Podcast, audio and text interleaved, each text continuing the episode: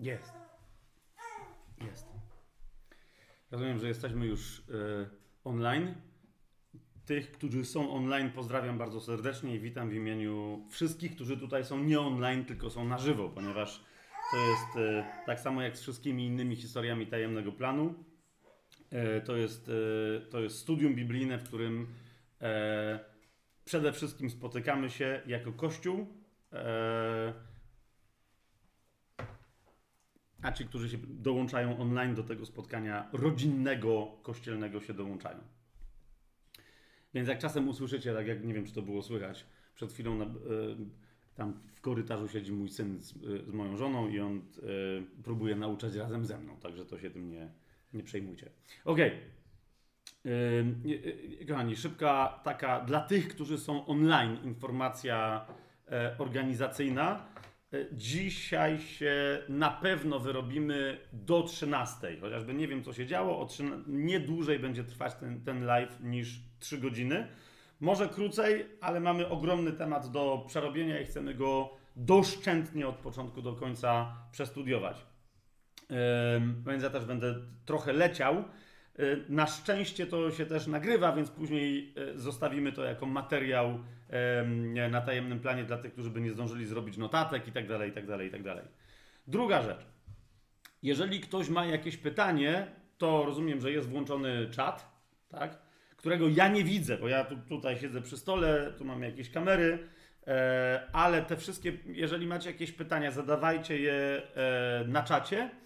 Czy dzisiaj się uda na którekolwiek z nich odpowiedzieć, to nie sądzę. Zobaczymy. Jeżeli się uda, to się uda ale jeżeli nie, to wszystkie te pytania pozbieramy i zrobimy następnego live'a albo jakieś nagranie, w ramach którego na te pytania, e, które dzisiaj się mogą zrodzić w wyniku tego studium, albo z którymi w ogóle już przychodzicie, e, e, to, to do, do, wszystkich ich podejdziemy.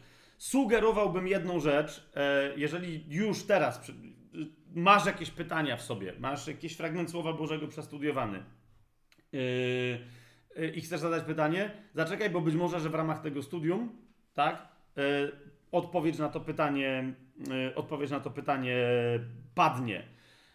Więc jeżeli, jeżeli będziemy się zbliżać do końca tego dzisiejszego studium i odpowiedzi na swoje pytanie nie usłyszysz, to raczej wtedy pytanie zadawaj, że dobrze, ok, ok, ok, ale tu jest takie zagadnienie. I wreszcie jedna bardzo ważna uwaga dla wszystkich którzy chcą uczciwie przestudiować e, ten dzisiejszy temat, czyli tu obecnych wszystkich, którzy w tym studium, jako w studium biorą udział, proszę Was, żebyście nie wyciągali pochopnych wniosków za wcześnie. Tak? Czyli ja pewne rzeczy wypowiem i najgorszą rzeczą był, by, nie da się wszystkiego naraz wypowiedzieć. Tak? Czyli istnieje jedna strona medalu, o którym dzisiaj będziemy mówić, potem przedstawimy e, drugą. E, dopiero jak zobaczymy cały medal, to będziemy wtedy mogli w, pełni ewentualnie nad, nad jego aspektami dyskutować. Tak więc nie, jakby ktoś chciał nagle po godzinie e, czy w, połowie tego studium, bo nie wiem, czy to będzie godzina, czy to będzie półtorej godziny, czy 45 minut, ale jakby ktoś chciał w połowie tego studium stwierdzić, ok, to już wszystko wiem i gdzieś tam poleciał, to się może okazać, a od razu wam mówię z góry, bo mam punktach przygotowane, bo bez punktów to bym gadał 12 godzin. W punktach to się może w 3 zmieszczę, tak? Więc mówię Wam od razu z góry, że pewne rzeczy powiemy sobie optymistycznie i pozytywnie, ale potem będziemy musieli ewentualne pułapki mentalne, koncepcje fałszywe teologiczne skonfrontować na bazie, które dokładnie powstały na bazie tego, o czym będziemy na początku mówić. Ma to, ma to, ma to sens tutaj dla Was? Bo okej. Okay. Więc dlatego nie wyciągajmy pochopnych, e, e, pochopnych wniosków, zwłaszcza jeżeli ktoś chciałby coś, co potocznie jest nazywane e, teologią albo Ewangelią sukcesu, zacząć sobie udowadniać na podstawie tego, co będę mówić na początku tego studium. Okay? Obietnice, które Biblia nam daje, Bóg w Biblii nam przekazuje, są znacznie potężniejsze i ich realizacja jest znacznie ciekawsza niż e, to się w ramach teologii czy Ewangelii sukcesu głosi, tak? Ale jeszcze raz, musimy zrozumieć jeden, drugi, trzeci niuans, e, żeby nie wpaść na powrót w pułapkę. E, no właśnie, żeby nie wpaść w pułapkę. Jaką pułapkę to będę mówić później. Jasne? Więc zaczekajcie z wnioskami aż do końca tego, tego studium. Kolejna rzecz, którą muszę jeszcze powiedzieć na początku, rozumiem, że tam się wszyscy jeszcze zbierają na, na czacie, ale e, czy na tym live, na online. E, cytaty, które dzisiaj podam, e, już jeszcze zanim zaczęliśmy nadawać, to wam tutaj powiedziałem, tak, że, że tych cytatów jest parę dziesiąt. Łącznie to może być ponad 100, może nawet ponad 200 wersetów, paręset wersetów, ale nadal Y, zrozumcie, to nie są wszystkie cytaty czy wersety w Biblii, które mówią o poszczególnych zagadnieniach, których będziemy dotykać. Jasne? Niemniej podam dokładnie takie, które są wystarczające, żeby potem każdy z tych punktów, o którym dzisiaj będę mówić, żeby przestudiować samodzielnie. Tam będą słowa kluczowe, tam będą hasła, tematy. Nawet w normalnej Biblii, jakąkolwiek tam, tam masz, prawdopodobnie przy tych cytatach będą jakieś inne odnośniki, E, tak zwane cross-referencje i tak dalej, i tak dalej, i tak dalej. Jasne? Więc to też e, e, potraktujcie jako punkt wyjścia do swojego dalszego studium, ponieważ, i tutaj ten wstęp e, zakończę, nie macie wierzyć mnie. E, nawet jeżeli ja podaję parę dziesiąt e, cytatów, paręset wersetów, to, to nadal to, to, to ja je poskładałem ma to sens, co teraz mówię, to ja je poskładałem, tak? A teraz, y, y, po, ponieważ tak myślę, że Biblia tak mówi, ale teraz nie wierz mnie tylko dlatego, że się posłużyłem parę, paru dziesięcioma cytatami, tylko wierz wyłącznie Słowu Bożemu. Ja się posługuję taką ilością cytatów, nie żeby ktoś mnie ufał, tylko żeby ktoś zaufał Panu. Okay? E, my wszystko, cokolwiek w życiu mamy, możemy mieć, mamy przez wiarę. Amen? Przez wiarę. E, a wiara rodzi się ze słuchania, a tym, czego się słucha, to się słucha w Słowie Bożym poprzez Słowo Boże. Tak? Słuchamy Słowa Bożego i tego, kto mówi w Słowie Bożym, a nie słuchamy człowieka, który się posługuje Słowem Bożym dla, jakiejś, dla osiągnięcia jakichś tam swoich celów. Więc nawet jakby się po drodze okazało, że nie wiem, ja tu mam jakiś, nie wiem, błąd teologiczny czy coś, fantastycznie. Złap mnie, nie wierz mnie, nie ufaj mnie. Wierz i ufaj tylko i wyłącznie Bogu i e, Jego Słowu. Amen? Fantastycznie. Teraz, e, czyli zaczynamy, dlatego że materiału jest sporo. E, od razu Wam mówię, jak będzie wyglądać plan na to, na ten, na to dzisiejsze studium. Tematem, który powinien być wszystkim znany, ale jak nie jest znany, bo z jakiegoś powodu niechcący znalazł się na krańcach internetu i se włączył tego live'a, to temat tego dzisiejszego studium brzmi pieniądze w dobie kryzysu.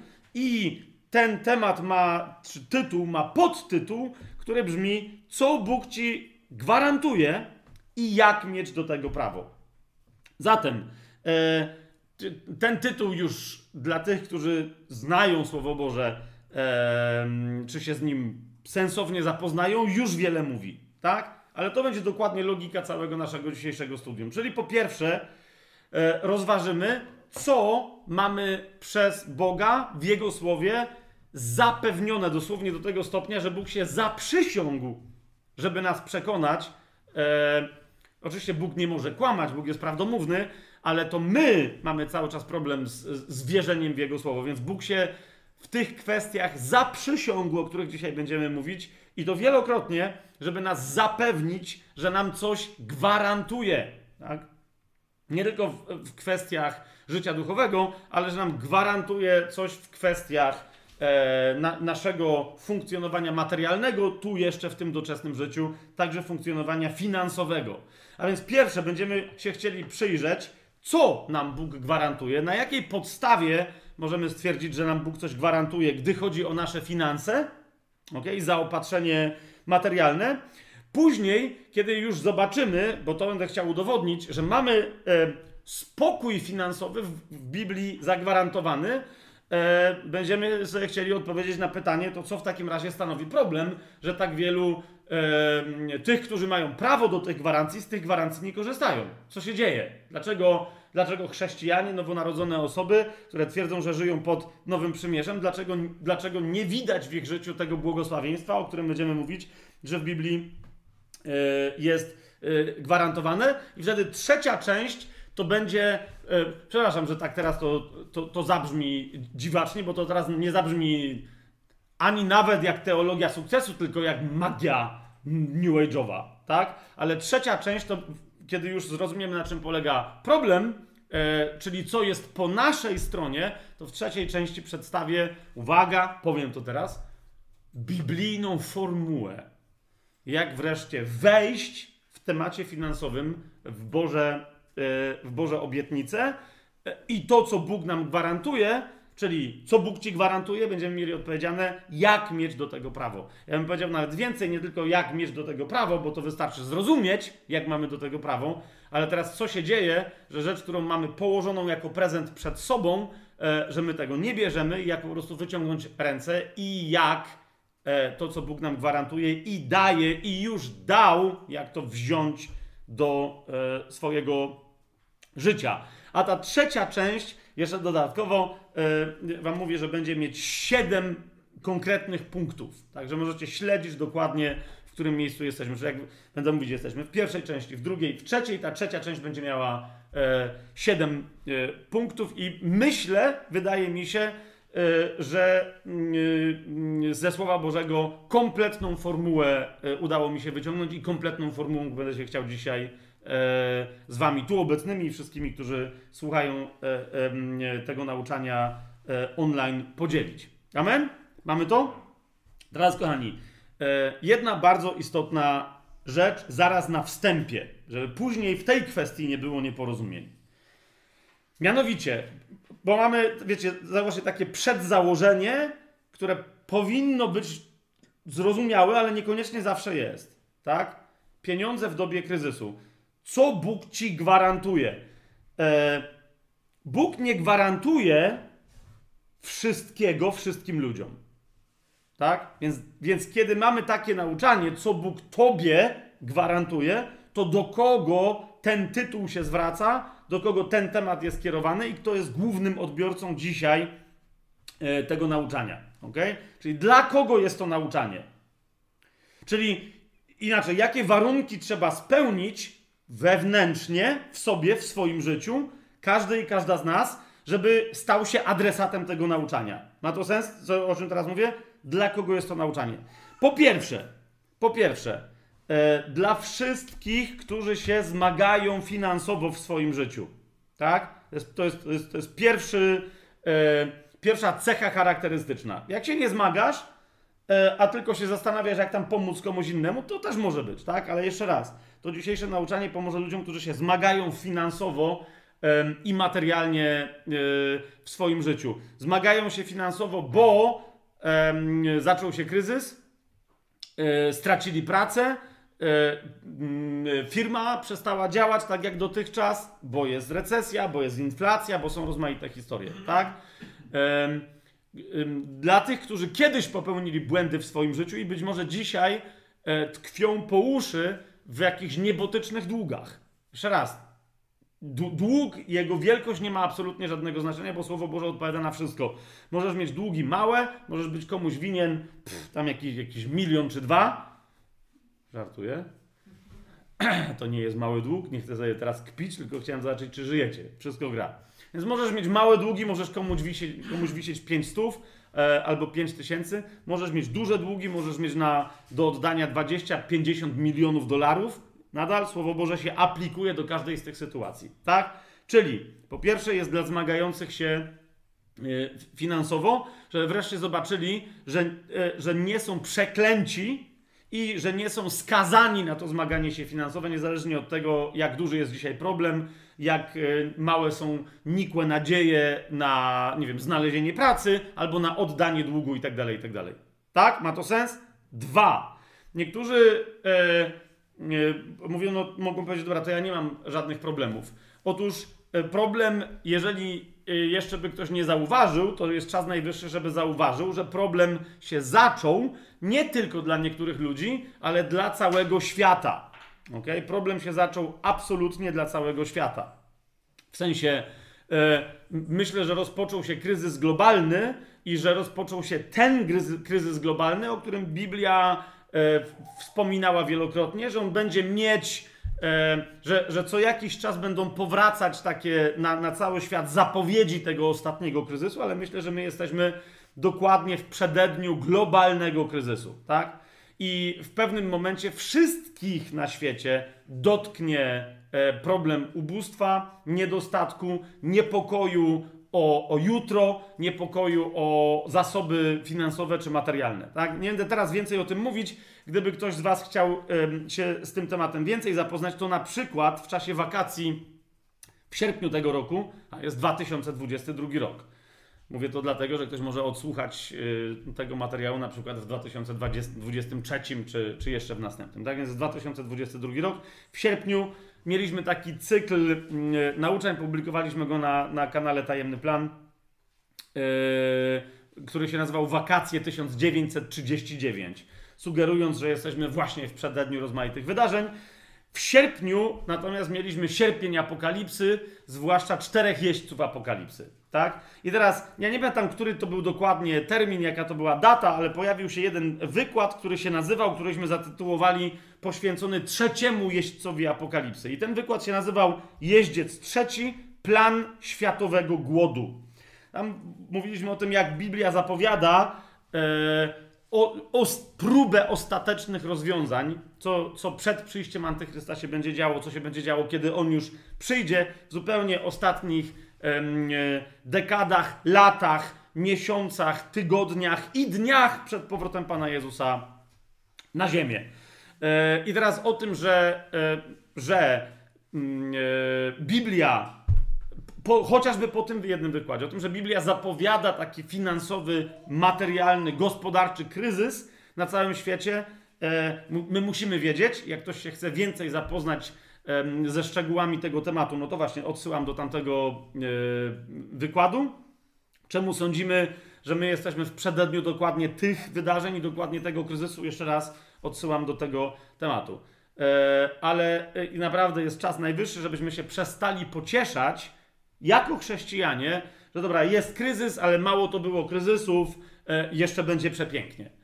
Nie chodzi mi o to, żeby być jakimś pesymistą, tylko żebyśmy wreszcie zaczęli żyć jako chrześcijanie nie przekonaniem, że jeszcze będzie przepięknie, tylko że już jest przepięknie.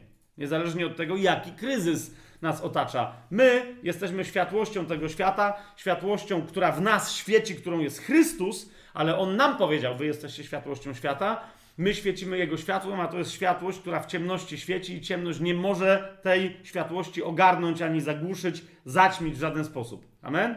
Więc nie, nie liczmy na to, że się kryzysy będą kończyć, tylko my bądźmy w kryzysie, w mroku, którego inni będą doświadczać, światłem e, dla nich. Zatem, e, nawet jeżeli ty dzisiaj nie przeżywasz konkretnie kryzysu finansowego jakiegoś w swoim życiu, pamiętaj, e, ten kryzys naprawdę nadciąga na całą Ziemię i wszyscy tym kryzysem będą dotknięci.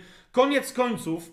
E, cała ludzkość będzie postawiona na, na krawędzi wyboru, albo oddasz cześć stworzeniu, uznając, że jest stwórcą, czyli albo oddasz cześć bałwochwalczą antychrystowi, albo twoje możliwości funkcjonowania ekonomicznego czy gospodarczego zostaną kompletnie ci odebrane.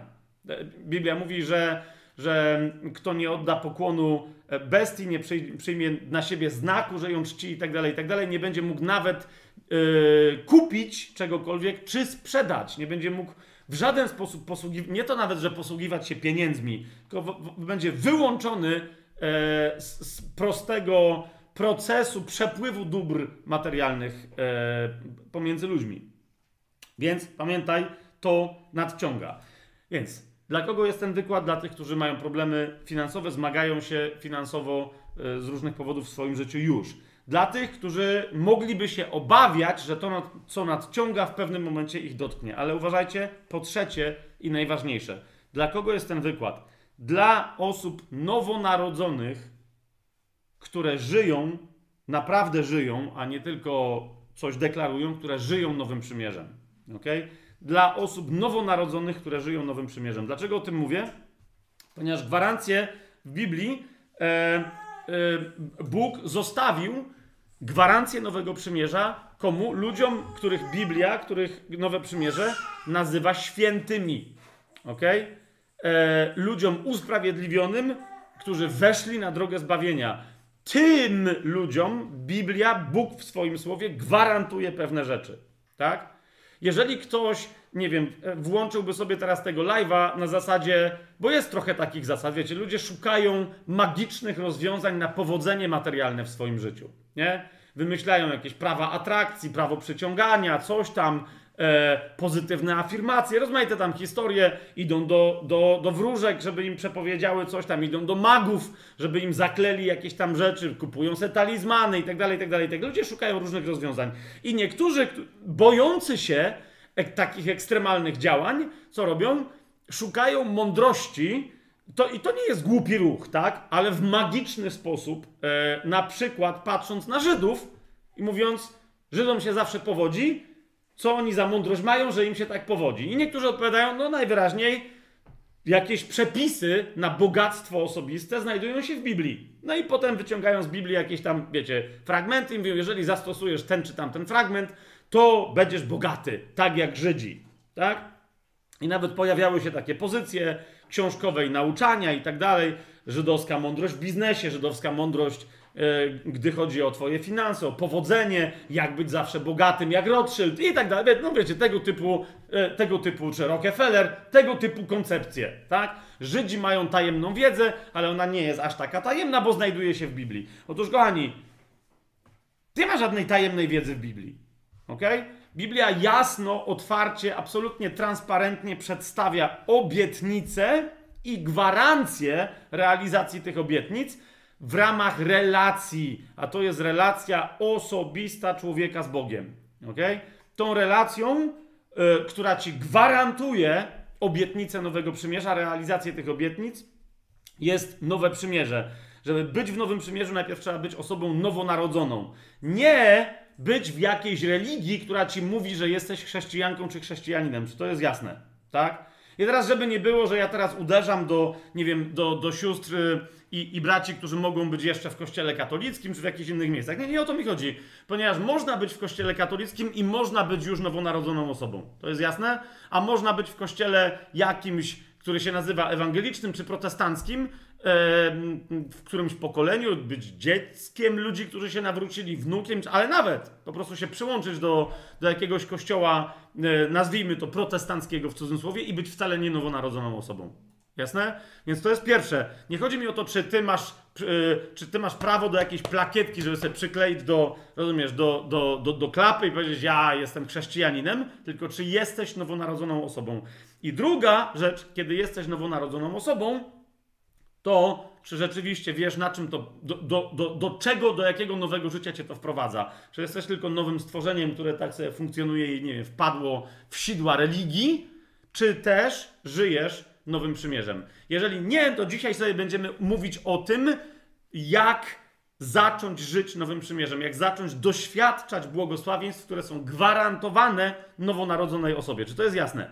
Tak? Ale jeszcze raz, jeżeli nie jesteś nowonarodzoną osobą, ja teraz w tym momencie nie będę o tym mówić. Jeżeli nam zostanie czasu, to może powiem na końcu tego dzisiejszego studium. Dla tych, którzy mogą zacząć mieć wątpliwości, czy są nowonarodzeni. Co się dzieje? Ponieważ nie, nie jest to żaden problem. To, to, jest, to jest kwestia poruszenia Twojego serca, uwierzenia Słowu Bożemu, uwierzenia zmartwychwstałemu Jezusowi. Jeżeli Jemu uwierzysz jako swojemu Panu, w to, co On dla Ciebie i dla mnie zrobił na krzyżu, przez swoją śmierć, przez swoje zmartwychwstanie, po prostu to już to masz, niezależnie od tego, czy jakąś modlitwę odmówisz, czy cokolwiek innego się stanie. To jest wiara w sercu. Łaską jesteśmy zbawieni przez wiarę, nie z uczynków, żeby się nikt nie chlubił. Amen? Jesteśmy usprawiedliwieni z łaski pańskiej przez wiarę e, w naszych sercach. Ale jeszcze raz mówię, teraz nie będę wyjaśniać, na czym polega, e, na czym polega nowonarodzenie.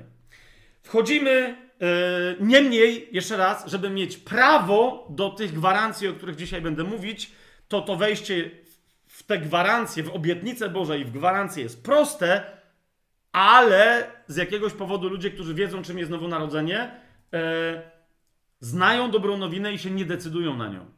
Jasne? Więc, więc, yy, więc jak ktoś potem będzie kombinować, że on jest w jakimś kościele, coś tam, ale tak naprawdę nie jest nowonarodzony, nie zawierzył siebie przez wiarę usprawiedliwieniu, które Chrystus mu wysłużył na krzyżu, to, to jeszcze raz, e, nic dla ciebie nie zadziała. Tak? Nic dla ciebie nie zadziała. Musisz wtedy funkcjonować w jakichś religijnych czy magicznych e, koncepcjach, które niczego ci nie zagwarantują. Wszystkie albo otrzymasz coś od Boga, który niczego od ciebie w zamian za to nie chce, albo otrzymasz coś od innych ludzi, e, systemów ludzkich czy systemów demonicznych, duchowych, ale nie boskich, okay? a wtedy otrzymując coś, miej pewność, że znacznie więcej ci dawcy od ciebie następnie wezmą. Niekoniecznie od razu, e, ale ostatecznie znacznie więcej niż ci dadzą. Amen? Więc zacznijmy e, teraz po tych wszystkich wstępnych e, uwagach. Punkt pierwszy, czyli Boże gwarancje. Okay? Czy rzeczywiście istnieją w Biblii jakieś Boże gwarancje, w odniesieniu do naszego życia materialnego, do naszego życia fizycznego, a zwłaszcza do naszego życia e, e, finansowego, tak? Czyli niekoniecznie do naszego życia materialnego jako zdrowia fizycznego, bo tu jeszcze niektórzy, do, że tak powiem, dopuszczają Boga, tak? Ale koncepcja wielu jest taka, że Bóg jest tak bardzo duchowy, że jego w ogóle nie interesuje stan Twojego konta że Bóg jest tak bardzo duchowy, że jego nie interesuje, czy twoje dzieci mają co jeść, czy pić. Po prostu. Nie? I e, e, e, głoszą jakieś dziwne koncepcje, że, że dlatego Bóg miłuje tylko ludzi, którzy również tak jak On nie mają pieniędzy. Ok? E, tak, nie, nie będę rozwijać tej myśli, bo, bo, bo nie o to teraz idzie.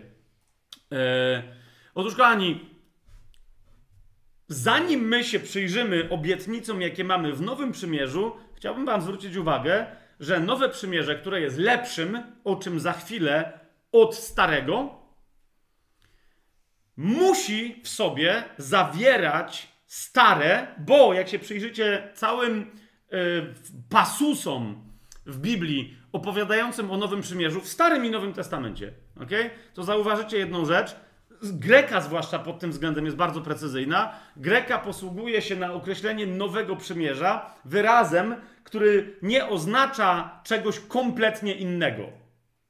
Nie? Rozumiecie, bo, bo może być coś nowe na zasadzie, że to jest, są stare buty, a to są nowe. To są buty i to są buty, tylko te są nowe, tak?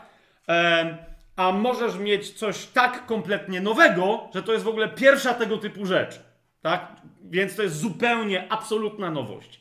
Otóż Nowe Przymierze w Biblii jest nazywane nowym w odniesieniu do starego. Czyli, że było jakieś przymierze. Ono niekoniecznie było jakieś złe, tak? Ono było nawet dość dobre, ale opierało się na pewnych zasadach, e, na, na, jakimś prawie i tak dalej, i tak dalej, i tak dalej. Teraz sęk w tym, że nowe, które przychodzi, zawiera w sobie całe dobro starego i jeszcze więcej. Czy to ma sens? Tak? I jeszcze więcej. Zaraz, tem, mm, e, zaraz się temu jeszcze bliżej przyjrzymy, ale żebyśmy wiedzieli, e, e, przyjrzeli się gwarancjom Nowego Przymierza e, e, nowotestamentowym e, i tym, czy rzeczywiście Nowe Przymierze odnosi się tylko do kondycji duchowej człowieka. Czyli czy, wiecie, czy chodzi tylko i wyłącznie o, o zbawienie od grzechów, nie pójście do piekła, a pójście do nieba, czy też e, nowe przymierze jeszcze gwarantuje coś na, nam, na to doczesne życie. Zanim to, to pytanie brzmi, czy stare przymierze gwarantowało coś, gdy chodzi o życie doczesne, tak? Ponieważ to będzie dla nas punkt wyjścia. Jeżeli tak, to prawdopodobnie nowe przymierze też. Potem sobie będziemy musieli to udowodnić. Nowe przymierze też i to jeszcze lepiej. Czy to jest jasne? Tak? Nowe przymierze, jeżeli stare przymierze miało jakieś odnośniki, czy to do zdrowia fizycznego człowieka, czy do jego powodzenia materialnego i tak dalej, to nowe przymierze też prawdopodobnie je będzie mieć i będzie mieć te obietnice i gwarancje jeszcze lepsze niż stare. Amen? Amen? Okay. zatem Boże gwarancje. Najpierw się przyjrzyjmy, czy stare przymierze e, to ostatnie ze starych, najdoskonalsze ze starych czyli oparte na y, przymierzu zawartym pod górą Synaj. opartym na prawie mojżeszowym. Czy tamto przymierze miało w sobie jakieś eleganckie obietnice tyczące się powodzenia materialnego czy zabezpieczenia finansowego tych, którzy w to przymierze wchodzili? Szybciutko sobie otwórzmy, żeby daleko nie szukać. E, skoro mamy się przyjrzeć prawu, to sobie otwórzmy Księgę Powtórzonego Prawa. E, dla tych, którzy mają inne tłumaczenia niż UBG, e, czy na przykład Tysiąclatka, którzy mają, nie wiem, Biblię Warszawską, to jest, to jest piąta Mojżeszowa. Otwórzmy sobie piątą Mojżeszową, 28, 28 rozdział. I w tym 28 rozdziale mamy bardzo szczegółowo opisane obietnice. One znajdziecie te obietnice na przykład w Księdze Powtórzonego Prawa w tej samej, czyli w piątej Mojżeszowej, w siódmym rozdziale, tak? Tylko one tam są e, w paru wersetach skrótowo wy, wy, wyłożone. Tu natomiast są bardzo rozbudowane. Teraz posłuchajcie, jeżeli ktoś wchodził w Stare Przymierze i spełniał wymogi i warunki Starego Przymierza, czego mógł się spodziewać od Boga? Będziemy czytać i chcę, żeby to wybrzmiało dzisiaj podczas tego studium, zaraz na samym początku. Tak? W gorszym przymierzu, czego ludzie mogli się spodziewać. To jest 28 rozdział 5 Mojżeszowej Księgi Powtórzonego Prawa. Od pierwszego do 12 wersetu będę czytać. Jeżeli, jeżeli będziesz pilnie słuchać głosu Jahwe, swojego Boga, by przestrzegać i wypełniać wszystkie Jego przykazania, które Ci dzisiaj nakazuje, to Jahwe, Twój Bóg, wywyższy Cię ponad wszystkie narody ziemi. No bo to było przymierze, w które mógł wejść każdy Izraelita. Jasne? Więc to jest przemowa do tego konkretnego narodu, ale ona ma konkretne konsekwencje dla każdego pojedynczego członka czy członkini tego narodu. Jasne? Idziemy dalej. Więc co się stanie, jeżeli wchodząc w moje przymierze wypełnicie jego warunki? Spłyną na ciebie te wszystkie błogosławieństwa, i dosięgną cię, jeśli tylko będziesz słuchać głosu Jahwe, swojego Boga. Jakie wszystkie błogosławieństwa? No one teraz, te wszystkie, które teraz nie, ci wymienię, mówi Pan. Tak? Więc błogosławiony będziesz w mieście i błogosławiony będziesz na polu. Błogosławiony będzie owoc Twojego łona, owoc Twojej ziemi, owoc Twojego bydła, przyrost Twojego stada oraz trzody Twoich owiec. Błogosławiony będzie Twój kosz i Twoja dzieża. Błogosławiony będziesz, gdy będziesz wchodzić, i błogosławiony, gdy będziesz wychodzić.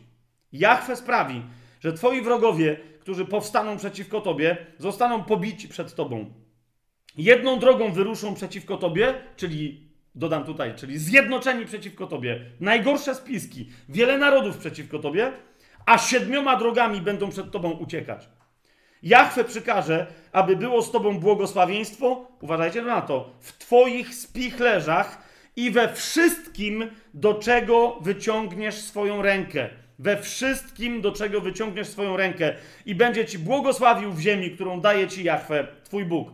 Jachwę ustanowi cię dla siebie świętym ludem, tak jak ci poprzysiągł, jeśli będziesz tylko przestrzegać przykazań Jachwę, swojego Boga i chodzić jego drogami. I wszystkie narody ziemi zobaczą, że jesteś nazywany imieniem Jahwe i będą się ciebie lękać. Jahwe obdarzy cię, jeszcze raz zwracam wam uwagę, Jahwe obdarzy cię obfitością wszelkiego dobra. Jakiego? Materialnego. Tutaj nie chodzi o dobra duchowe w tym konkretnym e, wersecie. Ob, obdarzy cię obfitością dobra, owocu twojego łona, owocu twojego bydła, owocu twojego pola w ziemi, którą Jachwę poprzysiągł Twoim ojcom, że ją Tobie da. Jachwę otworzy dla Ciebie swój przebogaty skarbiec, niebo, aby dawać deszcz Twojej ziemi w odpowiednim czasie. Jeszcze raz uważajcie, i błogosławić wszelką pracę Twoich rąk. Co, czego skutkiem będzie co? Że Ty będziesz pożyczać wielu narodom, a sam od nikogo nie będziesz e, pożyczać. Jasne? Jasne? To są obietnice Starego Przymierza, a my o nowym wiemy, że zawiera w sobie stare, tylko że jest pod każdym względem lepsze.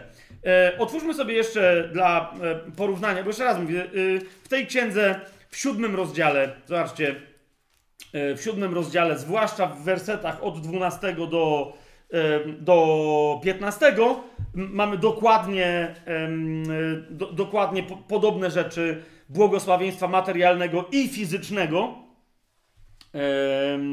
potwierdzone. Księga Powtórzonego Prawa, piąta Mojżeszowa, siódmy rozdział, zwłaszcza 12 do 15, ale otwórzmy sobie trzecią Mojżeszową, czyli Księgę Kapłańską, 26 rozdział. Okay, jeszcze tak, żebyśmy znaleźli yy, potwierdzenie, ponieważ Słowo Boże nam potwierdza pewne rzeczy we wielu miejscach, nie ma tylko jednego.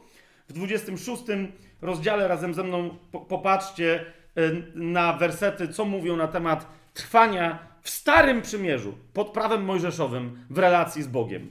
To jest 26 rozdział tejże Księgi Kapłańskiej, czy też trzeciej yy, Mojżeszowej, od trzeciego do dziesiątego wersetu będę czytać. Jeżeli będziecie postępować według moich ustaw i przestrzegać moich przykazań i wykonywać je, to ześlę wam deszcze we właściwym czasie i ziemia wyda swój plon i drzewa polne wydadzą swój owoc. Młocka będzie trwać aż do winobrania, a winobranie aż do zasiewu. Będziecie jeść swój chleb dosyta i mieszkać bezpiecznie w swojej ziemi. Udzielę ziemi pokoju, położycie się i nikt was nie będzie straszyć. Usunę z ziemi groźne zwierzęta i miecz nie przejdzie przez waszą ziemię. Miecz oznacza wojnę jakiegokolwiek rodzaju, zamieszki wewnętrzne, zagrożenie zewnętrzne, tak? Wy będziecie ścigać waszych wrogów i upadną przed wami od waszego miecza. Pięciu z was będzie ścigać stu, a stu z was będzie ścigać dziesięć tysięcy. I wasi wrogowie padną przed wami od miecza.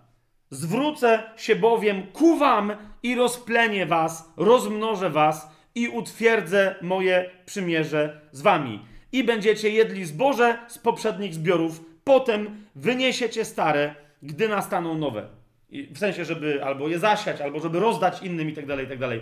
Będziecie żyć nie tylko w obfitości, ale uwaga, w przeobfitości. W przeobfitości. Czy to jest jasne? Ok? Musimy teraz. Y, moglibyśmy tu już skończyć, ale poczytam jeszcze więcej, żebyście, bo wiara rodzi się ze słuchania. A tym, czego się słucha, to jest słuchanie przez Słowo Boże. Przez to Słowo Boże słuchajcie, gdzie my powinniśmy być. ok? Ludzie pod Starym Przymierzem jakie mieli obietnice? Tak? Jeżeli my mamy większe, to gdzie my jesteśmy i w co my tak naprawdę wierzymy? Więc przeczytam tych fragmentów tylko nieco więcej. W księdze, wróćmy do Księgi Powtórzonego Prawa, tam jest jeden bardzo istotny e, dla nas e, element, w, czyli w piątej Mojżeszowej, w ósmym rozdziale. Tam y, y, dla tych, którzy by myśleli, że y, od razu muszę to zaznaczyć, tak? bo niektórzy właśnie budują tak zwaną teologię sukcesu, czy Ewangelię sukcesu, między innymi na tych fragmentach i mówią, wystarczy, że to coś magicznie w duchu zrobisz, pomodlisz się jakąś misteryjną e, modlitewką w jednej formule i tak dalej, i tak dalej, potem czekaj i na ciebie będą sypać się pieniądze z nieba, nie? E, wtedy tak nie było i dzisiaj też tak nie jest. To błogosławieństwo nie oznacza, że w momencie, kiedy ty wchodzisz w to błogosławieństwo, to masz pozostać bezczynny. Jasne? Zobaczcie w ósmym rozdziale, w osiemnastym e, wersecie, jednocześnie Bóg mówi, tak, masz prawo spodziewać się wszelkiego dobra, ale kiedy jesteś osobą aktywną, żeby to dobro pozyskiwać. Ósmy rozdział, osiemnasty werset mówi, ale pamiętaj Jahwe, swojego Boga, gdyż to On daje ci siłę do zdobywania bogactwa. Nie wiem, czy widzicie to. To nie, on ci daje bogactwo, ale jak? Dając tobie siłę, żeby je sobie wziąć. Jasne? On ci będzie, w, on ci nie włoży bogactwa w twoje, e, w twoje życie. To jest przymierze stare. W nowym ta zasada akurat obowiązuje dokładnie tak samo. Tak? Masz dostęp do, do wszelkiego dobra, ale musisz po nie wyciągnąć swoją rękę, musisz się ruszyć, ponieważ prezenty Bóg ci zapakował, złożył elegancko pod choinką Bożego Narodzenia całego twojego życia. Tak? Ale ty musisz iść pod tą choinkę, rozpakować prezenty, wyjąć ze z nich to, co Bóg ci dał i zacząć z tego korzystać. Amen? Więc tu jeszcze raz zobaczcie, tak, Bóg mówi, daje ci bogactwo, ale jednocześnie ja nie jestem twoim służącym daje ci dostęp do bogactwa i daje ci siłę, żebyś uniósł cały ciężar tego złota i srebra, który dla ciebie mam. Ale idź, ćwicz tą swoją siłę, bo ją ode mnie masz, tak? On daje ci siłę do zdobycia, do zdobywania bogactwa, uwaga, aby potwierdzić swoje przymierze, które poprzysiągł twoim ojcom, jak się to dziś okazuje. Widzicie to? Jest przymierze, w przymierzu jest obietnica bogactwa, ale zwróćcie uwagę, e, Żydzi, którzy to doskonale rozumieją, nawet jak nie są bardzo wierzącymi Żydami, to rozumieją, że będąc narodem wybranym, tak? Nawet jak nie do końca w Boga wierzą, ale w, co ciekawe, ale w Biblię wierzą, tak? To, to, to wiedzą, że to nie jest tak, że jako Żydzi im się coś należy. Tylko wiedzą, że jako Żydzi mają takie błogosławieństwo, że jak się poruszą, to ich ruch będzie im przynosić coraz więcej dobra. Dlatego patrzenie, rozumiecie, to y, każdy Żyd, o którym możesz powiedzieć, patrz jaki bogaty Żyd, jest jednocześnie wzorem pracowitości. Zwróćcie uwagę. Niekoniecznie pracowitości, że pracuje z łopatą na polu, ale też, niektórzy by się zdziwili, ile rowów Rockefeller wykopał, ok, czy Rothschild. Chodzi tylko o to, że jeżeli nie pracują z łopatą na polu czy z siekierą, to pracują z książkami przy stole. Uczą się. Wiecie o co mi chodzi? Siedzą i piszą, tak? E, studiują prawo po to, żeby potem e, w sądach e, błysnąć jako prawnicy. I tak dalej, i tak dalej. Jasne? Okej. Okay. Wróćmy, czyli jak to rozumiemy, zobaczmy jeszcze, jak e, poza prawem, na bazie prawa, e, te obietnice Boże były rozumiane. Otwórzmy sobie na przykład Psalm 34. W Psalmie 34 sugeruje ten psalm wyznawcom, to jest psalm Dawidowy, ten psalm wyznawcom Mojżesza tak? Wyznawcą Jahwe oczywiście, ale wyznającym na wzór Mojżesza, e, Dawid mówi, skosztujcie, to jest 34 e, psalm, 8 werset, skosztujcie i zobaczcie, jak dobry jest Jahwe. Błogosławiony jest człowiek, który mu ufa. I wiecie, my dzisiaj w chrześcijaństwie zrobiliśmy z tego tylko i wyłącznie e, werset na potwierdzenie, że my mam, mamy prawo w duchu zakosztowywać dobroci Bożej. Nie? Zgodzicie się ze mną? Że głównie to, i to, o, to jest prawda. Oczywiście, że tak. To, co w duchu jest istotniejsze, bo duch jest bardziej prawdziwy niż to, co w materii. Ale zwróćcie uwagę, że zaraz po tym stwierdzeniu pojawia się dziesiąty werset, który mówi, jak my możemy zakosztować e, dobroci Pana. Lwięta cierpią niedostatek i głód, ale szukającym Jahwe nie zabraknie żadnego dobra. Widzicie to? To jest stare przymierze szukającym, nawet nie to, że koniecznie wypełniającym całe przymierze. Pamiętajcie, że Dawid e, jest królem e, żydowskim, jest królem izraelskim. E, Dawid jest wyznawcą prawa mojżeszowego, no bo jest zobowiązany jako król być wzorem przestrzegania prawa mojżeszowego w tym narodzie, ale Dawid nie tylko jest królem, nie tylko jest wyznawcą judaizmu, dobrze rozumianego, ale też jest prorokiem i jednym z najpotężniej obok Izajasza czy Ezechiela, najpotężniej głoszącym de facto nowe przymierze. Wiele z jego wypowiedzi w kontekście Starego Przymierza nie ma żadnego sensu i dlatego e, Żydzi często mówią, że to, co Dawid pisze, to, to nie ma związku z prawem, to jest poezja. No tak, ponieważ to jest poezja prorocza, która ma wszystko wspólne z prawem wolności, z prawem królewskim Nowego Przymierza. Amen? Bo ona ewidentnie przeczy staremu. E, nawet tutaj, zauważcie, Dawid e, mówi nie ci, którzy przestrzegają prawa, ale ci, którzy Pana szukają. Okay? Zauważcie definicję wiary w 11 rozdziale listu do Hebrajczyków w 6 wersecie. Pan trzeba wierzyć, że On istnieje oraz jest wynagrodzicielem tych, którzy Go w duchu poszukują. Tak? I to dokładnie Dawid tu mówi. Mnie to nie interesuje, czy, tylko, czy, czy wy przestrzegacie prawa, tylko czy szukacie Pana, ponieważ w relacji z Nim będziecie się mieć lepiej nawet niż dzieci króla lwa. Niż dzieci króla sawanny. Jasne? Lwięta cierpią niedostatek i głód, ale szukającym Jachwę nigdy nie zabraknie żadnego dobra. W 17 wersecie tego psalmu Dawid dodaje: Wołają sprawiedliwi, a Jahwe wysłuchuje ich, uważajcie, i uwalnia od jakichkolwiek trudności. Jeżeli sobie pomyślisz o jakiejkolwiek przeszkodzie, jaka mogłaby się pojawić w Twoim życiu, jakakolwiek trudność, żeby funkcjonować, żyć pełnią sprawiedliwego życia, Jahwe wysłuchuje tych, którzy są Jego sprawiedliwymi. Czujecie? Co się tu dzieje w temacie Nowego Przymierza i uwalnia ich od wszelkich, yy, wszelkich trudności. W Psalmie 37, jeżeli go sobie zechcecie razem ze mną otworzyć, od 25. nawet od 23 wersetu. Przeczytajmy. Czytamy: Jachwę kieruje krokami człowieka, dobrego człowieka, bo to jest koncepcja właśnie takiego sprawiedliwego, i jego droga mu się podoba. Choćby taki człowiek upadł, nie zostanie całkowicie powalony, bo Jachwę podtrzymuje go swoją ręką. I teraz jasne, w duchu, y, pokutuj, powstań, nie przejmuj się, że, że zgrzeszyłeś. Tak, ale także materialnie i finansowo. Zobaczcie, co jest dalej napisane. 25 werset. W starym przymierzu, pamiętajcie, byłem młody i jestem już stary, ale nie widziałem sprawiedliwego, który by został opuszczony, ani żeby jego potomstwo żebrało o chleb. Widzicie to?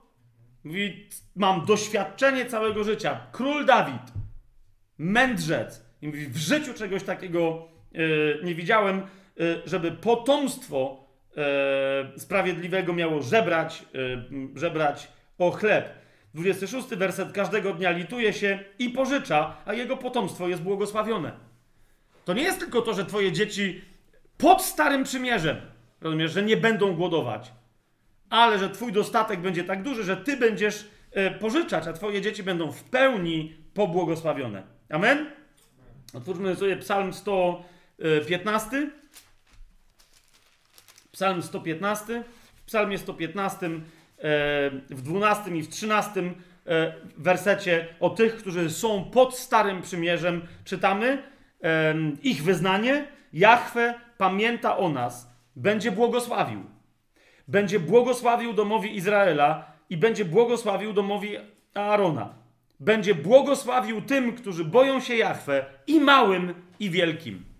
To jest określenie wszystkich, którzy zechcą wejść w przymierze, e, stare przymierze z Jahwe. Jak już tu jesteśmy, to sobie jeszcze otwórzmy Księgę Przysłów. W Księdze Przysłów, do której jeszcze będziemy wracać, e, ale tak na podsumowanie tych wszystkich naszych rozważań w Księdze Przysłów, 10 rozdział sobie otwórzmy. W 10 rozdziale, w 22 wersecie czytamy Błogosławieństwo Jahwe wzbogaca. 10 rozdział Księgi Przysłów, werset 22. Y, e, pamiętajcie, dlaczego teraz na to się powołuję? Żeby jeszcze raz podkreślić, błogosławieństwo przymierza z Bogiem nie ma tylko i wyłącznie wymiaru duchowego. Czy to jest jasne? Nie tyczy się tylko jakiejś przyszłości w niebie, w piekle, gdzieś tam, czy mojego stanu duchowego teraz. W Starym Przymierzu było jasne, ale pamiętajcie, że, że Księga Przysłów, kto wie, czy nawet bardziej niż Księga Psalmów, jest najbardziej, nawet, czy kto wie, czy nawet nie bardziej pod wieloma względami niż na przykład Księga Izajasza, E, jest księgą nowotestamentową. Jest, jest, nie, nie, nie jest księgą Księga Przysłów, księgą podsumowującą prawo mojżeszowe, ale jest księgą wielokrotnie proroczo zapowiadającą Nowy Testament. Ma to sens, co, y, co mówimy? I teraz to, ta zasada jest zasadą uniwersalną, a więc, że błogosławieństwo Jahwe wzbogaca. E, możecie sobie sprawdzić ten hebrajski wyraz, oznacza przynosi bogactwo materialne. Okay? Przynosi y, dostatek finansowy. Okay? Błogosławieństwo Jahwe wzbogaca i nie przynosi z sobą zmartwień. To jest dokładnie to, o czym y, Psalm 115 nas, nas też pouczał. Błogosławieństwo nas uwalnia nie tylko od zmartwień duchowych, jakiegokolwiek rodzaju, że się czujemy winni przed Bogiem, jesteśmy winni i tak dalej.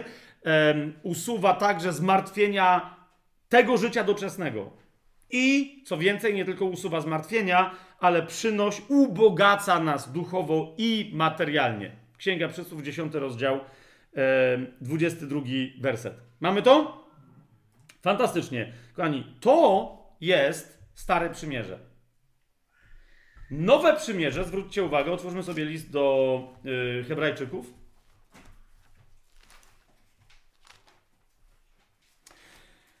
Oczywiście cały list do Hebrajczyków mógłbym przytaczać, prawie każdy rozdział w zasadzie, na to, żeby pokazać, e, jak e, wynikając z Nowego Przymierza, e, ze Starego Przymierza, Nowe Przymierze czerpie wszystko to, co było dobre w Starym, yy, ale też umożliwia pozyskanie tego dobra. Nowe przymierze pod każdym względem zawiera w sobie całe dobro starego, całe błogosławieństwo starego i usuwa całą możliwość przekleństwa starego przymierza.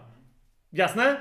Podsumowanie tego w pewnym sensie znajduje się w jednym wersecie, więc jak ktoś chce, to niech sobie więcej na ten temat poczyta. Ja teraz tylko przywołam w, y, w kontekście finansów, w kontekście pieniędzy, w kontekście dostatku materialnego rozmaite wersety, które mówią, że częścią nowego przymierza jest błogosławieństwo finansowe. Jasne? Niemniej punktem wyjścia jest co? Właśnie, że nowe przymierze zawiera w sobie dobro starego, e, a podsumowaniem tego nauczania, chociażby z całego listu do, e, do Hebrajczyków, jest siódmy rozdział listu do Hebrajczyków, 22 werset, który mówi wyraźnie, że Jezus stał się poręczycielem lepszego przymierza. W wielu innych miejscach jest powiedziane wyraźnie, że on przyszedł e, e, i zawarł w naszym imieniu z Ojcem nowe przymierze, tak? Ale mnie chodzi o ten werset, który mówi, że to nowe przymierze jest przymierzem lepszym niż tamto stare, tak? Ma całe dobro starego, ale nie ma mankamentów starego, tak? Ma łatwość pozyskania dobra, e, dóbr, także tych, które gwarantowało stare przymierze. Nie tylko tych. Na przykład e, list do Hebrajczyków mówi o tym, że stare przymierze nie gwarantowało wolności od grzechu. Nie? Zobaczcie, w siódmym, w tym siódmym rozdziale listu do Hebrajczyków, w 25 wersecie jest powiedziane, że to lepsze przymierze, nawet w sensie duchowym, jak, o ile jest lepsze? O tyle, że Jezus może całkowicie, na zawsze, wiecznie zbawić człowieka. 25 werset i dalej. Dlatego też całkowicie może zbawić kto? No Chrystus jako kapłan na wieki według porządku Melchizedeka. Może całkowicie zbawić tych, którzy przez niego przychodzą do Boga, bo zawsze żyje, aby wstawiać się e, za nimi. Takiego to przystało nam mieć najwyższego kapłana. Świętego, niewinnego, niepokalanego, oddzielonego od grzeszników i wywyższonego ponad niebiosa, który nie musi codziennie, jak tamci najwyżsi kapłani, składać ofiar najpierw za własne grzechy, a potem za grzechy ludu. Uczynił to bowiem raz, ofiarując samego siebie. Prawo bowiem ustanawiało najwyższymi kapłanami ludzi, którzy podlegają słabościom. Słowo zaś przysięgi, która nastąpiła po prawie, ustanowiło Syna doskonałego na wieki. I w wielu innych fragmentach, dzisiaj nie będziemy się tym zajmować, list do Hebrajczyków, nie tylko list do Hebrajczyków, ale sam list do Hebrajczyków mówi o tym, jak było niemożliwe, żeby się zbawić pod y, starym prawem na wieki. Można było się zmazać na chwilę. Y, dziewiąty rozdział na przykład y, mówi o tym, że cała. E, nie, będę teraz e, tego czytać, ale że mówi o tym wyraźnie, że całe Stare Przymierze, reprezentowane doskonale przez świątynię Starego Przymierza, tak? Że składane tam ofiary nie mogły w żaden sposób uwolnić e, e, tych, którzy im podlegali. E, od grzechu na zawsze, tak? Dziewiąty rozdział cały dokładnie o tym mówi, o, w trzynastym wersecie o krwi wołów i kozłów, o popiele z jałówki i tak dalej, i tak dalej, i tak dalej. Dziesiąty werset, y, rozdział podsumowuje całe to nauczanie dziewiątego rozdziału, mówiąc od początku, od pierwszego wersetu, prawo bowiem zawierając zaledwie cień przyszłych dóbr, a nie sam obraz rzeczy, nie może nigdy przez te same ofiary, które co roku są nieustannie składane, uczynić doskonałymi tych, którzy przychodzą. Jasne? Prawo nie może tego zrobić. Stare przymierze nie może tego zrobić. Mamy jasność? To, zauważcie, niedoskonałość Starego Przymierza, prawa mojżeszowego, gdy chodzi o zbawienie wieczne. Tak? E, to prawo skutkowało błogosławieństwem doczesnym, ale często też błogosławieństwo doczesne było przez Izraela, przez konkretnych Izraelitów, wyznawców prawa mojżeszowego tracone.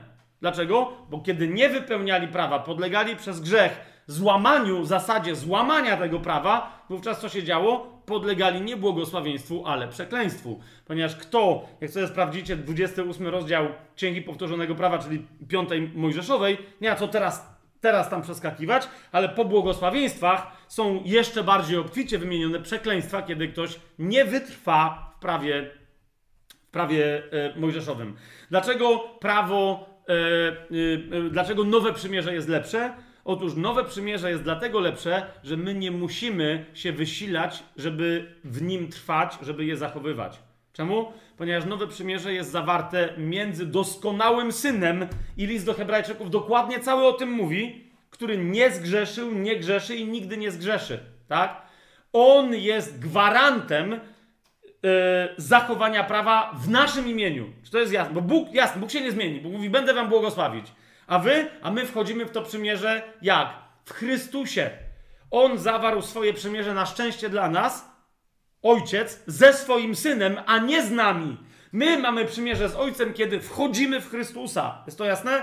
I wtedy Chrystus nam gwarantuje przez swoją niezmienność. List do Hebrajczyków na końcu mówi, że Chrystus ten sam, wczoraj, dziś i na wieki jest zawsze ten sam. Tak? Więc my nie przez swoje wysiłki, ale przez trwanie w Chrystusie mamy zapewnioną stabilność przymierza. E, w Starym Przymierzu trzeba było nieustannie wypełniać prawo. Złamanie chociażby jednego z 613 e, przykazań, jak na przykład w Nowym Testamencie nawet mówi Jakub, skutkowało tym, że człowiek był winny, jakby złamał wszystkie przykazania. To znaczy, złamanie jednego z przykazań powodowało, e, robiło z ciebie przestępcę wobec całego prawa. Ma to sens? Ma to sens? Okej. Okay. Mam nadzieję, że dla tych, którzy są przed ekranami też. Teraz, kochani, ale co z błogosławieństwem materialnym? Bo, bo, bo to wszystko przecież jest związane tylko i wyłącznie z pójściem do nieba, z wolnością od grzechu, z tym, że możemy się cieszyć i podskakiwać i śpiewać halleluja i mówić Panie więcej, ale w duchu. Czy może wiąże się też z otrzymaniem od Pana jakichś obietnic materialnych? Kochani, zacznijmy, e, żeby się temu dobrze przyjrzeć, zacznijmy e, po pierwsze, list do Hebrajczyków w wielu miejscach y, za specjalnie tego nie tłumaczy. Dlaczego? Bo Żydzi to doskonale rozumieją, a to jest list do Żydów, tak? Nawróconych, że jeżeli to jest lepsze przymierze, to ma w sobie całe dobro poprzedniego, tak? Tylko na zupełnie znacznie lepszych warunkach. Może mieć nawet jeszcze więcej obietnic gwarantowanych niż poprzednie, tak? Ale czy poganom też to jakoś jest bardziej wyłożone? Bo ktoś powie, no, no niby Żydzi rozumieją, czemu to nie jest tak. W liście do Hebrajczyków to jest jasno w paru miejscach przedstawione. Ale idźmy do miejsc, które absolutnie nie pozostawiają żadnych wątpliwości. Nie trzeba być Żydem albo zacząć mieć znajomość Biblii taką jakby żydowską, żeby w liście do Hebrajczyków to yy, zrozumieć. Otwórzmy sobie list do Rzymian, więc nie do Hebrajczyków. Otwórzmy sobie list do Rzymian i teraz zobaczcie, co jest napisane. My tego typu fragmenty, ich jest znacznie więcej. Ja, ja, zacznę od tego, potem pokażę jeszcze bardziej konkretne. Chociaż ten jest bardzo konkretny, ale zauważcie, co się dzieje. Mamy przed nosem tego typu obietnice, e, e, gwarancje, deklaracje Boże złożone i my jesteśmy tak wytresowani, żeby w Biblii, wiecie, widzieć tylko pseudoduchowość, bo to według mnie jest pseudoduchowość, że nie widzimy, co Bóg naprawdę do nas mówi. Nie? Zobaczcie na przykład list do Rzymian, ósmy rozdział, e, w którym to ósmym e, rozdziale jest mowa dokładnie o skutkach e, nowonarodzenia, dzieła Bożego, które, które się dokonało w naszym życiu. Tak?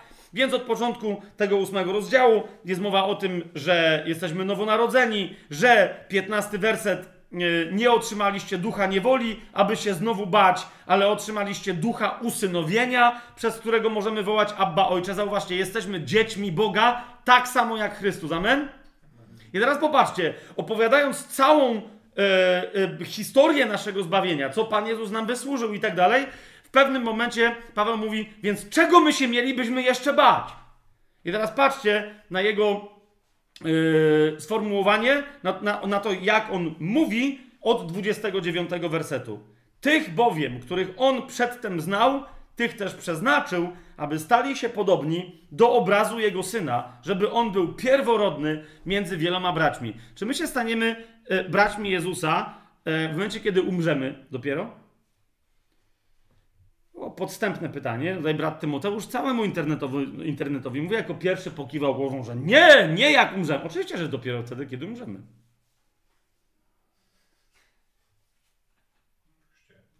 Tylko, że moment naszej śmierci to jest moment nowonarodzenia, który potem potwierdzamy w chrzcie. Czy to jest jasne, co ja teraz mówię? Pamiętajcie, jest pierwsza rzecz. Osoba nowonarodzona kończy absolutnie ze swoją starą tożsamością. I nawet to nie jest tak, że ta osoba umarła i gdzieś idzie do piekła, do nieba czy gdzieś. Nie. Osoba, która w akcie nowego narodzenia rodzi się na nowo, jednocześnie anihiluje starą osobę. Absolutnie unicestwia. Czy to jest jasne? Więc my musimy umrzeć. Sęk tylko w tym, że nie musimy czekać na śmierć tego ciała, ale musimy wreszcie przyjąć i objąć, uchwycić, dać się przeniknąć tej rzeczywistości, którą jest nowe stworzenie. Jesteśmy nowym stworzeniem. Ok? Jesteśmy braćmi pierworodnego. Tak? Ale mamy dokładnie taki sam status, taki sam, taką samą tożsamość jak pierworodny. Mamy to? Teraz, kochani. W 31 wersecie, kontynuując tę myśl, zauważcie, co pisze Paweł. Cóż więc na to powiemy? Jeżeli Bóg jest z nami, to kto przeciwko nam? To jest oczywiście pytanie retoryczne, no bo Bóg jest z nami, więc nikt przeciwko nam. Tak? Ale zacznie 32 werset. On miałby być, no bo jedyny, jedyny, kto może być przeciwko nam, no to nie jest ktoś, kto by był głupi na tyle, żeby stawać przeciwko Bogu. Więc tylko Bóg mógłby być przeciwko nam. I jest pytanie, czy jest naprawdę z nami. Czy to jest jasne?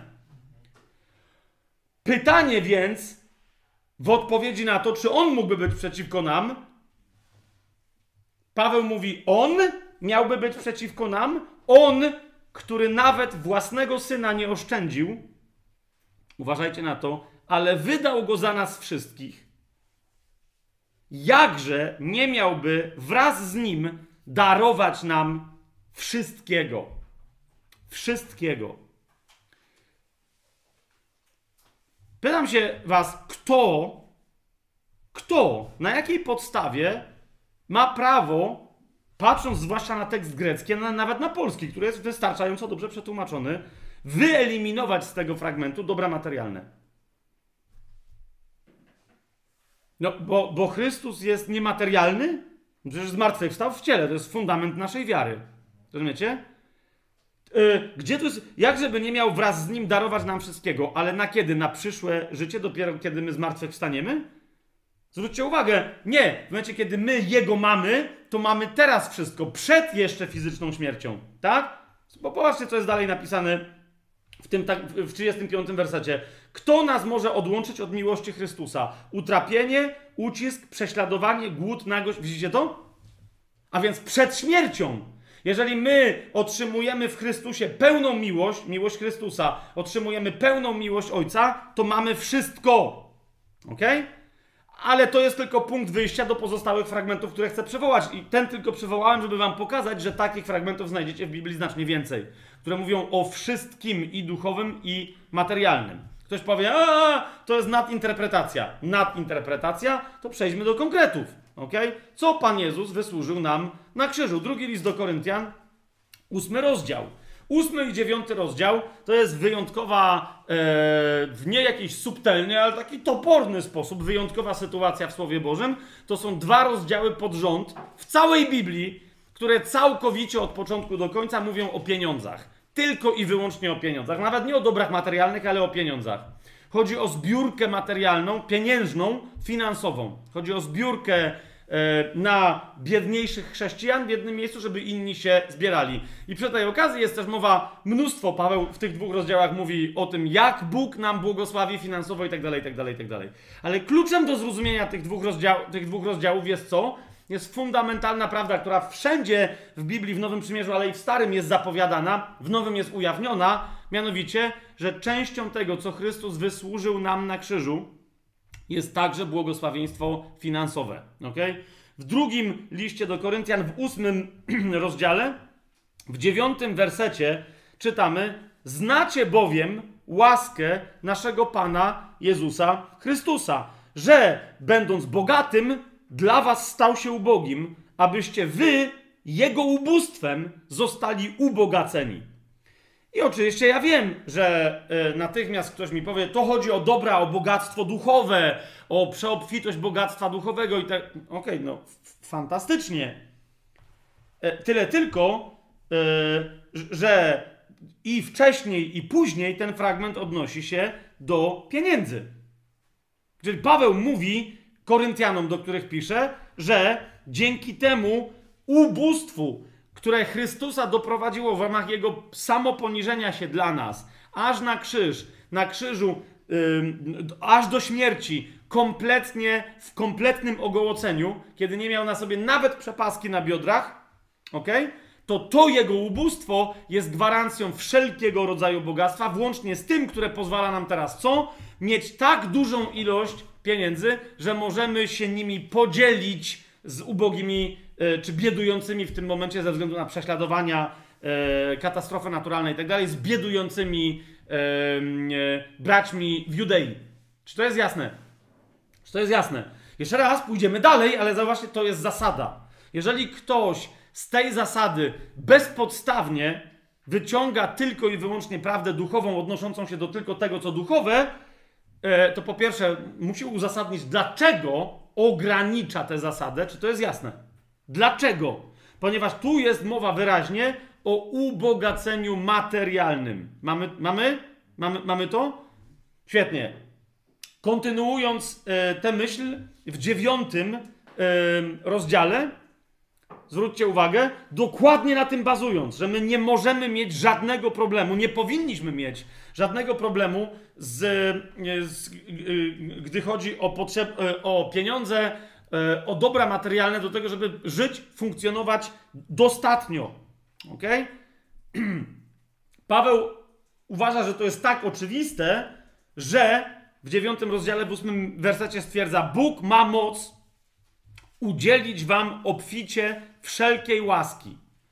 Jeszcze raz zwracam wam uwagę, co jest napisane w tym wersecie. Żeby co? Żeby kiedy macie niedostatek, żeby go poprosić i on wam wtedy udzieli łaski, że dostaniecie pieniądze? Nie! Zobaczcie, co jest dokładnie napisane w tym zdaniu. Czytamy ze zrozumieniem.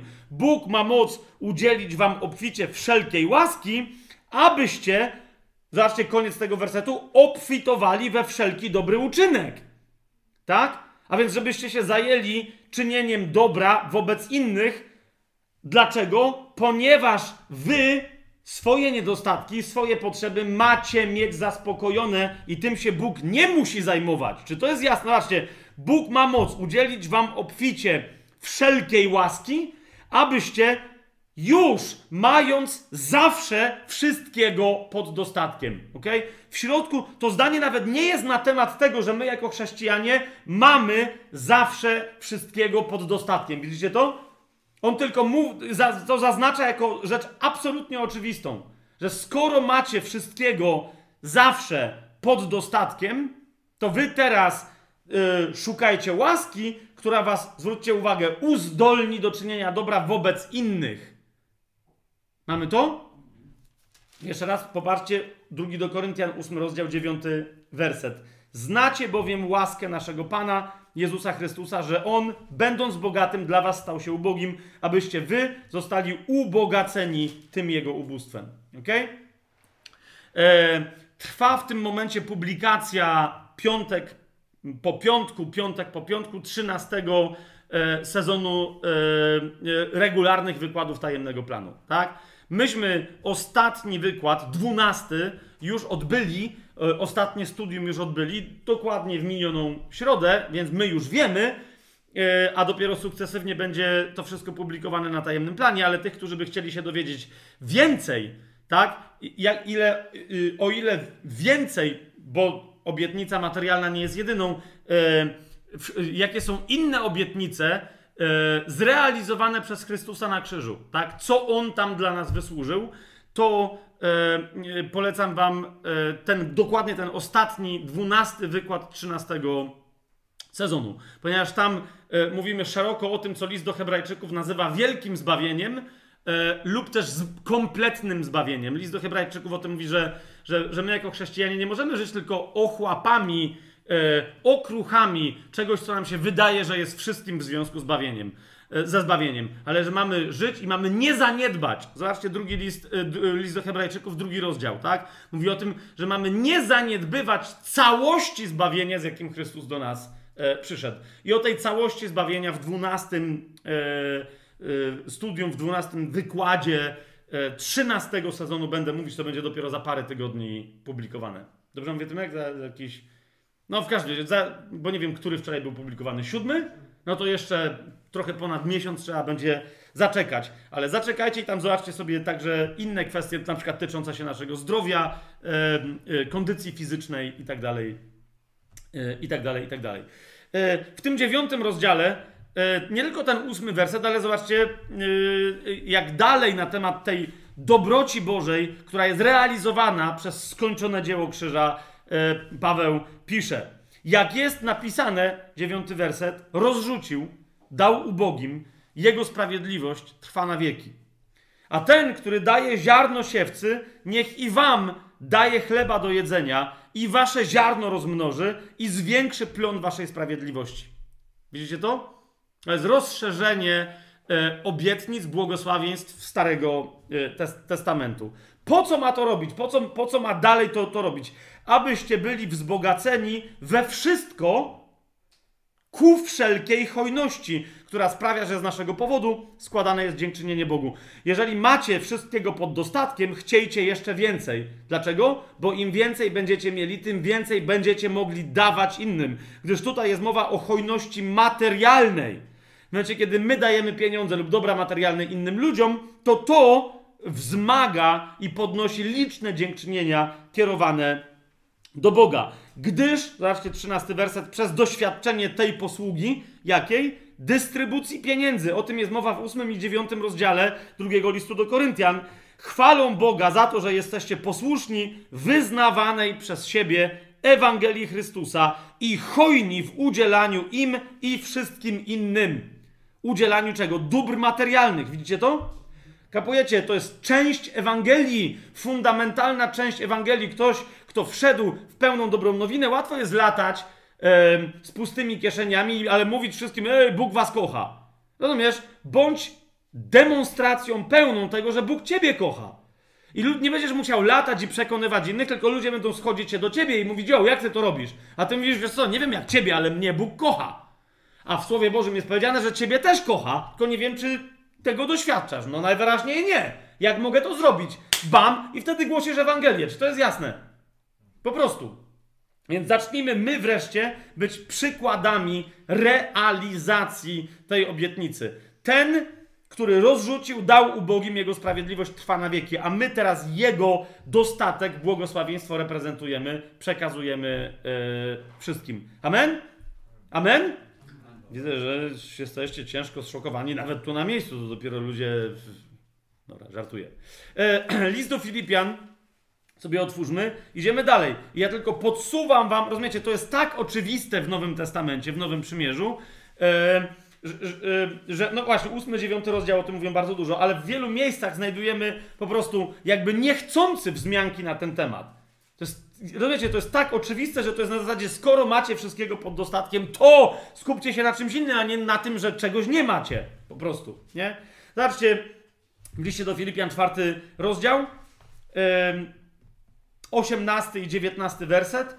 Paweł pisze do Filipian, e, że ma wszystko ze względu między innymi na ich usługę. Mam wszystko i to obfitości. To jest 18 E, werset, a w dziewiętnastym wersecie przypomina Filipianom, ale mój Bóg zaspokoi wszelką waszą potrzebę według swojego bogactwa w chwale w Chrystusie Jezusie. Widzicie to?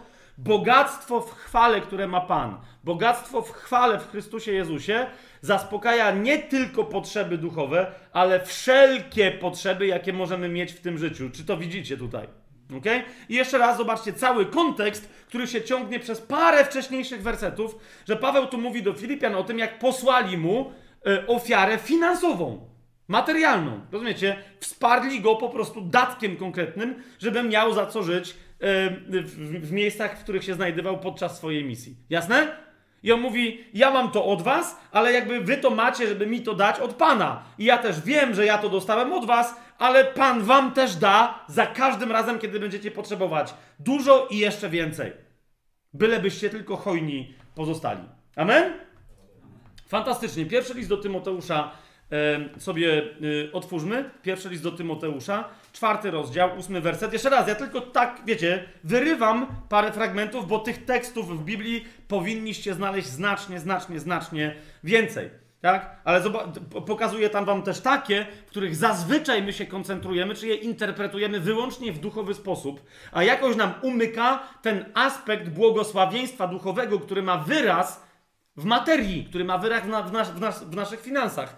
Spójrzcie na przykład list Pawła do Tymoteusza, czwarty yy, rozdział, w którym on mówi o praktykowaniu pobożności. Tak? Dzisiaj o tym nie będziemy mówić, o praktykowaniu swojej wiary, o praktycznym yy, życiu wiarą. I teraz mówi do, yy, do Tymoteusza Paweł, ćwiczenie cielesne bowiem przynosi niewiele pożytku. Dopiero co dzisiaj niektórym opowiadałem, że zacząłem e, ciężary dźwigać. Nagle znowu muszę się. Niewiele nie znaczy, że w ogóle nie przynosi. Okej, okay, dobra. E, ćwiczenie cielesne bowiem przynosi niewiele pożytku, uważajcie na to, lecz pobożność do wszystkiego jest przydatna, ponieważ zawiera obietnicę życia. Proszę Was, zwróćcie uwagę na to. Obiera, zawiera obietnicę życia obecnego i przyszłego. Znaczy, błogosławieństwo przez prak- naszą właściwą praktykę wiary ma się wyrazić nie tylko w tym w przyszłości, ale także teraz. Amen? W tym samym y, pierwszym liście do Tymoteusza w szóstym rozdziale, w siedemnastym wersecie, no właśnie, bo tu się pojawia pewien problem, o którym za chwilę już będę mówić, tylko cały czas jeszcze chcę, rozumiecie, żebyśmy mieli odpowiednią mocną podstawę w Słowie, w Słowie Bożym, żebyśmy wolni od chciwości mieli jednak pełną wiarę e, w to, że należy się nam dostatek, spokój, tak, abyśmy mogli skoncentrować nasze wysiłki na czynieniu dobra innym, a nie na, na, e, w kółko się kręcić wokół zaspokajania regularnie swoich materialnych potrzeb. Tak? Zobaczcie, w szóstym rozdziale, w siedemnastym wersecie, co pisze Paweł. Bogaczom tego świata nakazuj, aby się nie wynosili i nie pokładali nadziei w niepewnym bogactwie. Lecz w Bogu żywym, który nam wszystkiego obficie udziela, abyśmy z tego korzystali. Tak się podekscytowałem, że byłbym się aż wywalił do tyłu. Nie? Zobaczcie, e, ile razy ja słyszałem nauczanie, także powołujące się na ten fragment, że, bo, bo wcześniej jest powiedziane, że miłość pieniędzy jest źródłem wszelkiego zła. Amen! I że w związku z tym nie możemy być bogaczami. Nie, nie możemy być bogaczami tego świata którzy ufają pieniądzom, tak? I w ogóle nie, nie, do niczego nam bogactwo, opływanie w bogactwo absolutnie nie jest potrzebne. Ja dzisiaj nie o tym będę mówić. Zwłaszcza, że jak mówię o dostatku, to nie mówię o pysznieniu się dobrami materialnymi. Jasne? Natomiast, co mówi ten fragment? Że bogacze mają problem, bo ufają. I jeszcze dzisiaj o tym będziemy więcej mówić. Bo ufają pieniądzom, natomiast my ufamy Bogu żywemu, który nam wszystkiego i tu kontekst cały i również słowa konkretne greckie oznaczają, które nam wszystkiego materialnie obficie udziela, abyśmy z tego korzystali. Jasne?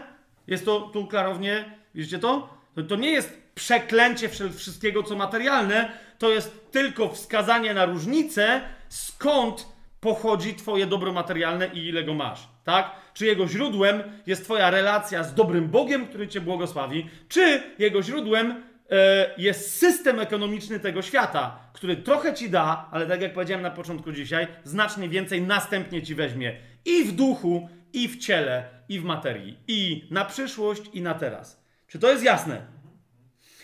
E, doskonale. W drugim Piotra, jeszcze sobie ten fragment otwórzmy, e, bo z jakiegoś dzikiego powodu E, bywają tacy, którzy powiadają, że, że Paweł, e, gdy chodzi o pieniądze, e, miał niewłaściwą teologię, że, że, że wręcz ostatnio usłyszałem takie zdanie, że Paweł reprezentował hiperłaskę.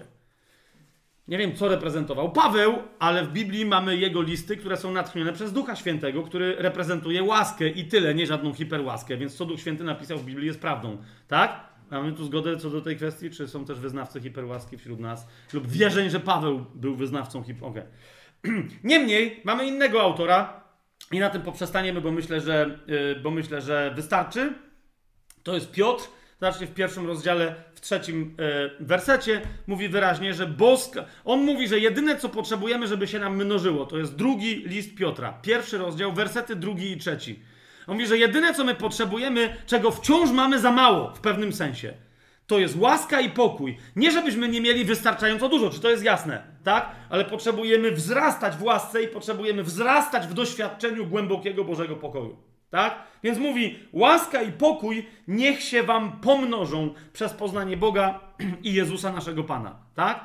Ale czy y, życzy nam, żeby się nam mnożyły pieniądze czy cokolwiek innego? Nie, on zakłada, że potrzeby materialne, potrzeby fizyczne, potrzeby finansowe mamy zaspokojone. Mówi, ponieważ, jako że Jego boska moc już obdarzyła nas wszystkim, co jest potrzebne do życia i do pobożności. Tak? Czyli zwróćcie uwagę, wszystkim, co jest potrzebne do tego, abyśmy my żyli godnie oraz abyśmy my byli pobożni, a więc abyśmy mieli także na wspieranie potrzeb ubogich. Zobaczcie, jak jest pobożność określona w liście Jakuba pierwszym rozdziale, w 27 wersecie. Czysta i niepokalana pobożność, jeszcze raz powtórzę, to jest Jakub, pierwszy rozdział, 27 werset. Jakub, pierwszy rozdział, 27 werset. Jak za szybko z czymś lecę, bo wiecie, próbuję do 13 zdążyć, nie? To powiedzcie mi, że, żebym powtórzył, ok? Bo, bo być może, że i te, ktoś tam z drugiej strony y, YouTube'a. Więc to jest list Jakuba, pierwszy rozdział, 27 werset.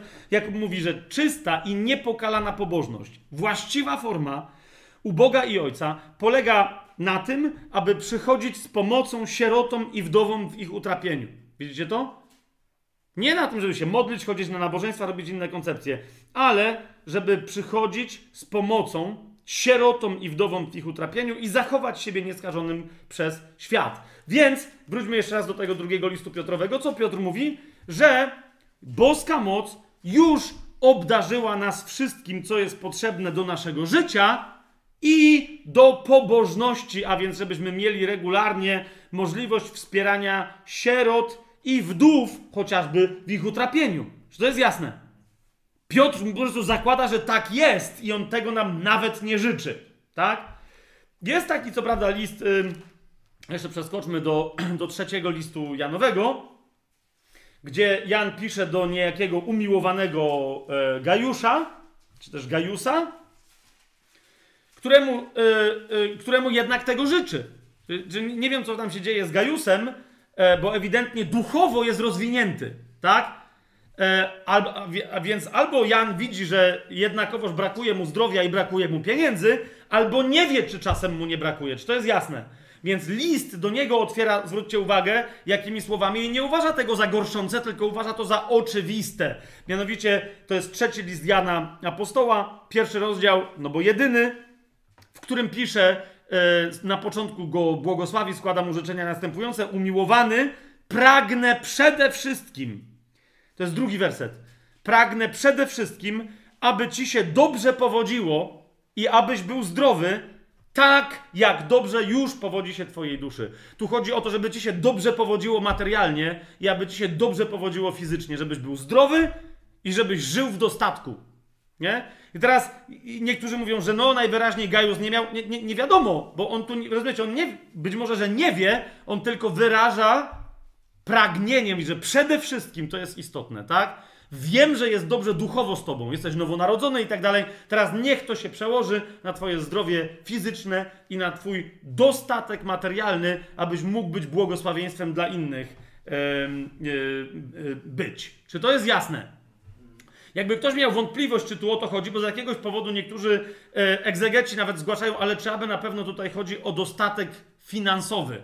Oczywiście, że tak, bo to jest takie greckie słowo. Ono w ogóle e, bardzo rzadko się pojawia, nie wiem, 3-4 razy, nie więcej e, w greckim Nowym Testamencie. Między innymi ten to, aby ci się dobrze powodziło, e, e, to słowo się pojawia między innymi, zauważcie, w pierwszym liście do Koryntian, w 16 rozdziale, w którym Paweł w drugim wersecie mówi: Każdego pierwszego dnia tygodnia niech każdy z Was odkłada u siebie stosownie do tego, jak mu się powodzi. Co ma odkładać? Błogosławieństwa duchowe?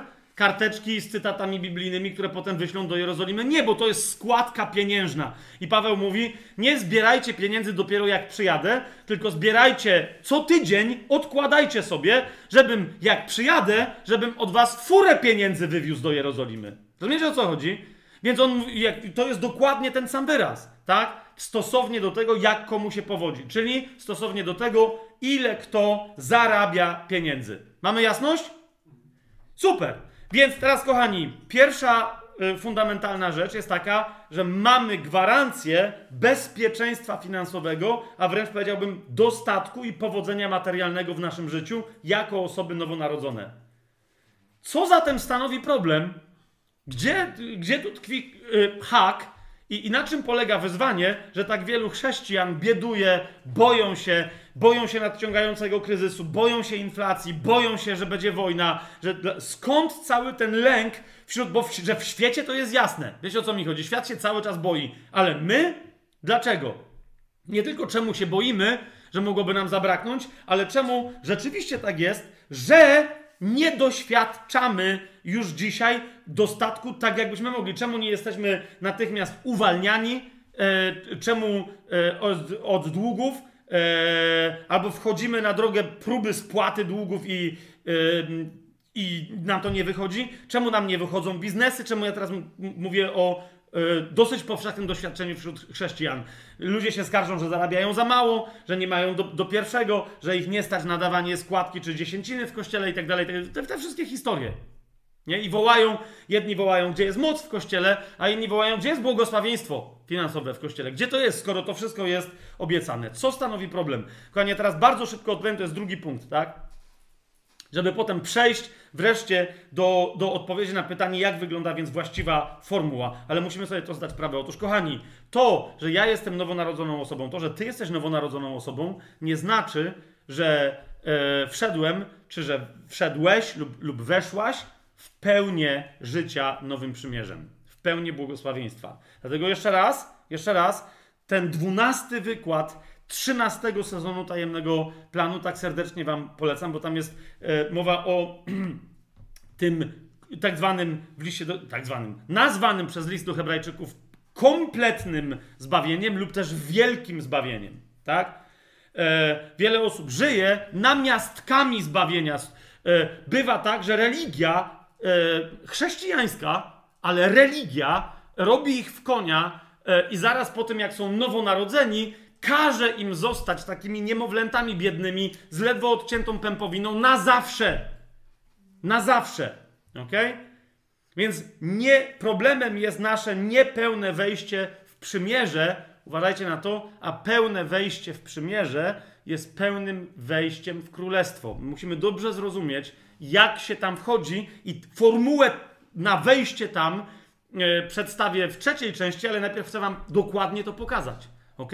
Ktoś, kto wszedł w pełnię Nowego Przymierza, tak jak Jezus był na ziemi kapłanem Bożym, królem, Mesjaszem. Zresztą zauważcie, że kiedy umierał na krzyżu, Rzym nawet go rozpoznał jako króla i mu napisali Jezus Nazareński, król Żydów.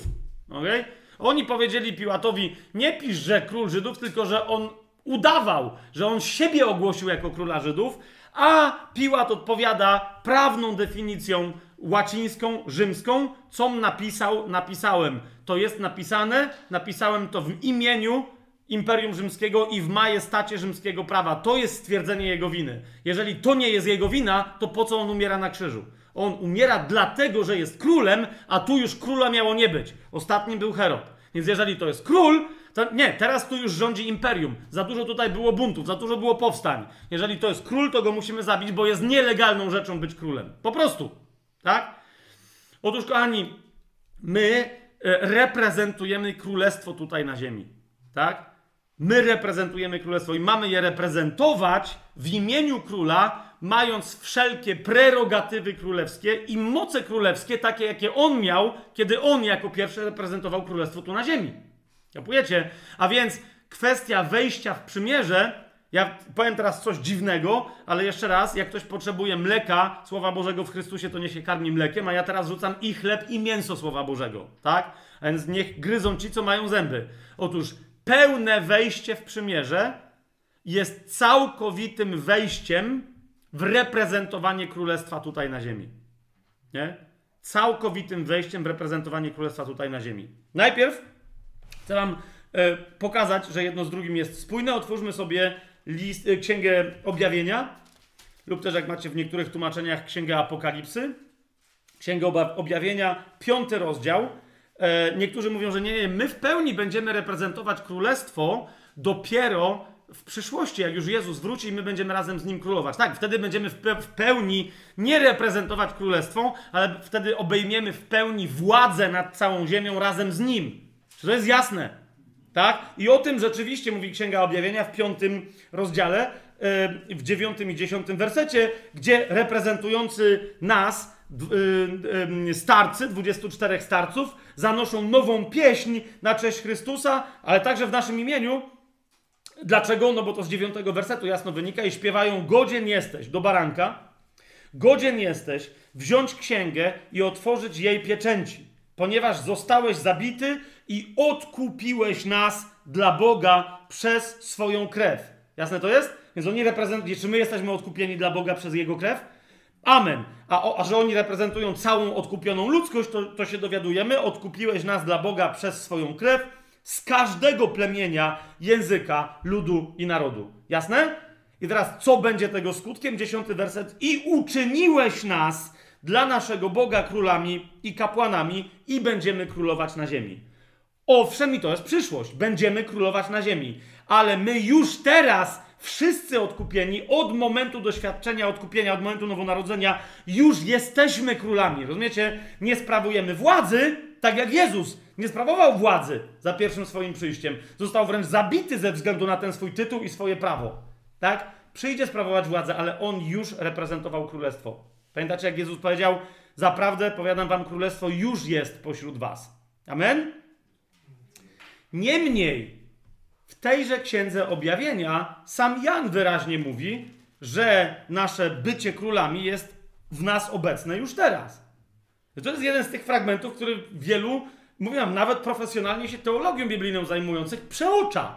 Zobaczcie pierwszy rozdział e, Księgi Objawienia, piąty i szósty werset. Kiedy, e, cała Księga Objawienia jest de facto jednym wielkim listem do Kościoła od Pana Jezusa, nie tylko do siedmiu kościołów e, Azji, ale w ogóle do całego Kościoła. Nie w czwartym wersecie czytamy łaska wam i pokój od tego, który jest i który był i który ma przyjść. I od siedmiu duchów, które są przed Jego tronem. Od Jezusa Chrystusa, który jest wiernym świadkiem i pierworodnym z umarłych i władcą królów ziemi. Widzicie to? Tak, uważajcie teraz. Temu, który nas umiłował i obmył nas z naszych grzechów swoją krwią, uwaga, i już uczynił, sprawdźcie sobie czas grecki, już uczynił nas królami i kapłanami dla Boga swojego Ojca. Jemu chwała i moc na wieki wieków. Teraz. Temu, który nas przed tym, jak ja to mówię, uczynił królami i kapłanami. Widzicie to? I w tym sensie Paweł, e, nie Paweł, tylko Jan, pisząc do innych, do których jest ta księga kierowana, w dziewiątym wersecie mówi: Ja, Jan, który jestem także waszym bratem, zwróćcie uwagę, i współuczestnikiem w ucisku i królestwie oraz w cierpliwości Jezusa Chrystusa. Jakim ja jestem uczestnikiem w królestwie? Ano takim, że w tym królestwie jestem destynowany, jestem przeznaczony, aby współkrólować z Chrystusem. Mamy to? Mamy, czy, czy to mamy? Teraz uważajcie, bo tak ktoś powie, no okej, okay, to jest tylko tyle, to jest tylko tyle. Zaraz zobaczycie, jak bardzo to się wiąże z przyjęciem albo nieprzyjęciem e, zabezpieczenia materialnego w naszym życiu, w duchu. ok? Ale najpierw otwórzmy sobie list do Hebrajczyków, bo chcę Wam jeszcze jedną rzecz pokazać, e, aby siebie, Was, wszystkich, którzy słuchają tego nauczania, są posłuszni Słowu Bożemu, albo przynajmniej chcą być posłuszni Słowu Bożemu, żeby ich ostrzec. Otóż 28, 12 e, rozdział listu do Hebrajczyków, w 28 wersecie, zaraz po tym, jak nam mówi w tym rozdziale o naszym wejściu w nowe przymierze. Zobaczcie 20, 12 rozdział, 18 werset. Nie podeszliście do góry, która da się dotknąć i płonącej ogniem i tak dalej, i tak dalej. Czyli mówi, nie podeszliście do góry Synaj. Nie podeszliście do starego przymierza, do przymierza mojżeszowego. Tak? Do czego podeszliście? Do Syna Bożego i do góry Syjon. Do nowego przymierza. To jest 22 werset aż do 24. Do pośrednika nowego przymierza. Amen? To podejście jest następnie przez Pawła, który pisze do wierzących chrześcijan, ale z pochodzenia Żydów, z automatu uznane za wejście w posiadanie królestwa. Czy to jest jasne? Tak? I w 28 wersecie mówi: Dlatego otrzymując w domyśle w ten sposób, jaki opisałem wcześniej w całym tym liście, dlatego otrzymując królestwo niezachwiane, zwróćcie uwagę, co tu jest napisane, miejmy łaskę, przez którą możemy służyć Bogu tak, jak Jemu się to podoba, z czcią i bojaźnią. Krótko mówiąc, będąc nowonarodzeni, wchodząc w nowe przymierze, Paweł mówi: Zrozumcie, że weszliśmy do królestwa, więc teraz żyjmy tym nowym przymierzem, a to oznacza życie zasadami królestwa, a nie świata, życie pod rządami tego, który jest królem, a więc posłuszeństwo jego woli, a nie kompromisy ze światem. Tak?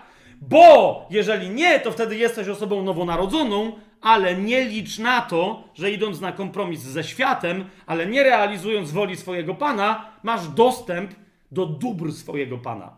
Czy to jest jasne?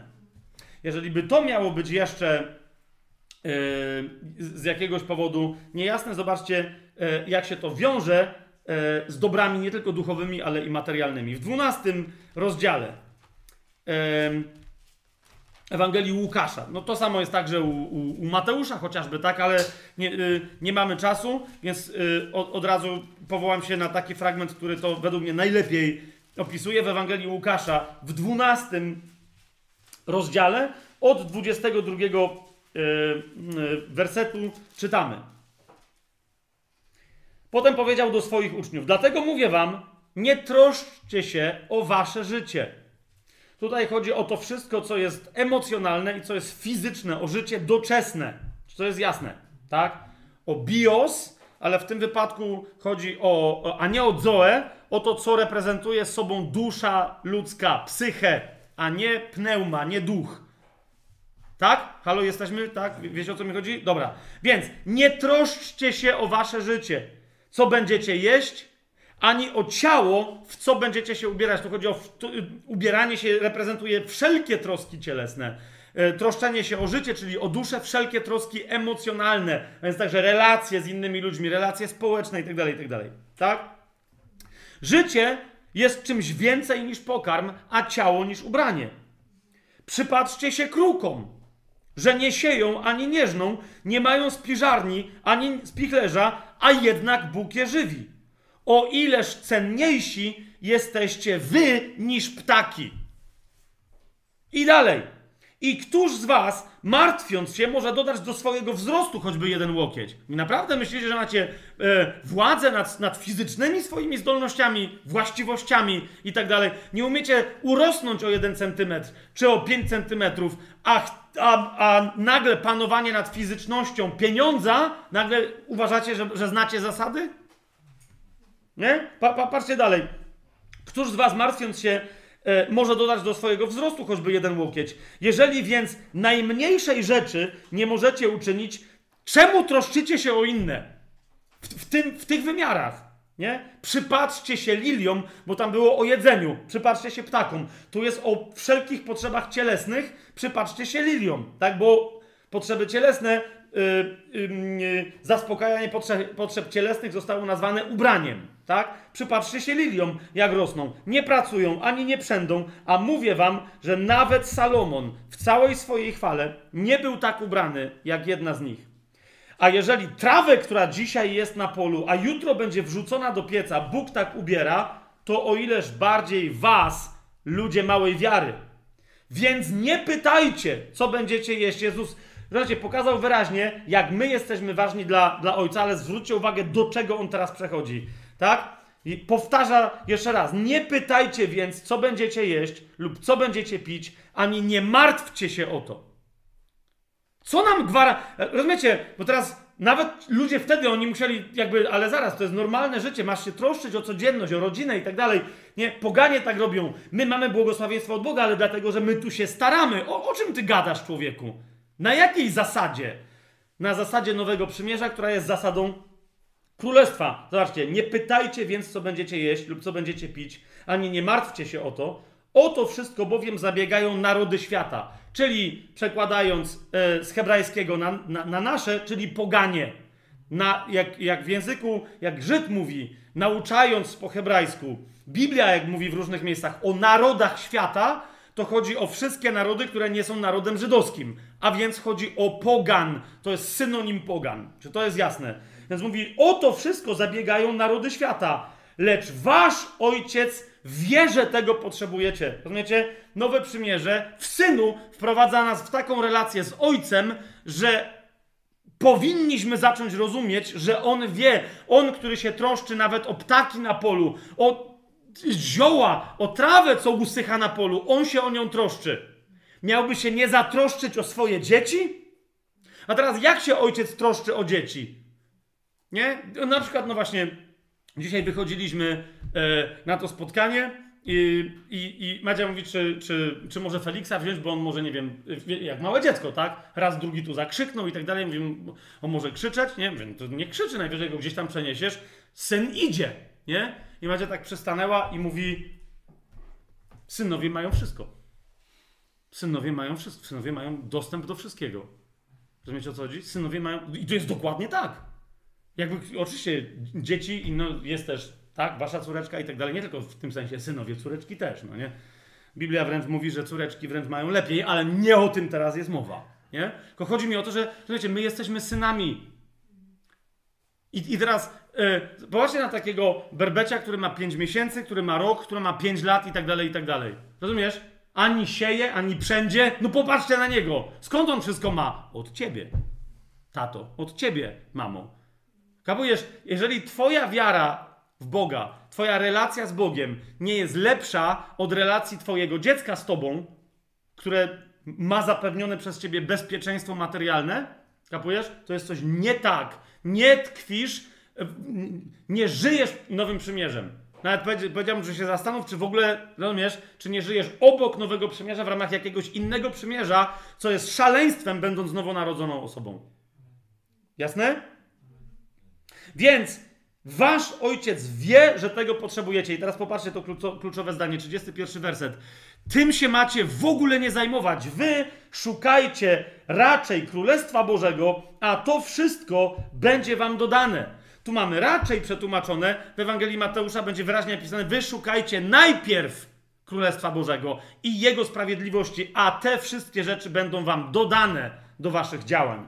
I teraz popatrzcie, nie bój się, mała trzutko. Dlaczego nie cytuję tego klasycznego fragmentu z Ewangelii Mateusza? To jest Ewangelia Mateusza. Tutaj trzymajcie założone, bo tu zaraz wrócimy. To jest Ewangelia Mateusza, szósty rozdział. 33 e, werset. Szukajcie najpierw Królestwa Bożego i Jego sprawiedliwości, a to wszystko będzie wam dodane. Szukajcie najpierw przede wszystkim.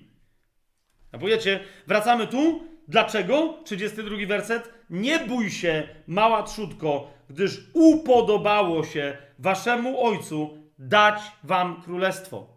Już teraz my w nim funkcjonujemy. My w ramach tego królestwa jeszcze, yy, jeszcze nie rządzimy, czy to jest jasne? Jeszcze nie rządzimy, tak?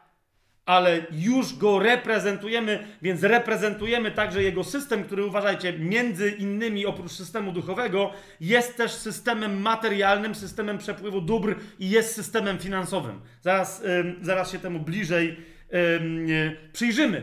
Okay? ale, albo, nawet, albo nawet od razu. Widzicie, system królestwa musi być lepszy niż normalny system w świecie. A zauważcie, jak wygląda normalny system w świecie. Psalm 24 sobie otwórzmy.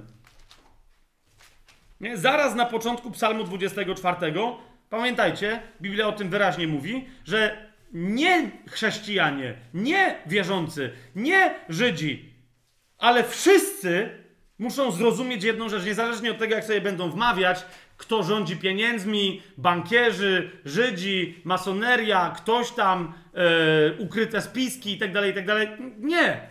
20, Psalm 24, między innymi, yy, on bardzo ładnie, ale w wielu innych miejscach ta zasada jest wyrażona, przedstawia uniwersalną zasadę, to jest Psalm 24, pierwszy werset. Do Pana należy ziemia i wszystko, co ją napełnia, cały świat i wszyscy jego mieszkańcy. Mamy to?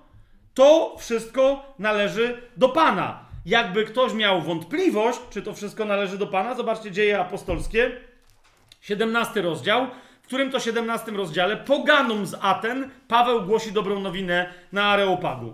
Pamiętacie to? Zobaczcie 17 rozdział, otwórzmy sobie dziejów apostolskich. W 24 i w, 20, i w 25 wersecie Paweł im mówi, to on nie mówi do wierzących ludzi, tylko mówi im o prawdziwym Bogu, jaki jest. Mówi Bóg, który stworzył świat i wszystko na nim, ten, który jest Panem nieba i ziemi, nie mieszka w świątyniach zbudowanych ręką ludzką, ani nie jest czczony rękami ludzkimi tak, jakby czegoś potrzebował, ponieważ, uważajcie na to, sam daje wszystkim życie i oddech i wszystko w gramatyce greckiej, wszystko w tym życiu. Czy to jest jasne?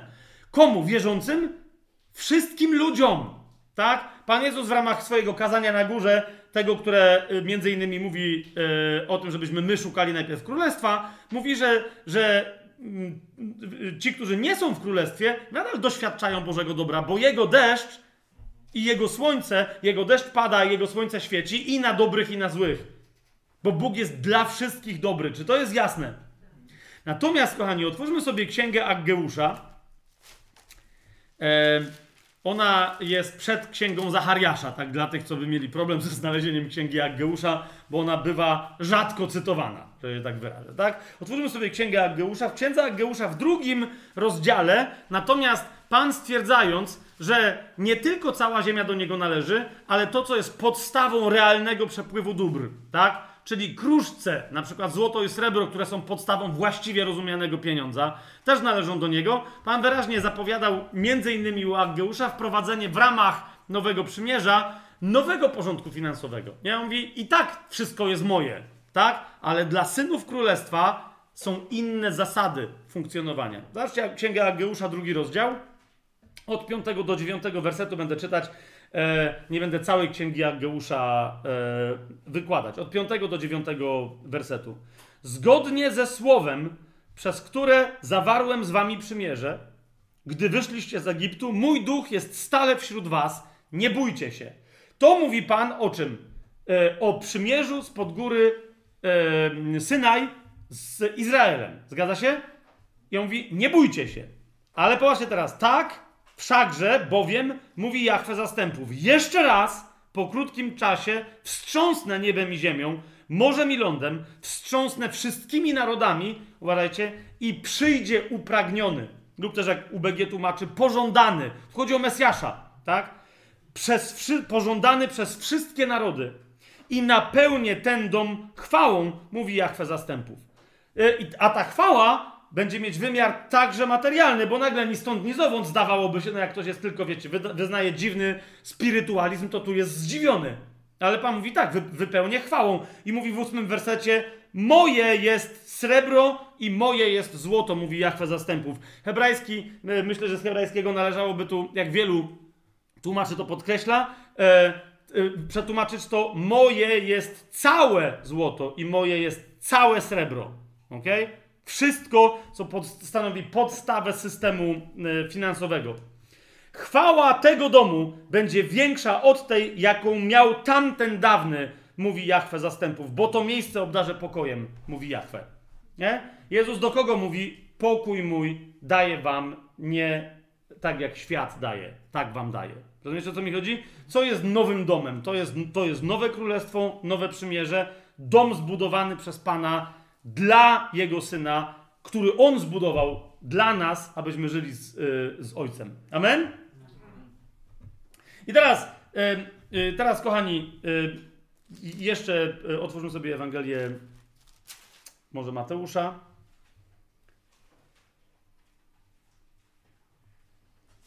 Bóg obdarowuje wszystkich, natomiast co do nas, jeszcze raz chcę zwrócić uwagę, w szóstym rozdziale, w 33 wersecie, szukajcie najpierw Królestwa Bożego i Jego sprawiedliwości, wszystko będzie wam dodane. Poganie muszą zabiegać u Boga, który chce im dawać. Wy nawet nie musicie zabiegać, zobaczcie 32 werset, o to wszystko poganie zabiegają, a wasz ojciec wie, wasz ojciec niebieski, że tego wszystkiego potrzebujecie. W tym samym szóstym rozdziale, ale w ósmym wersecie, jest powiedziane, żebyśmy nie byli podobni do, do pogan. Żebyśmy po, musimy żyć w nowym porządku królestwa, w ramach którego się nie dopraszamy u ojca czegoś, co on chce dawać tak czy siak. Wszystkim. Poganom, rozumiecie? Tu jest wyraźnie powiedziane: nie bądźcie do nich podobni, gdyż wasz ojciec wie, czego potrzebujecie, jeszcze nawet zanim go poprosicie. To jest bardzo istotne, to jest zupełnie inny porządek. Oni muszą prosić i im się wydaje, że im dłużej będą gadać w ramach prośby, no to to im zapewni błogosławieństwa. A Bóg jest dobry, tak? Ale oni muszą prosić. On mówi, wy? Bóg wie, czego wy potrzebujecie. Więc zacznijcie wreszcie tak żyć, aby On was zaspokajał, a wy reprezentujcie królestwo, pełnijcie, yy, pełnijcie yy, Jego wolę. Tak? Mamy to? Teraz widzę, że mamy jeszcze godzinę 10 minut, pff, 7 punktów. Może się wyrobię. Więc kochani, jak w tym wymiarze materialnym, jak w tym wymiarze e, finansowym, jak wejść wreszcie w pełne nowe przymierze, jak wejść w królestwo, w doświadczenie przepływu dóbr królestwa, w system ekonomiczny królestwa, jeszcze tutaj, kiedy jest, funkcjonujemy na ziemi. Ok? Punkt pierwszy. Kluczem do tego jest jak do wszystkiego y, w królestwie wiara. Ok? Dlaczego ja tyle czasu poświęciłem e, przedstawianiu tych, tych wszystkich prawd? Ponieważ my nie, my nie mamy sobie wymyślać rzeczy. Jasne jest to, co mówię? Ale, ale mamy się opierać na tym, co Pan nam powiedział, że jest prawdą. Bo On jest prawdą. Amen? Na, na tym, jeżeli ona powiedział, róbcie tak, to my po prostu, jeżeli on tak powiedział, to mamy tak robić. Jeżeli powiedział, to weźcie, bo to wam dałem, to mamy to wziąć. Rozumiecie? Grzechem zaczyna być, kiedy my dalej się dopraszamy od niego, żeby nam coś dał, co już nam dał.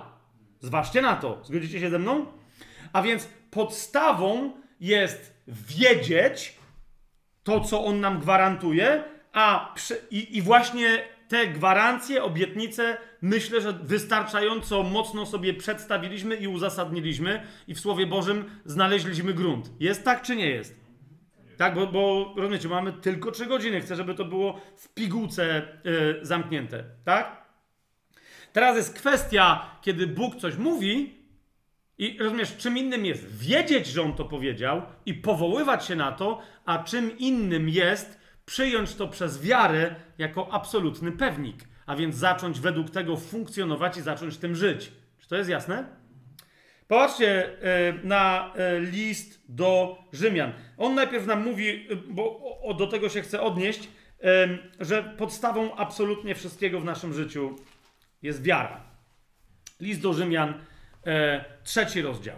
Tak? List do Rzymian, trzeci rozdział i, i wiara zapoczątkowuje w nas nowe narodzenie, którym jest akt bycia usprawiedliwionymi w duchu. Tak? Chodzi mi tylko o to, że zasada wiary od tej pory funkcjonuje i obowiązuje w życiu wierzącego. Nie możesz niczego w swoim życiu pozyskać inaczej, jak tylko przez wiarę. Czy to jest jasne? To, popatrzcie na to. Po pierwsze, rozdział trzeci listu do Rzymian. Przeczytajmy sobie oczywisty fragment od 21 wersetu. Ale teraz bez prawa została objawiona sprawiedliwość Boga.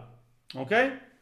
Poświadczona przez prawo i proroków. Jest to, pamiętacie, Pan Jezus mówi: szukajcie najpierw Królestwa Bożego, Królestwa Boga i Jego sprawiedliwości. Sprawiedliwości Boga. Zgadza się? Więc jak się najpierw szuka Królestwa, szukając Jego sprawiedliwości? Jak się ją znajduje i jak się w nią wchodzi? Pierwszy nawet krok dokonuje się przez wiarę. Tak? Więc bez prawa została objawiona sprawiedliwość Boga, poświadczona przez prawo i przez proroków. Jest to sprawiedliwość Boga przez wiarę Jezusa Chrystusa dla wszystkich i na wszystkich wierzących. Nie ma tu bowiem żadnej różnicy. Wszyscy bowiem zgrzeszyli i wszyscy są pozbawieni chwały Boga. A zostają usprawiedliwieni za darmo z Jego łaski przez odkupienie, które jest w Jezusie Chrystusie. Jego to Bóg ustanowił przebłaganiem przez wiarę w Jego krew. Po co? Aby okazać swoją sprawiedliwość przez odpuszczenie w swojej cierpliwości przedtem popełnionych grzechów. Aby okazać swoją sprawiedliwość w obecnym czasie, po to, aby On był sprawiedliwym i usprawiedliwiającym tego, kto wierzy w Jezusa. Amen? Więc akt usprawiedliwienia powoduje, że do, dochodzi do zamiany nasze stare życie grzesznika za jego nowe życie sprawiedliwego Bożego na wieki. A, amen? mamy to? To jest pierwszy krok. Ale teraz zwróćcie uwagę, od tej pory, od tej pory sprawiedliwy nie tylko ma życie przez wiarę, a, czy otrzymuje życie wieczne przez wiarę, ale od tej pory sprawiedliwy ma żyć przez wiarę. Sprawiedliwy z wiary żyć będzie. Paweł w trzech miejscach w Nowym Testamencie ten fragment dokładnie w taki sposób interpretuje ten cytat z listu e, z księgi Habakuka. Sprawiedliwy z wiary żyć będzie. A przykładem tego pełnego życia z wiary jest co? Nie tylko przyjęcie usprawiedliwienia w duchu, ale przyjęcie wszystkiego, całego błogosławieństwa, które się z tym wiąże, na wzór kogo? Abrahama. Na wzór Abrahama. Tak? Pierwszym sprawiedliwym, który żył z wiary, nie tylko otrzymał życie, ale całe życie, błogosławieństwo swoje otrzymał z wiary, był Abraham. I w czwartym rozdziale o tym listu do Rzymian Paweł wyraźnie pisze, otwórzcie sobie list do Rzymian, czwarty rozdział, w drugim i trzecim wersecie czytamy: Jeżeli bowiem Abraham został usprawiedliwiony z uczynków, ma się czym chlubić, ale nie przed Bogiem.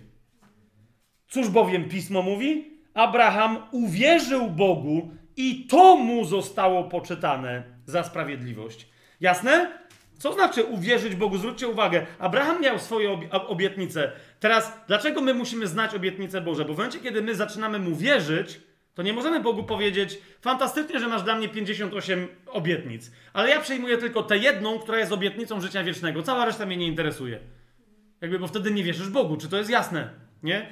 Dlatego przyjęcie pełnego pakietu, wzorem przyjęcia pełnego pakietu jest Abraham. Zobaczcie dalej, nie tylko uwierzenia Bogu, ale uwierzenia w co? Czwarty rozdział, osiemnasty werset. On to, wbrew nadziei, to jest cały czas mowa o Abrahamie, mając nadzieję, uwierzył, że stanie się ojcem wielu narodów, według tego, co mu powiedziano, takie będzie twoje potomstwo. A nie będąc słabym w wierze, widzicie to? To jest wiara, która się tyczy wszystkich obietnic. Nie zważał na swoje już obumarłe ciało, bo miał około 100 lat, ani na obumarłe łonosary.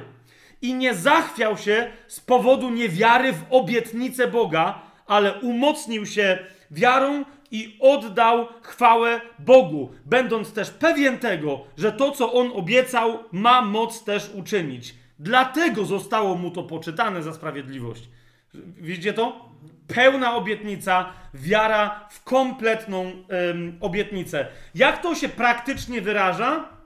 Jak to się praktycznie y, wyraża w Nowym Testamencie? Otóż to się tak praktycznie wyraża, że jeżeli ty wiesz, że Bóg ci coś gwarantuje, i masz wiarę w to, która jest oczywistą pewnością, w momencie, kiedy zaczyna ci tego brakować, na przykład pieniędzy na normalne życie, tak, w ramach którego masz co innego do, do roboty niż zajmowanie się pieniędzmi, tak? Wówczas zwracasz się do Boga z prośbą, która nie jemu ma przypomnieć, bo on wie, ale ma tobie przypomnieć, na jakich obietnicach stoisz. I zaraz, kiedy się z tą prośbą zwracasz, skoro, się, skoro Boga prosisz o coś, co on ci gwarantował, to od razu mówisz: ale od razu z góry Ci dziękuję, bo ja wiem, że to jest zgodne z Twoją wolą. I co? I wiesz, że już to masz, i wtedy widzisz, jak to się zaczyna manifestować i objawiać w Twoim życiu. Yy, fragmentów na ten temat jest mnóstwo, ale najbardziej taki klarowny, klasyczny na ten temat jest piąty rozdział pierwszego listu Janowego, więc sobie tam go otwórzmy. Tak wygląda wiara w działaniu, na modlitwie, praktycznie. Ok? To jest pierwszy list Jana, piąty rozdział, od 13 do 15 wersetu. Zauważcie, wychodzi z czego e, w tym piątym rozdziale jeszcze raz e, Jan jako autor tego listu? Z tego, że mamy nowe przymierze, że to nowe przymierze daje nam nowe życie, że mamy życie wieczne. Amen? Ale jaka tego jest także konsekwencja na to życie? Zobaczcie, mówi tak, to napisałem wam, którzy wierzycie w imię Syna Bożego, abyście wiedzieli, że macie życie wieczne i abyście wierzyli w imię Syna Bożego. Taka zaś jest ufność, którą mamy wobec Niego, że jeżeli o coś prosimy zgodnie z Jego wolą, wysłuchuje nas. A jeżeli wiemy, że nas wysłuchuje, o cokolwiek poprosiliśmy, wtedy wiemy, że otrzymujemy to, o co go prosiliśmy. To jest dziwne trochę tłumaczenie. Wiemy, że otrzymujemy. Jak sobie sprawdzicie grekę, jest prosty grecki wyraz echo, E, który znaczy mieć, e, mam mieć, yy, tak jak po polsku mieć. I nie wiem, po co tu kombinować, no chyba, że ktoś ma problem właśnie z tym, co to zdanie oznacza, bo ono oznacza, że już kiedy prosisz o coś, co jest zgodne z Jego wolą, to ty wiesz, że masz. Więc nawet nie o to prosisz, żeby Bóg dopiero coś zrobił, tak? Ale żeby w ten sposób to wziąć. Czy ma sens, co teraz powiedziałem? Przez wiarę, tak? Bo tutaj nie ma, że dopiero to otrzymamy, tu jest, ok, e, otrzymujemy, e, ale jeszcze raz, w, w języku greckim jest napisane mamy. My wiemy, że jeżeli go prosimy o coś zgodnego z jego wolą, to my wiemy, że go prosimy o coś, co już mamy. To jest sposób wzięcia tego czegoś do swojego życia, a nie oczekiwania, że Bóg to dopiero zrobi dla naszego życia. Sens to ma? Tak? List do Hebrajczyków, bo mamy tylko godzinę, a ja chcę 7 punktów przedstawić. Tak, więc tylko jeszcze wam jeszcze raz pokażę. To jest właśnie wiara biorąca w posiadanie, tak? Czyli normalna wiara chrześcijańska. Jeżeli ty wiesz, że Bóg ci gwarantuje, nie troszczcie się o to, co macie jeść, o to, co macie pić, bo o to się poganie troszczą, o to, w co się macie ubrać i tak dalej, i tak dalej, tak? Macie już wszystko, co jest potrzebne do życia i do pobożności, tak? To przez wiarę masz to przyjąć za pewnik. Jeżeli nie przyjmujesz tego za pewnik, to jest problem z twoją wiarą i zaraz się przyjrzymy, co z tym zrobić, ale to jest dokładnie to. Wtedy jak wchodzisz na modlitwę, to ty nie prosisz, jakbyś tego nie miała czy nie miał, ale wychodzisz z punktu widzenia, ojcze, ja wiem, że to mam, tylko jakoś tego nie widzę, więc po prostu sam siebie budzę przy pomocy mojej wiary do tego, czego ta wiara jest dowodem, że ja to mam. Jedenasty rozdział, pierwszy werset mówi wyraźnie, że normalna wiara chrześcijańska jest podstawą tego, czego się spodziewamy w naszym życiu oraz dowodem na istnienie czegoś, czego jeszcze nie widzimy. Po prostu. I tu nie chodzi o rzeczy przyszłe, typu powrót Pana Jezusa czy zmartwychwstanie nas w ciałach, bo tego się nie tyczy wiara, tak? Tego się tyczy nadzieja w Nowym Przymierzu. Na to mamy nadzieję, która nas nie może zawieść. To się na pewno stanie, to jest jasne, ale my nie możemy przy pomocy nadziei tego czegoś przyspieszyć, ściągnąć, spowodować, żeby to tu było, tak? Mieć tego teraz. Nadzieja jest związana z czymś, co Bóg obiecał i on to wypełni w swoim czasie. Wiara natomiast jest podstawą czegoś, czego możemy w danym momencie w życiu nie doświadczać, ale co jest nam gwarantowane przez Boga. Ma to sens, o, o, o czym gadamy? Idziemy dalej. A zatem miej wiarę, e, miej wiarę, siostro e, i bracie. E, z, z drugiej strony, i to jest druga kwestia, uważaj na niewiarę. Uważaj na niewiarę. To jest zupełnie inna siła, która w tobie pracuje, tak? Widzisz, Wiara rodzi się ze słuchania. Czytaj Słowo Boże, studiuj Słowo Boże, co Ci Bóg obiecał, jak te obietnice wypełnił w Chrystusie, co On Ci mówi, że Ci absolutnie gwarantuje. Co Ci mówi, że absolutnie gwarantuje. Rozumiesz? I albo nie wierzysz Bogu, bo co innego wiesz, jeżeli nie znajdziesz tego w Słowie Bożym, to ja Cię ja to rozumiem, tak? Ale ile fragmentów podałem, które jasno mówią o tym, że Bóg nam to gwarantuje, tak? Więc jeżeli znajdujesz to w Słowie Bożym, to albo ufaj Bogu, albo robisz z niego kłamcę. I, I miej świadomość, że bluźnisz Bogu wtedy, nie? A ludzie mówią, no tak, ale ja tu mam jakieś wątpliwości, czy aby na pewno i tak dalej. Jezus, Jezus, nie tylko Jezus, cały Nowy Testament nam mówi o tym, że to, to jest postawa rozdwojonego serca i wtedy to nie jest problem Boży, tylko to jest twój problem, że ty niby wierzysz, a nie wierzysz. Zobaczcie na przykład w Ewangelii Marka w 11 rozdziale, znów w Ewangelii Mateusza znajdziecie to samo i tak dalej, ale u Marka e, myślę, że to brzmi najlepiej, jak to jest tylko możliwe. E, w jednym zdaniu o to mi chodzi, bo to w wielu miejscach jest, jest klarownie wypowiedziane. W 11 rozdziale e, e, Ewangelii Marka, w 22 i w 23 i w 24 wersecie, popatrzcie, co Jezus mówi. Jezus powiedział im: Miejcie wiarę w Boga. Wiara w Boga, zauważ, wszystko to, co może być nazwane wiarą w Boga, czym następnie będzie skutkować? 23 werset. Bo zaprawdę powiadam wam, że kto powie tej górze, ktoś, kto ma wiarę w Boga, tak? Podnieś się i rzuć się w morze, a nie zwątpi w swoim sercu, lecz będzie wierzył, że stanie się to, co mówi, spełni się mu cokolwiek powie. Dlatego mówię wam, o cokolwiek prosicie w modlitwie, wierzcie, że otrzymacie, a stanie się wam. Ja wiem, że niektórzy na bazie tego fragmentu nauczają jakichś dziwactw na temat tego, że, że, że wiara polega na tym, że ty uwierzysz w coś, że siebie przekonasz, że daj spokój. Zauważ, Czym 23 werset jest okolony? 22 wersetem miejcie wiarę w Boga, a nie w coś, w co sobie wymyślicie. To nie są afirmacje pozytywne. I 24 werset mówi: O cokolwiek prosicie w modlitwie, otrzymacie. Wierzcie, że otrzymacie. Od kogo? Sami se to wyprodukujecie?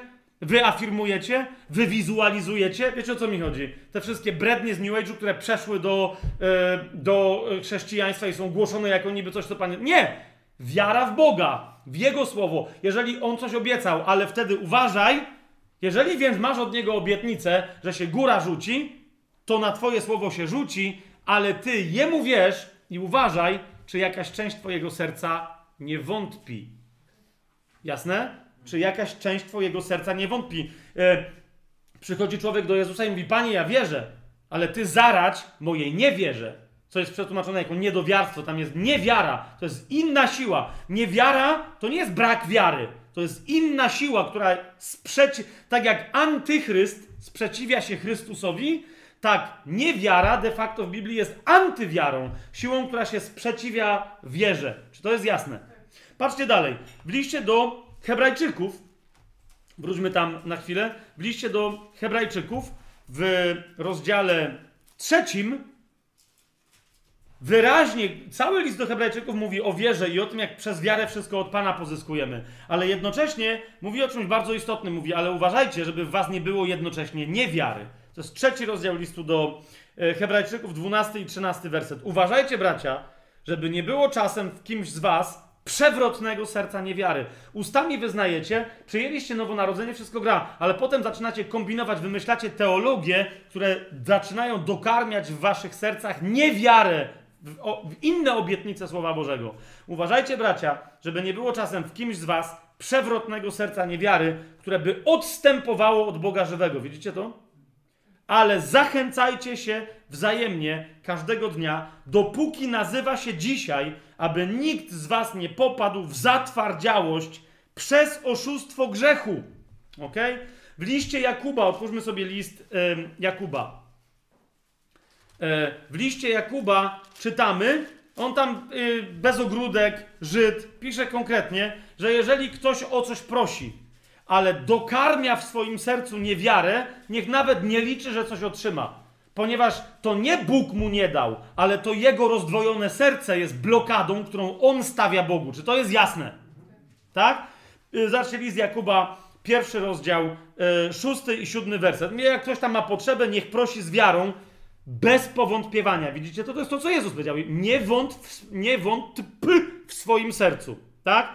Kto bowiem wątpi, podobny jest do fali morskiej pędzonej przez wiatr i miotanej tu i tam. Człowiek taki nawet niech nie myśli, że coś otrzyma od Pana. Dlaczego? Ponieważ to, tego rodzaju postawa serca w człowieku, który mówi, że chce coś od Pana, jednocześnie jest postawą oskarżenia, że Pan nie jest godzien zaufania i być może jest kłamcą. Czy to jest jasne? Bóg się nie zbliża do kogoś takiego. Ty masz gwarantowane rzeczy, czemu ich nie bierzesz? Ponieważ ty czynisz z Boga kłamcę. I to powoduje, rozumiesz, że jak chcesz dotknąć czegoś od Boga, czegoś dobrego, nie możesz tego dotknąć. Pierwszy rozdział Jakuba 17 werset mówi, że wszelki dar dobry i wszelki dar do, doskonały pochodzi z góry i zstępuje od Ojca Światłości, u którego nie ma zmiany, ani nawet cienia zmienności. Cokolwiek jest dobrego, masz potrzebę pieniężną, finansową, materialną i tak. Pamiętaj, to wszystko albo pochodzi od Boga, albo nie jest dobrym darem. Tak? Żeby to przyjąć i teraz Bóg to chce dawać. On jest źródłem tego, ale przestań wątpić w swoim sercu. Drugi list do Koryntian, e, szósty rozdział.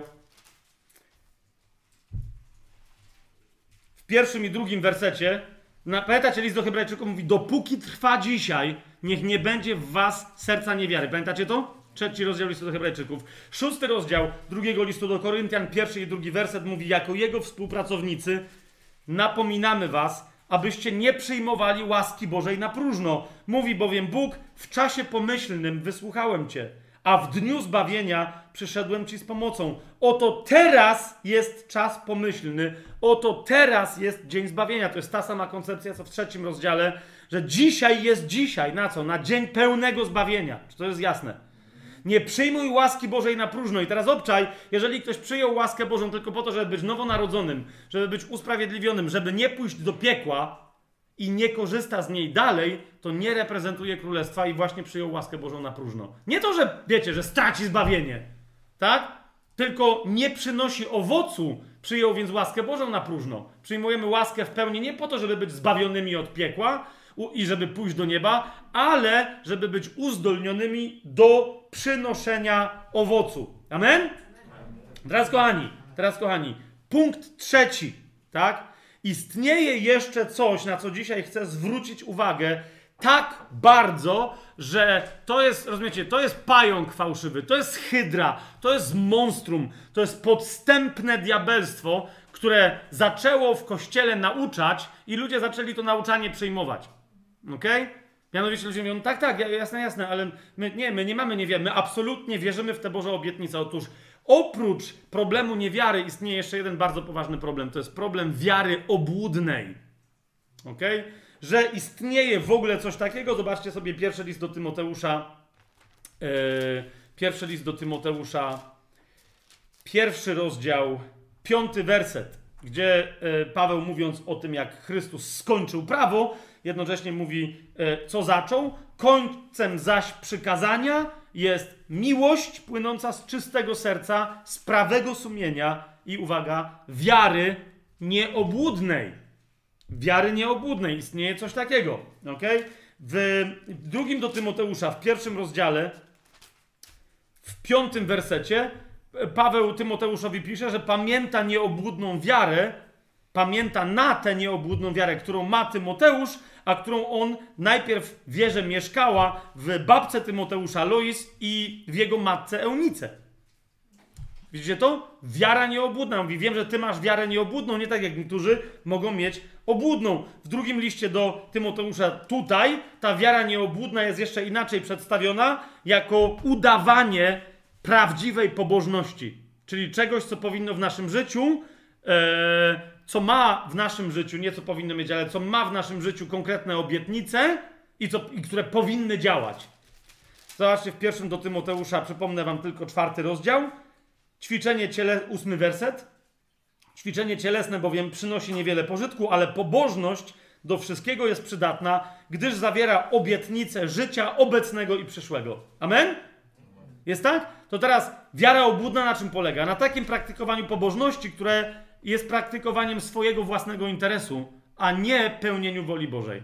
To jest taka pobożność, która jest pozbawiona mocy. I o ludziach, którzy praktykują taką wiarę obłudną, którzy nie mają wiary nieobłudnej, ale mają wiarę obłudną, w drugim do Tymoteusza, w trzecim rozdziale e, Paweł pisze, że to są ludzie przybierający, to jest trzeci rozdział, drugi do Tymoteusza, trzeci rozdział, piąty werset. Paweł pisze, że to są ludzie przybierający pozór pobożności, ale wyrzekający się jej mocy. Takich ludzi unikaj. Powiada, istnieje więc wiara obłudna. Na czym polega ta wiara? Kochani, widzicie, to wszystko, co ja do tej pory powiedziałem, nadal może niektórym ludziom posłużyć do czego? Do tego, żeby dalej kultywowali swój kult mamony. Żeby kultywowali kult, żeby czcili pieniądze. Okay? Czyli, czyli to jest postawa w kontekście zaspokojenia potrzeb materialnych. Jaka? Która mówi, ok, czyli to wszystko mam gwarantowane w Biblii. Wiecie, to jest dokładnie Ewangelia sukcesu. I oni mówią, Boże, skoro mam to gwarantowane, no to dawaj. Dlaczego? Ponieważ chcą, aby to pieniądze, żeby Bóg im dał coś, w co wierzą, że ich zabezpieczy. Rozumiecie? Pieniądze w naszym życiu, dobra materialne, zaspokojenie wszystkich naszych potrzeb wynika z naszego czczenia Boga, z naszej pewności, że On jest naszym Ojcem. Masa ludzi natomiast, to, to jest wiara obłudna, mówi, ja wierzę, ja wierzę, ja wierzę, ja... nie, nie wierzą Bogu, wierzą pieniądzom, albo ludziom, wierzą władzy ludzi, która może im zapewnić pieniądze, mówią, Boże, daj mi to, ale dopiero bezpieczeństwa spodziewają się z pieniędzy. Mówią, Boże, na bazie Twoich obietnic daj mi pieniądze. Tak? Przecież mi obiecałeś. Ale oni nie wierzą Bogu, lecz komu? Pieniądzowi, mamonowi, mamonie. Ok? Jest prosty test, kiedyś Reinhard Hitler o nim e, powiedział. E, moja żona przyszła i robi hałas, e, jakbyśmy mieli odpowiednio dużo czasu jakimiś e, wiecie, jak w kinie, tak ktoś przyjdzie i ona tak się czuje pewna ze swoim mężem i hałasuje foliami w tym momencie. I wszyscy jej mówią, a mnie to nie przeszkadza, że no nie hałasuj foliami, to tylko innych braci i sióstr nie szanujesz. Żartuję. Um.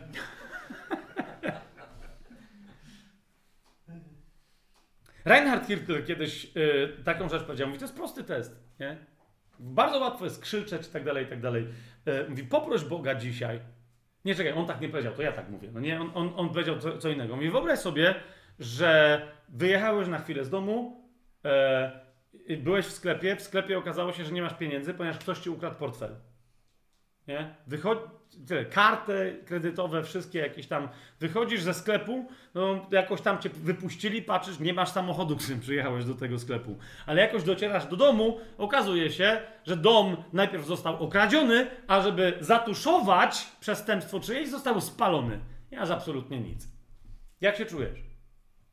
I teraz nie mamy czasu, bo jeszcze mamy tylko 45 minut, żeby, żeby dotrzymać słowa, ale rozumiesz, zrób sobie taki test. Naprawdę, nie chodzi mi o to, żeby wizualizować teraz takie rzeczy i zacząć nie wierzyć. Chodzi mi tylko o to, zrób sobie szybko taki test. Co, co wtedy czujesz? Jak, co wtedy naprawdę zrobisz? Co wtedy zrobi twoje serce? Nie? Czy to, na którym etapie tych zdarzeń zaczniesz czuć się e, zagrożony czy zagrożona, zaczniesz doświadczać niebezpieczeństwa? Bo jeżeli na którymkolwiek z etapów, to znaczy, że nadal masz problem z duchem sierocym w sobie i duchem ubogiej sieroty i nie wiesz, że masz ojca w niebie. Kapujesz? Prawdziwa postawa chrześcijanina, który wierzy, co ma w Chrystusie, kiedy tego typu rzeczy się wydarzą, nie będzie, co, czego Bóg chciał mnie nauczyć, że mnie tak doświadcza. Wiesz, ludzie cię, Bóg ci spalił samochód, ukradł ci portfel i potem cię okradł dom i ci go spalił, naprawdę? Co ty, co, w jakiego ty ojca wierzysz? Rozumiesz? Tak jakby mi ktoś kazał bić mojego syna, okradać mojego własnego syna, nie dawać mu jedzenia i picia, bo to go czegoś nauczy. No chyba tylko, że jestem debilem, ja. To to jedynego, czego go nauczy i psychopatą. Przestańmy wierzyć w Boga psychopatę. Koniec z tym. Nie? Wydarzyło się, co się wydarzyło. Takie jest życie. ok? Ale Bóg to dopuścił. No, co najwyżej tylko po to, żeby zrobić mnie... Kapujesz? Może twój dom to była trochę dziaduwa, może w tym domu były tylko dwa stare komputery, może samochód też już był do wymiany. I wreszcie, jak już nie będziesz mieć tych starych lepianek materialnych, wreszcie, rozumiesz, zrobiła się przestrzeń, żeby ci Bóg wreszcie dał porządny dom, porządny samochód i porządny komputer. I jeszcze co tam porządnego. Rozumiesz? Może wreszcie powiesz, ojcze, to wszystko to ja se uciułałem. No i tak ci wnoszę do królestwa. Ojciec ci to wszystko wziął i mówi, a co ty na to, żebym ja ci teraz dał królewskie zaopatrzenie? I o co mi chodzi? Co ty wtedy myślisz, że co się stało?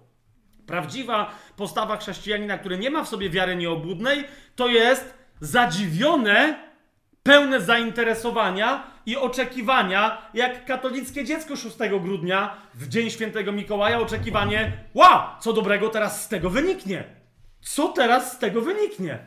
Wow, ktoś mnie okradł, nie mam portfela. Wow, ktoś mi schakował konto w M-Banku. Wow, nie, bank nie płaci nam za reklamę, także może być winny, może być, może być winnym. Eee, może być, musi być winnym, nie? Nie płacą nam za reklamę, nie? Ktoś, ktoś mi schakował konto, ktoś mi dom spalił, ktoś mi, nie? Chrześcijanin mówi, wow, jakie to nowe możliwości nam otwiera. Rozumiesz? Ponieważ, jak mówi list do Rzymian, ósmy rozdział, już tam nawet nie będę wchodził, bo co innego chcę teraz e, cytować, ponieważ Bóg z tymi, którzy Go miłują, współdziała we wszystkim dla ich dobra ósmy rozdział listu do Rzymian. Tak? Sami sobie to tam znajdźcie. Niektórzy kiwają, mają to wytatuowane na lewym ramieniu, więc, więc to jest. Wszystko się zgadza. Ewangelię Mateusza natomiast sobie e, otwórzmy. Ewangelię Mateusza, czwarty, e, e, czwarty rozdział. W czwartym rozdziale, w ósmym wersecie, czy, bo tam w czwartym rozdziale czytamy o tak zwanym kuszeniu, tak zwanym. To było prawdziwe kuszenie Jezusa na pustyni. Między innymi diabeł który udawał właściciela całego świata, przyszedł do Pana Jezusa w ósmym wersecie, wziął go na bardzo wysoką górę, pokazał mu wszystkie królestwa świata oraz ich wspaniałość. Tu chodzi o materialną wspaniałość. I powiedział do niego: Dam ci to wszystko, jeśli tylko upadniesz i oddasz mi pokłon. Na co Jezus go wyśmiał, powiedział: Idziesz stąd, szatanie, idź precz, szatanie. Jest bowiem napisane: Panu, swojemu Bogu, będziesz oddawać pokłon i tylko jemu będziesz służyć. Rozumiecie? W momencie, kiedy my mamy wobec pieniędzy inną, twierdzimy, że wierzymy w Boga i tak dalej, ale tak naprawdę domagamy się od Boga pieniędzy, zabezpieczeń, gwarancji, które są inne niż On sam, wówczas nie wyznajemy Jego jako naszego Pana, naszego Króla, naszego Władcę, naszego opiekuna. Czy to jest jasne? I Jezus dokładnie to powiedział szatanowi. Chłopie, idziesz stąd, zaraz w ryj dostaniesz i zaraz zresztą dostał w ryj, bo mówi, tylko jest jeden Pan. Co ty mi możesz dać? Jasne? W Ewangelii Łukasza w 16 y, rozdziale, nie tylko w tej Ewangelii, ale nie mamy czasu, więc w Ewangelii Łukasza w 16 y, y, rozdziale od 10 wersetu czytamy, zauważcie, kto jest wierny w najmniejszym i w wielkim jest wierny. Kto w najmniejszym jest niesprawiedliwy, ten i w wielkim jest niesprawiedliwy. Patrzcie na 11 werset. Jeżeli więc wy w niesprawiedliwej mamonie nie byliście wierni, kto wam powierzy cokolwiek prawdziwego? Wiecie, ludzie mówią, że pieniądze to nie ma związku z moją wiarą. Od tego, jak ty traktujesz pieniądze, zaczyna się, rozumiesz, test na temat tego, czy tobie Bóg może powierzyć poważniejsze rzeczy. Jeżeli ty poddajesz się mamonie, to znaczy, że nie służysz Bogu. Jeżeli mamona jest poddana tobie, kiedy ty jesteś poddany Bogu, to wówczas Bóg ci powierzy większe rzeczy. Pieniądze są bardzo mocno związane z naszą duchowością. Jeśli więc w niesprawiedliwej mamonie nie byliście wierni, kto wam powierzy cokolwiek prawdziwego?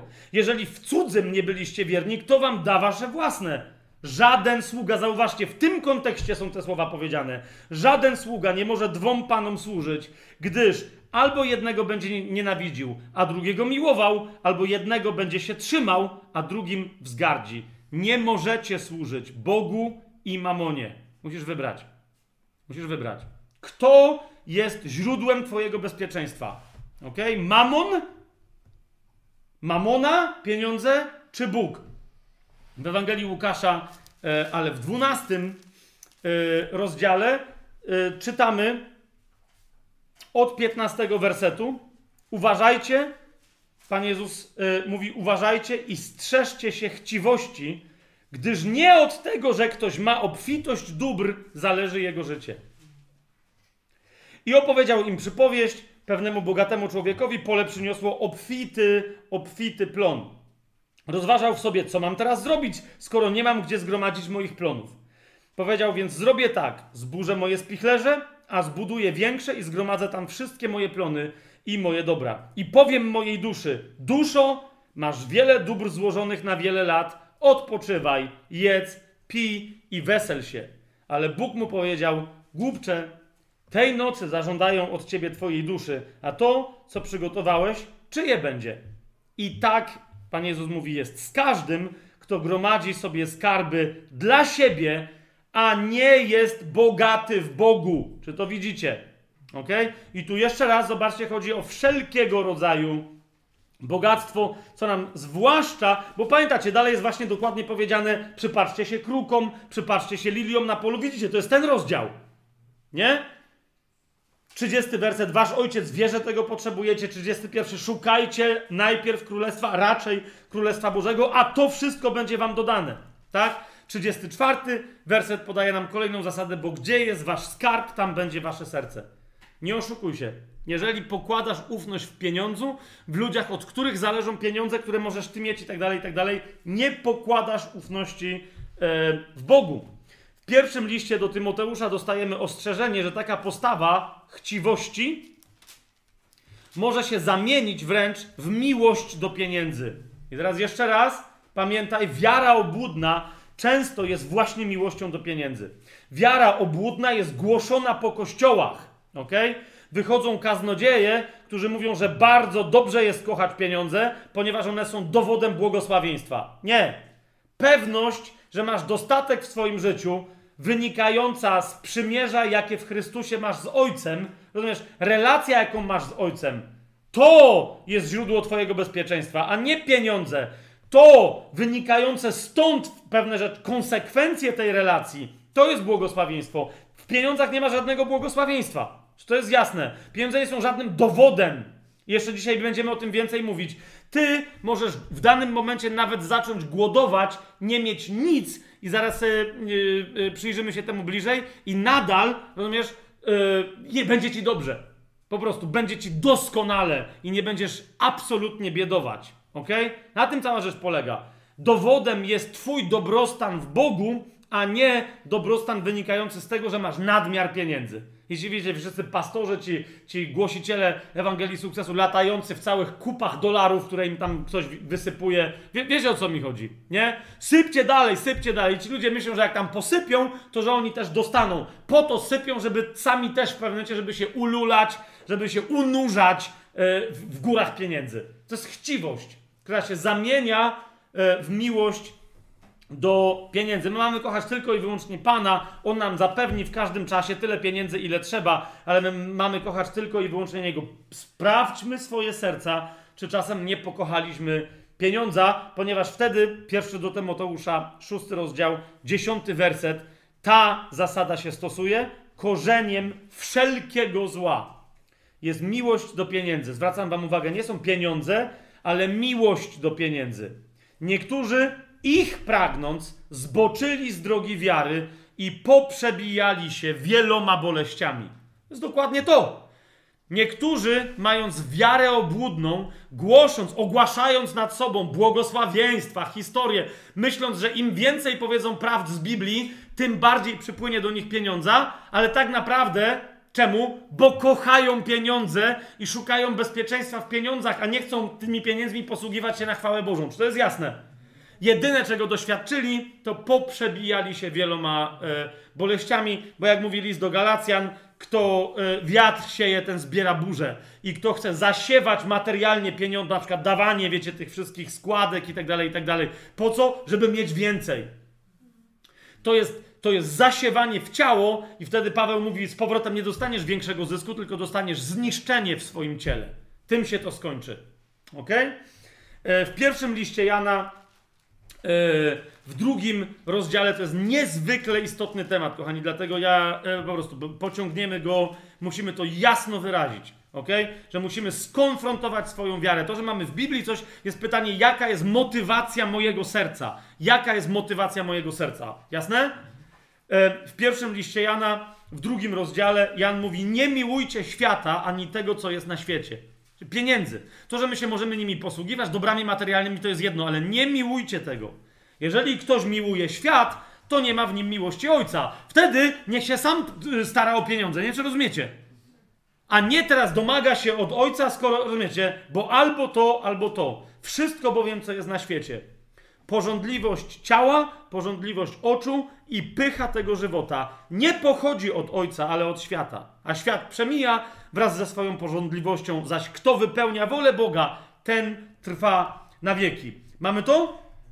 To jak mamy to, to teraz zobaczcie, jak o tym znowu bardzo praktycznie mówi nasz serdeczny przyjaciel Żyd Jakub w swoim liście Jakubowym. W czwartym rozdziale mówi absolutnie sensacyjnie, ale dokładnie o postawie wielu ludzi wtedy w kościele i dzisiaj w kościele którzy mówią, no to jak to, mam te wszystkie obietnice w Biblii i gdzie one są?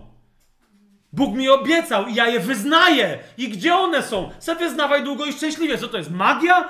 Teraz ty rozumiesz, masz formułę magiczną, wyznajesz i zmuszasz Boga, żeby ci dawał pieniądze. Wszystko wynika z twojej miłości. Ojca do ciebie i ciebie do ojca. Czy to jest jasne? Jeżeli kochasz bardziej cokolwiek innego niż ojca, to patrz, co się wtedy dzieje. Czwarty rozdział listu Jakubowego od pierwszego wersetu. Od drugiego wersetu. Jakub mówi tak: pożądacie, a nie macie. Zabijacie i zazdrościcie, a nie możecie nic osiągnąć. Toczycie wojny i walki, a nie macie nic dalej, mimo tych walk. W wyniku których, wiecie, w domyśle byłby jakiś łup. I mówi, bo nie prosicie. Jak to nie prosicie? No to chrześcijanie cały czas mówią, proszę, tyle się proszę, mam obietnicę w Biblii, wyznaję, przekonuję siebie, wizualizuję. Gdzie są obietnice pańskie? Trzeci werset, prosicie, a nie otrzymujecie, dlatego że źle prosicie, chcąc swoimi prośbami zaspokoić swoje żądze. Widzicie to? Nie prosicie zgodnie z wolą Bożą. Bóg wam da wszystko w relacji z Nim dla pełnienia Jego woli. A jak wy chcecie zaspokajać swoje interesy, twierdząc, że na bazie wam się należą pieniądze na bazie relacji z Nim, rozumiesz, ale dla zaspokojenia swoich interesów, to tyle. Szukaj sam pieniędzy dla swoich interesów, tak jak cała reszta świata, a nie powołuj się na relacje z Bogiem. I zauważcie, jak podsumowuje tę myśl, mówi, źle prosicie. Czemu? Bo nie chcecie pełnić woli Bożej, tylko swoją. Czwarty werset. Cudzołożnicy i cudzołożnice. Czy nie wiecie, że przyjaźń ze światem jest nieprzyjaźnią z Bogiem? Jeżeli więc ktoś chce być przyjacielem świata, z automatu decyduje się być nieprzyjacielem Boga. Czy to jest jasne? Uważajcie na wiarę obłudną. Ok? Uważaj, czyli jaka jest, ty mówisz, ale ja mam wiarę, ja wierzę, wierzę w Słowo Boże, ale pytanie brzmi, po co? Jaka jest motywacja twojego czytania Słowa Bożego, doszukiwania się w nim, żeby zmuszać Boga, żeby wypełniał twoją wolę? Jeremiasz już dawno temu nas, nas przestrzegł, Jeremiasz prorok w swojej księdze w 17 y, rozdziale od 5 wersetu mówi w następujący sposób. Jeremiasz 17 rozdział od 5 wersetu. Tak mówi Jahwe. Więc nie Jeremiasz, tylko Jahwe, ale przez Jeremiasza. Tak? Przeklęty człowiek, który ufa drugiemu człowiekowi i który czyni ciało swoim ramieniem, a od Jahwe odstępuje jego serce. Wiecie o co chodzi? W momencie, kiedy twoje serce całkowicie przylgnie do Pana, czynisz Pana, który jest duchem, e, swoim, swoją mocarną prawicą. Tak? Ale w momencie, kiedy mówisz, wyciągnij, wyciągnij swoją mocarną prawicę, żeby wesprzeć dążenia moje cielesne, psychiczne, duszewne, ludzkie, nie dla pełnienia Twojej woli, to wtedy szukasz wzmocnienia ciała i wtedy zaczniesz się opierać na tym, co materialne, na pieniądzach albo na drugim człowieku. A wtedy nie oczekuj błogosławieństwa, ponieważ Twoja ufność jest niepołożona w Bogu. Od Niego się tylko domagasz, rozumiesz, żeby, Twoje zachcianki były wypełnione. A ufasz tak naprawdę pieniądzowi, zasobom materialnym, sile ludzkiej, cielesnej, czy po prostu innym ludziom, a nie Bogu. Jasne to jest? A wtedy co? Masz gwarantowane nie tylko brak błogosławieństwa, ale uważajcie, przekleństwo, niezależnie od Twojego nowonarodzenia. Cielesne, ono cieleś, bo Paweł mówi, że duchowo masz spokój, tak? Ale trzymamy tu 17. Roz... Nie, dobra, okej, okay, okej. Okay. Zaraz o, jeszcze raz tamten szóst... yy, zwizytujemy list do Galacjan. Nie, i teraz on mówi, że taki człowiek, który ufa drugiemu człowiekowi, a nie Bogu, zobaczcie szósty wers, 17 rozdział, szósty werset, będzie jak wrzos na pustyni, który nigdy nie czuje, że przychodzi coś dobrego, ale zawsze wybiera suche miejsca na pustyni w ziemi słonej i bezludnej. Kto natomiast jest błogosławionym człowiekiem? Błogosławiony człowiek, który ufa Jahwe, którego nadzieją jest Jahwe. Będzie bowiem jak drzewo zasadzone nad wodami, które swoje korzenie zapuszcza nad strumieniem i nie zauważa, kiedy upał przychodzi, ale jego liść zawsze pozostaje zielony. Nawet w roku suszy nie troszczy się o to i nie przestaje, nie przestaje co? Przynosić owocu. Nie przestaje przynosić owocu. To jest to. Nie przejmuje się susza, nie susza, nie boi się, że nadchodzi kataklizm, katastrofa ekonomiczna, kryzys wszechdziejów itd., tak itd. Tak nie? W liście do Galacjan, jeszcze raz, bo ja się powołałem na to, ale wiem jak jest i potem niektórzy sobie tego nie sprawdzą, e, o, o tej fałszywej, obłudnej wierze, tak? Stosowaniu Słowa Bożego, żeby zaspokajać swoje zachcianki. W szóstym rozdziale listu do Galacjan od siódmego wersetu Paweł mówi, nie łudźcie się, Bóg nie da się z siebie naśmiewać. Co bowiem człowiek sieje, to też będzie rządź. I jeszcze jest druga istotna rzecz, po co sieje? Rozumiecie, mamy całe to nauczanie w kościele. Siej, siej, dawaj pieniądze na składkę, na dziesięcinę, na coś tam. Siej, siej i Bóg ci wtedy będzie błogosławić. Nie ma dziś w kościele, mam wrażenie, gorszego kłamstwa, ponieważ poddaje ludzi pod bałwochwalstwo, którym jest chciwość i pod służenie mamonowi, bożkowi pieniądza. Okej? Okay? Bo ludzie mówią, a, czyli żeby mieć błogosławieństwo Boże, ja muszę dać pieniądze? Tak, dawaj dziesięcinę. Dawaj gdzieś, dawaj, dawaj na składkę, bo to dajesz Bogu. Bo Bogu czegoś potrzeba? Bóg poganom mówi przez Pawła w Atenach, że on niczego nie potrzebuje. To on wszystko wszystkim da, ale tu nagle Bóg nie ma, że potrzebuje dokładnie twoich 10%? Po, a i po co? No bo wtedy on ci będzie, czyli dajesz pieniądze, żeby mieć jeszcze więcej pieniędzy? Ósmy werset kto sieje dla swojego ciała, z ciała będzie rządź, owszem, zniszczenie. Tylko ten, kto sieje dla ducha, z ducha rządź będzie życie wieczne. Czy mamy w tej kwestii jasność? Ok? Teraz, kochani, e, my, żeby wysądować swoje serce. Otwórzmy sobie drugi list do Koryntian.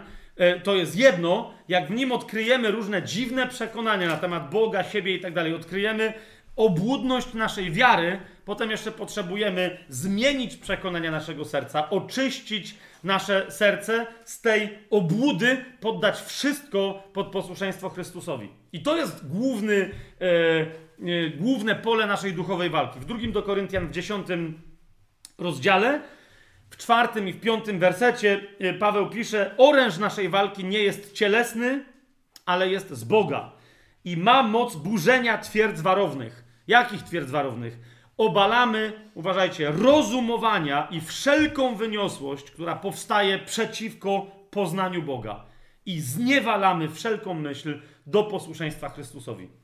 Mamy poddać przekonania swojego serca e, pod posłuszeństwo e, Bogu, pod posłuszeństwo Chrystusowi. Mam tu ze sobą, bo wiedziałem, że o tym będę mówić, nie będę dalej tego tematu rozwijać, tak? Ale o tym, jak my często sobie wmawiamy, że w coś wierzymy, że Bogu ufamy i tak dalej, a jak serce nas okłamuje, no właśnie, bo wróćmy do 17 rozdziału yy, Jeremiasza, nie? My chcemy wierzyć Bogu. Nie chodzi o to, żebyśmy się nawzajem oskarżali. Nie? Chcemy być y, jak to drzewo zasadzone nad wodami. 17 rozdział Jeremiasza. Nie?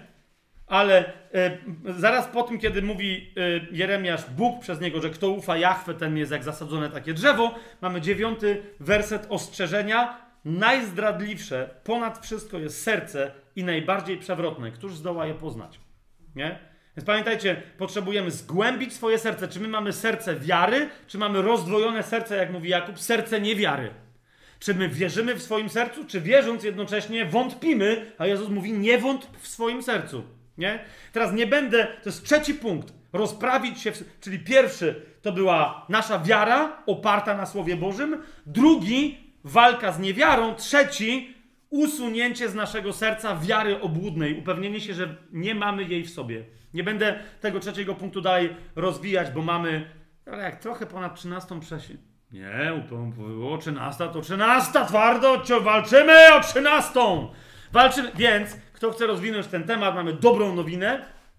Y, Reinhard Hirtler na temat ten napisał kiedyś absolutnie genialną książkę pod tytułem Serce i ona w wydawnictwie Fusion pojawiła się dosłownie teraz, na, chyba jeszcze jej nie sprzedają, nie tylko od poniedziałku. Już, okej, okay. no w każdym razie ona się dosłownie, hmm, nie wiem, jak świeża książka. to jest zapach.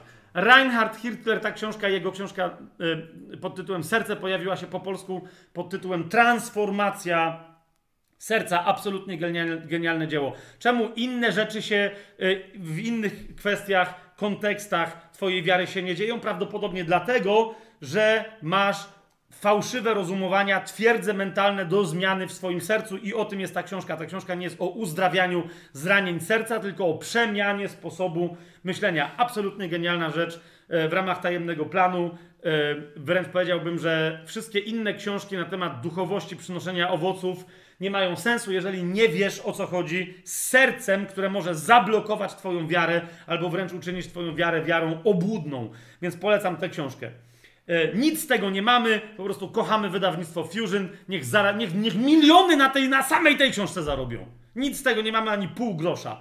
Jesteśmy błogosławieństwem dla świata, książka jest naprawdę absolutnie, absolutnie, absolutnie warta. Nawet z wszystkich książek Reinharda powiedziałbym, że cała reszta prawdopodobnie nie przyniesie ci wielkiego owocu, jeżeli nie masz przepracowanego tematu przekonań w swoim sercu. Amen? Teraz, więc kochani, te trzy rzeczy: wiara, upewnienie, walka z niewiarą w swoim sercu, usunięcie jej oraz przesądowanie swojego serca. Trzy, czy nie ma tam yy, yy, wiary udającej, przenikniętej, ukrytą chciwością wiary obłudnej. Tak? Punkt czwarty. Dziękczynienie. Zanim zaczniesz cokolwiek robić w swoim życiu, pamiętaj, aby dziękczynić. Dziękczynić. Okej? Okay? E, kiedy? Zawsze. List do Filipian, czwarty rozdział sobie otwórzmy, wersety szósty i siódmy mówi o tym, że kiedy my o coś prosimy, mamy zacząć od dziękczynienia i zaraz po poproszeniu Boga skończyć dziękczynieniem, bo Paweł w liście do Filipian zakłada, że będziemy prosić tylko i wyłącznie, będziemy prosić tylko i wyłącznie e, o rzeczy zgodne z Jego wolą. Więc czwarty rozdział listu do Filipian, wersety szósty i siódmy. O nic się nie troszczcie, ale we wszystkim przez modlitwę i prośbę z dziękczynieniem niech wasze pragnienia będą znane Bogu, a pokój Boży, który przewyższa wszelkie zrozumienie, będzie strzegł waszych serc i myśli w Chrystusie Jezusie. Otóż tu, ściślej rzecz ujmując, w języku greckim Paweł pisze, abyśmy zanosili do Boga jedną prośbę w pośrodku dziękczynienia. A więc, żebyśmy zaczynali od dziękczynienia i kończyli dziękczynieniem. Ojej, to jest pierwsze. Praktyczna uwaga co do naszej. Mamy już na wstępie dziękować za to, o co prosimy i jeszcze raz podziękować, że to jest. Prosiliśmy, tak jakby Bóg nie wiedział, o co nam chodzi. Mamy tak prosić, jakby On nie znał naszych, yy, naszych potrzeb. On zna, tylko my je musimy wyrazić i potem od razu dziękujemy. Mamy jasność? Ale druga rzecz. Pierwszy list do Tesaloniczan nas poucza, żeby w momencie, kiedy mamy jakąś potrzebę, tak, jesteśmy zagrożeni brakiem, ktoś ma długi i tak dalej, i tak dalej, i tak dalej. List, pierwszy list do Tesaloniczan, list do, Efezjan, do Tesaloniczan, list do Efezjan, list do Kolosan mówią, pouczają nas, że my mamy dziękować Bogu w każdej sytuacji za wszystko, co się nam przydarza. Tylko i wyłącznie wtedy to dziękczynienie będzie nas zabezpieczać przed rozdwojonym sercem niewiary, przywróci nas w relacji do Boga jako naszego dobrego Ojca i tak dalej. Czy e, ma to sens? Pierwszy list do Tesaloniczan, piąty rozdział, osiemnasty werset. Za wszystko dziękujcie. Taka jest bowiem wola Boga w Chrystusie Jezusie względem was. I nawet jak niektórzy powiedzą, nie, nie możemy za wszystko dziękować, tylko we wszystkim, ponieważ tu jest taka greka. Tak jak sobie na przykład sprawdzimy list do Efezjan, piąty rozdział, 20 y, werset, list do Kolosan, to jest wyraźnie powiedziane, że my za wszystko mamy Bogu dziękować. Po prostu. Bo nam się nic nie może złego przytrafić. Cokolwiek świat postrzega jako nieszczęście, my postrzegamy tylko i wyłącznie jako okazję. Czy to jest jasne?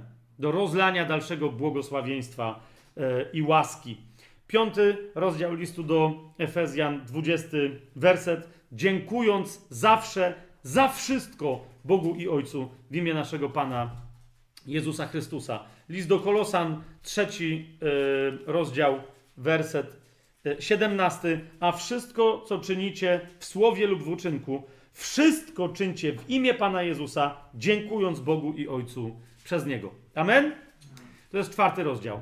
Piąty, yy, czwarty punkt. Nie będę tego rozwijać, bo to mi się wydaje oczywiste. Teraz piąty punkt. Przypomnę Wam Księgę Powtórzonego Prawa, 8 rozdział, 18 werset. Co jest podstawą przymierza, otrzymania błogosławieństwa? Ja daję Ci moc do wzięcia błogosławieństwa. Daję Ci siłę. Dosłownie tam jest siłę rąk, żebyś se wziął, cokolwiek robisz, żeby to wyprodukowało dobro. Ma to sens? Otóż, kochani, bardzo istotny element. Jak sobie poradzimy z tematami wiary, niewiary i wiary obłudnej, tak? Dziękuję, żyjemy dziękczynieniem. Cokolwiek się dzieje w życiu wierzącego na bazie obietnic, które mamy, możemy się tylko cieszyć i tylko dziękować, tak?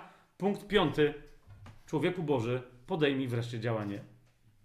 Zacznij coś kurde ze sobą robić, a nie czekaj, aż będą ci rzeczy leciały e, z nieba, rozumiesz, bo Bóg daje ci pokój ducha, abyś zaczął działanie. Księgę przysłów sobie, nie, księgę przysłów sobie otwórzmy bo ona, jak już powiedziałem, ma masę nowotestamentowego e, nauczania. Nie tylko Księga Przysłów będzie dla nas podstawą, ale Księga Przysłów bardzo ładnie pewną rzecz wyraża. To jest Księga Przysłów, 13 e, w tejże Księdze Przysłów rozdział, wersety 11 i 12. Łatwo zdobyte bogactwo zawsze się pomniejsza, ale kto gromadzi bogactwo swoją ręką, ten będzie je tylko mnożyć. Przedłużająca się nadzieja, która się nie spełnia, sprawia ból sercu, a spełnione pragnienie jest prawdziwym drzewem życia. Widzicie to? 13 rozdział Księgi Przysłów, 11-12 werset. Co tu jest istotą tego, żeby gromadzić, pracować, podjąć pracę, tak? Dlaczego Bóg nie będzie ci z nieba zsyłał 15 miliardów dolarów? Dlaczego? Ponieważ tak zdobyte bogactwo tylko ci się rozproszy. Ponieważ może, może, może cię zepsuć, może cię pogor pogorszyć i tak dalej. Ty działaj, przynoś owoce na podstawie wiary, którą masz, e, którą masz w Bogu. Amen? Ale mamy jasność w tej kwestii? Zobaczcie, drugi list do Tesaloniczan, Yy, otwórzmy sobie drugi list do Tesaloniczan. Trzeci rozdział. Od 6 do 12 wersetu Paweł, Paweł tam pisze tak. Nakazujemy wam, bracia, w imię naszego Pana Jezusa Chrystusa, abyście stronili od każdego brata, który postępuje nieporządnie, a nie według przekazanych nauk, które od nas otrzymał. Cóż to jest to nieporządne postępowanie? Sami bowiem wiecie, jak należy nas naśladować, ponieważ my nie żyliśmy wśród was nieporządnie. A więc żyć porządnie znaczy żyć tak jak my, apostoł Paweł i jego ekipa, a nieporządnie to jest nie żyć tak jak my żyjemy, czyli albo żyć w sprzeczności z tym. Zgadza się? Otóż Paweł mówi, sami wiecie, jak należy nas naśladować. Ósmy werset. U nikogo nie jedliśmy chleba za darmo, ale pracowaliśmy w trudzie i zmęczeniu we dnie i w nocy, aby dla nikogo z was nie być ciężarem. Nie jakobyśmy nie mieli do tego prawa, tak? żeby wziąć od was składki i tak dalej, usługiwać Słowie Bożym. Tylko Paweł mówi, tylko ja wiem, jakie z niektórych z was są lenie, były lenie i mogą dalej pozostać. Na bazie tej dobrej nowiny, którą głosimy. Więc mówi, pracowaliśmy we dnie i w nocy. Nie jakobyśmy, dziewiąty werset, nie mieli do tego prawa, lecz żeby dać wam samych siebie za przykład do naśladowania. Gdy bowiem byliśmy u was, to nakazaliśmy wam, kto nie chce pracować, to niech też nie je. Zauważcie, nie tyczy się, to, niektórzy mówią, że to cytat z Lenina brzmi, kto nie pracuje, ten niech nie je. Dlatego w komunizmie leninowskim miało się nie chorować. Tak? Bo wtedy nie wolno było jeść. Nie pracuje, nie jest zdatny dla państwa, niech zdechnie z głodu. Nara. Słowo Boże, niektórzy mówią, że tak, ale Lenin cytował Słowo Boże. Nie, Lenin cyto, nie cytował Słowa Bożego. Słowo Boże mówi, że kto nie chce pracować, niech też nie je. Ktoś może być chory, ktoś może nie móc pracować. Czy to jest jasne? Mamy się nim zająć. A więc kto nie chce pracować, niech też nie je, bo słyszymy, że niektórzy wśród was postępują nieporządnie, właśnie w taki sposób, że wcale nie pracują, ale zajmują się niepotrzebnymi rzeczami. Dlatego nakazujemy im i napominamy przez naszego Pana Jezusa Chrystusa, aby spokojnie pracując własny chleb jedli. Amen? List do Efezjan, czwarty rozdział, wszystkim tym y, chrześcijanom, którzy się drą, że potrzebują y, bogactw od Pana, a nic z tym nie robią i tak dalej, i tak dalej, i tak dalej, że jak oni dostaną od Pana te bogactwa, to jak niezwykle będą nimi gospodarować. List do Efezjan, czwarty rozdział, 28 werset mówi, kto kradł, niech więcej nie kradnie. Ale raczej niech pracuje, czyniąc własnymi rękami to, co jest dobre, aby miał z czego udzielać potrzebującemu. Jasne? Podejmij się pracy.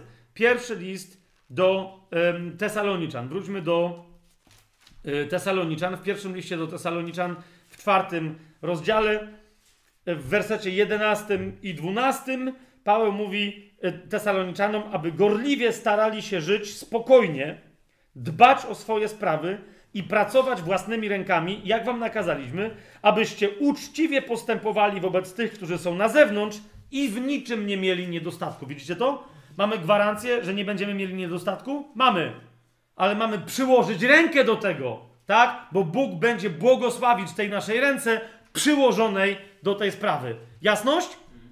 Teraz, kochani, my powinniśmy nie podejmować zwyczajne działania, ale nadzwyczajne, a więc tutaj dodam bardzo istotną rzecz. Nasze działania mają się zacząć od konsultacji z duchem, co mamy robić, ponieważ nasza praca nie ma kierować się, jej celem, jej owocem nie ma być zarobienie pieniędzy, ale spełnienie woli Bożej. Więc pytamy Boga, Panie, gdzie Ty chcesz, abym pracował, co Ty chcesz, abym robiła i tak dalej, i tak dalej. Na jaką drogę zaangażowania mam wejść, na której Ty będziesz mnie zaopatrywać. Ok?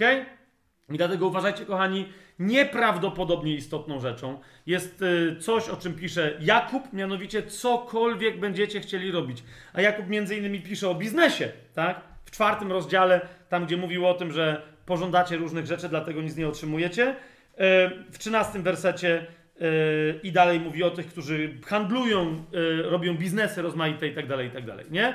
To zanim tam dochodzi, w pierwszym rozdziale mówi proście Ducha Świętego o mądrość, tak? E, niech wam da mądrość. A jak wątpicie w swoją mądrość, po prostu tym bardziej proście i nawet w tej kwestii nie wątpcie, a otrzymacie, tak? Pierwszy rozdział Jakuba, piąty werset. Jeżeli komuś z was brakuje mądrości, w tym wszystkim o tym, o czym my tu dzisiaj mówimy, niech prosi Boga, który daje wszystkim obficie i bez wypominania, a mądrość będzie mu dana. Amen? W Księdze Przysłów, że y, do niej wrócimy, w Księdze Przysłów, w 21, y, w 21 rozdziale, w piątym wersecie czytamy: Myśli pracowitego przynoszą pewny dostatek, a myśli każdego spieszącego się niedostatek. To jest pierwsza rzecz. Okay? Twoje działanie zaczyna się od myślenia razem z Bogiem, dlatego proś Ducha Świętego o oświecenie, proś Go o mądrość. Okay? Przestań chodzić do chrześcijańskich wróżek. Jesteś biznesmenem, nie pytaj się proroków, co masz robić. Jakby prorocy wiedzieli, co robić w biznesie, to by byli biznesmenami, a nie prorokami. Ok? Prorok, który się bierze za prorokowanie komuś w biznesie, w tym, czy ma kupić dom, czy ma sprzedać dom, czy ma się ożenić z taką żoną, czy ma sprzedać taką jałówkę i te, rozumiesz, wszystkie te rzeczy, daj spokój. Niech on się, niech się sobie prorokuje a nie bierze od ciebie pieniądze, żeby ci prorokować, co ma się dziać z twoją firmą. Jeszcze się nie spotkałem z człowiekiem, który by koniec końców poszedł dobrze ze swoim biznesem, kiedy by robił ze swoim biznesem to, co mu mówili prorocy. Po prostu. Bo Bóg prorokom nie daje na, temat, na ten temat objawienia, ale daje tym, którzy są odpowiedzialni za swoje dzieła. Jasne? I jeszcze w tym samym 21 rozdziale, w 20 wersecie, pamiętajcie, że ten, kto pomyśli, zapragnie czegoś, pozyskuje coś w wyniku takiego e, działania i to trwa. Pożądany skarb i olej są w mieszkaniu mądrego. Ale głupiec jedyne co robi z takimi rzeczami, ze skarbem i z olejem, czyli z namaszczeniem duchowym i z bogactwem materialnym, to je trwoni. To jest dokładnie, rozumiecie, wołanie Boże, daj mi, daj mi, daj mi, daj mi więcej. Po co? Po to, żebyś się z tym bawił? Niektórzy potrzebują Ducha Świętego tylko po to, żeby leżeć na ziemi i kwiczeć i się śmiać i mówić, o, ale jest super Duch Święty. Obok ciebie setka chorych na wózkach inwalidzkich, to cię nie interesuje, tylko żebyś ty leżał na ziemi i kwiczał. Duch Święty tak nie robi. ok? Pieniędzy potrzebujesz po co? Bo jak będę mieć pieniądze, to będę wspierać Kościół. Jakbyś miał wspierać Kościół, to byś teraz robił i wtedy byś dostał więcej, bo Bóg by widział, że jesteś wierny w rzeczach małych. W rzeczach materialnych, w niegodziwej mamonie. Amen? Teraz kochani, powiem, to jest piąty punkt, mamy jeszcze dwa ale widzę, ile mam cytatów. I na tym właśnie polega cała sprawa, żeby wierzyć Bogu, a nie ufać człowiekowi. To mamy dwie możliwości teraz. Ty mój syn się ubrał w strój Batmana. Kto go ubrał w coś takiego? nie, nie, nie pokażemy go, ale jest normalnie siedzi i ma takie dwa rogi. Co? Synu, w czym, w czym ty siedzisz, chłopie? Matka cię tak ubrała? W nietoperza? O, God. Ale... Kochani, tym, którzy przygotowali sobie czas do 13, to będzie dalej nagrane i sobie odsłuchajcie, idźcie yy, spać, tańczyć, bawić się na wesela, na imprezy. Powiem od razu, jakie są dwa następne punkty. Yy, I tyle, to będzie tyle, wystarczy ci, wystarczy ci, bo myślę, że już dość powiedziałem, ale my po, jeszcze pociągniemy trochę, tak, bo już wszyscy jesteście głodni, obiad. Je, więc Naprawdę będę się, poda, podaję tylko cytaty. Ale teraz uważajcie. W momencie, kiedy ktoś, więc dziękuję Bogu, bo, bo tematy wiary załatwił, tak? Dziękuję Bogu. Dwa, prosi Ducha Świętego o oświecenie, podejmuje działanie zgodne z wolą Bożą, w ramach którego Bóg mu będzie błogosławił. Więc cały proces podjął działanie. Zgadza się? Trzecia rzecz. Niezależnie od tego, czy już widzi owoce swojej pracy, czy cokolwiek się dzieje, ma zacząć dawać. To jest punkt szósty. Dawaj, dawaj, dawaj, dawaj, dawaj, dawaj, dawaj, dawaj, dawaj, dawaj, dawaj, dawaj, dawaj, dawaj, dawaj. I jeszcze więcej dawaj. Ok? Jeżeli to nie. Rozumiesz? Możesz wyznawać, o, Bóg jest sprawcą mojej dobroci i tak dalej, i tak dalej. Bóg jest sprawcą, że mam duże finanse, tak? Ja często, naprawdę, zapytajcie niektórych, gorszyłem ludzi, podchodziłem i mówiłem, ty to weź, daj ze stówkę. I nagle było, no czekaj, ale nie, bo ja czekam aż, bo Bóg mi... Rozumiesz, jeżeli Bóg jest dawcą, to nawet jak mi dasz teraz cały portfel, to On ci za chwilę go wypełni. Tam wiecie, takie z ducha się wydobywa takie... Rozumiesz, więc, czyli nie wierzysz. Próbujesz sobie coś wmówić, ale nie wierzysz. Ok? Zobaczcie, ten najwięcej otrzyma, kto najpierw da. To jest szósty punkt. Zaraz będę to rozwijał. ok? A siódmy punkt jest jaki? Że w momencie, kiedy dajesz, masz dawać tylko i wyłącznie z radością. Wszystko, cokolwiek dasz. Rozumiesz, możesz dać nie wiadomo ile, ale dasz to z, bez przekonania w sercu i bez radości, to nie jest zgodne z wolą Bożą. I to jest siódmy punkt. Okay? To jest siódmy punkt. Ale teraz te dwa punkty rozwinę. Dlaczego? Bo obydwa te punkty zostały e, e, przeinaczone, zdeformowane, ukradzione ludowi Bożemu przez religię. I w miejscach rzekomo chrześcijańskich są głoszone w absolutnie fałszywy sposób. ok? I gdy chodzi o dawanie, i gdy chodzi o radość w dawaniu, i teraz musimy się tym zająć. I, i to mi się tylko. Bo ja, ja, bym już mógł skończyć, tak? Dawaj. Ile? Dużo. Jak dużo? E, tak, żeby cię to samego zszokowało. Żeby cię to samą, rozumiesz, e, przebiło do ziemi, odbierając ci dech w piersiach. Tyle dałam? No ile? Więcej nie miałam. Zauważyliście? Jezus patrzy, jak ludzie dają w świątyni. Przychodzi wdowa daje dwa grosiki i mówi: O! Nikt dzisiaj więcej nie dał. I uczniowie mówią, no ale też jest spokój, to była jedna z najmniejszych ofiar, jak ona, on mówi, okej, okay, okej, okay. tylko że ona dała wszystko, co miała. Pamiętacie tamtą scenę? Przy skarbcu, y, przy, przy skarbcu tam było tak, wrzucało się przez tam specjalny system rur do skarbca, ale Jezus się przyglądał. Swoją drogą, to jest nie... Bóg dokładnie tak, rozumiecie, to jest genialny obraz tego, jak Bóg patrzy na nasze serce. Patrzy, jak my dajemy i co się dzieje w naszym sercu. To jest Jezus, rozumiecie, jaka tam musiała być siara, bo tam ludzie przychodzili, nie? W kościele katolickim ja sam często latałem z tacą i to zawsze było dokładnie, rozumiesz, dzwoni czy szumi? Nie? Ludzie od razu bdziam, bdziam, to wiadomo, że góra piątkę wrzucił, no cóż tam, nie? A jak zaszumiało, no to wtedy, u, to już przynajmniej zdyszka poszła. Nie? A Jezus, rozumiesz, nie domyślał się na słuch, tylko on tam się kapi, nie? Okej, okay, ten rzucił 200 zł, następny i ludzie tam podchodzą, a to jakiś taki chłop, wiecie o co chodzi, patrzy, no rzucaj, rzucaj, rzucaj, nie? E, ale pff, rzut, nie? Przyszła wdowa, dała najmniej prawdopodobnie z wszystkich, a okazało się, że Bóg to rozważył jako najwięcej, ponieważ dała wszystko, co miała, tak? Otóż, kochani, zajmijmy się teraz bliżej tym procesem dawania. Ok?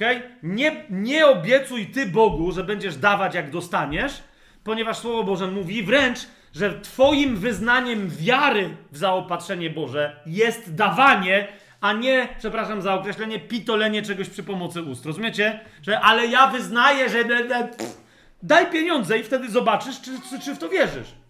Gdzie to jest napisane? Ewangelia Łukasza. To jest ostatnich 27 cytatów i to jest dzisiaj tyle. Ostatnie dwa punkty i to jest, dobra, żartuję nawet, no jakie 27? Mówię, raptem paręnaście. Ewangelię Łukasza sobie otwórzmy i znowu na, tej, na, na ten temat i w związku z tym znajdziecie wiele innych fragmentów, ale ten jeden jest absolutnie wystarczający. To jest Ewangelia Łukasza, szósty rozdział, 38 werset. Dawajcie, a będzie wam dane. Widać logikę? Dawajcie, a będzie wam dane, a nie dawajcie, gdy już otrzymacie.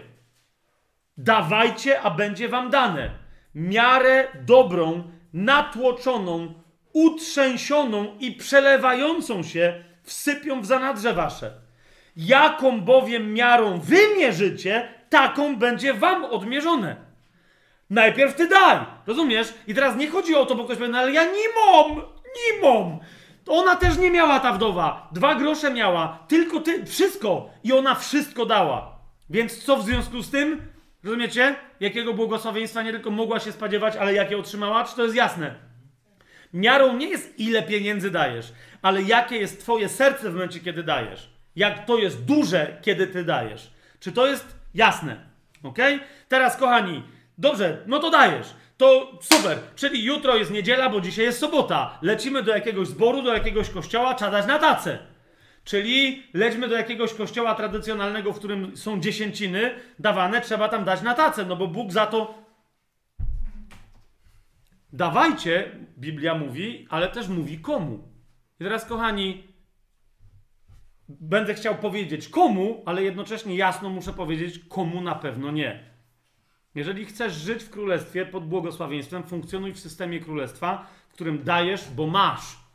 Rozumiesz? Dlaczego jeszcze więcej otrzymasz? Nie dlatego, że żeś dał w nagrodę za to, tylko dlatego, że stanowisz pustą rurę, która jest, rozumiesz, otwarta na przepływ Bożego błogosławieństwa. Czy to jest jasne? Ty dajesz, odtykasz, rozumiesz, i w związku z tym z drugiej strony przypłynie jeszcze więcej, bo przez ciebie to dobro przechodzi. Rozumiesz? Chrześcijanie chcą nachapać się dla siebie, zamieniają się w takie zlewy, w których e, odpływ jest zatkany. Mówią, lej Boże, lej, ale tylko dotąd. Dla mnie. Rozumiesz, zlew może być zatkany, bo Bóg może chlusnąć z takiej rury, z takiego kranu, że będzie się tak lało, że zlew będzie pełny, ale rozumiesz, ty bądź pełnym zlewem, który cały czas z drugiej strony ma tyłek odetkany, że tak powiem. Wiesz o co mi chodzi? Czy to jest jasne? Bądź pełny jako przelewający się kielich Bożego błogosławieństwa. Jako przelewająca, rozumiesz, y, z jednej strony wchodzi i ty, kapujesz, ty jesteś w samym środku przepływu. Masz wszystko, ale niczego nie trzymasz dla siebie. Czy to jest jasne? Ok? Jeżeli ktoś do ciebie przychodzi i wzbudza w tobie serce niewiary, wzbudza w tobie wiarę obłudną, każe ci wierzyć, że Bóg jest handlarzem, a więc przedstawia ci bożka, którym jest mamon, który jest handlarzem, który mówi: Daj mi 10% ze swoich dochodów, a ja ci za to coś tam odpalę. Ktoś mi mówi, ale w Starym Przymierzu to był, to był Bożek Mamon? Nie, ale Jachwę w Starym Przymierzu od nikogo się nie domagał 10% od pensji tylko od tego, co mu przyrosło w momencie, kiedy miał świeże plony. Rozumiesz? Jeżeli przez cały rok miał stado i w tym stadzie z 20 owieczek zrobiło mu się 15, to nie miał żadnego obowiązku płacić dziesięciny. Czy to jest jasne? Ok? Jeżeli miał owieczki i urodziło mu 20 owieczek i urodziło mu się 20 nowych, to jaką dziesięcinę płacił? Dwie owieczki z tych nowych, co mu przyrosły, a nie cztery owieczki z całości. To wiecie o co chodzi? Płacił i teraz yy, bardzo jest istotne, że ta dziesięcina tylko raz na trzy lata w Starym Przymierzu szła na potrzeby lewitów i kapłanów. Ok?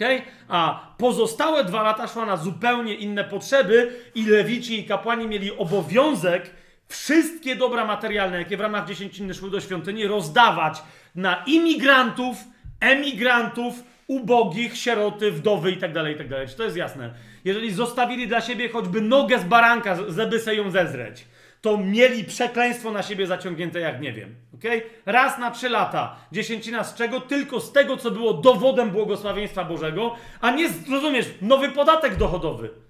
Opanujcie się. To jest mamon. Mamon zawsze wymyśla podatki dochodowe. To jest diabelstwo. Ok? Biblia nigdzie nie mówi, a nowe przymierze, zwłaszcza, że my dopiero jak Bogu coś damy, to On nam coś da. Bo On nam powiedział, ja w moim synu daję wam wszystko. Ok? Więc komu mamy dawać? No, tak jak Bóg. Zacznijmy od tego. Obczajcie, co teraz powiem. Obczajcie, co teraz powiem. Na przykład panom na ulicy, jeżeli tylko Duch Święty cię poruszy w sercu, którzy podchodzą i mówią: Panie, dajesz na wódkę. Zaraz, co teraz Fabian powiedział? Niekoniecznie ja mu dam od razu na wódkę, ale się zorientuję. Ale może czasem lepiej jest chłopu dać na wódkę, niż żeby wrócił do domu, pobił żonę i dziecko. Wiesz o co mi chodzi? I tak znalazł jakiegoś jelenia, który mu da na wódkę. Co? Ale to jest grzech. Człowieku, są gorsi grzesznicy, są gorsi grzesznicy, którym Bóg daje. I co więcej, jedno z przykazań wolności Nowego Przymierza mówi, że mamy absolutnie także materialnie wspierać nawet grzeszników, jeżeli tylko Bóg nam pokaże, tak, tego, tego grzesznika wesprzyj. Co? Gdzie? Dokładnie tu, w tym rozdziale, w którym jest powiedziane szósty rozdział Ewangelii Łukasza. Nie tylko tu, w wielu miejscach Ewangelii. W 38 wersecie. Zobaczcie sobie 27-28 werset. Mówię wam, którzy słuchacie, miłujcie waszych nieprzyjaciół.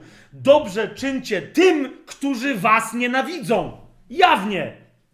Błogosławcie tym, którzy was przeklinają. Módlcie się za tych, którzy wam czynią jawne zło.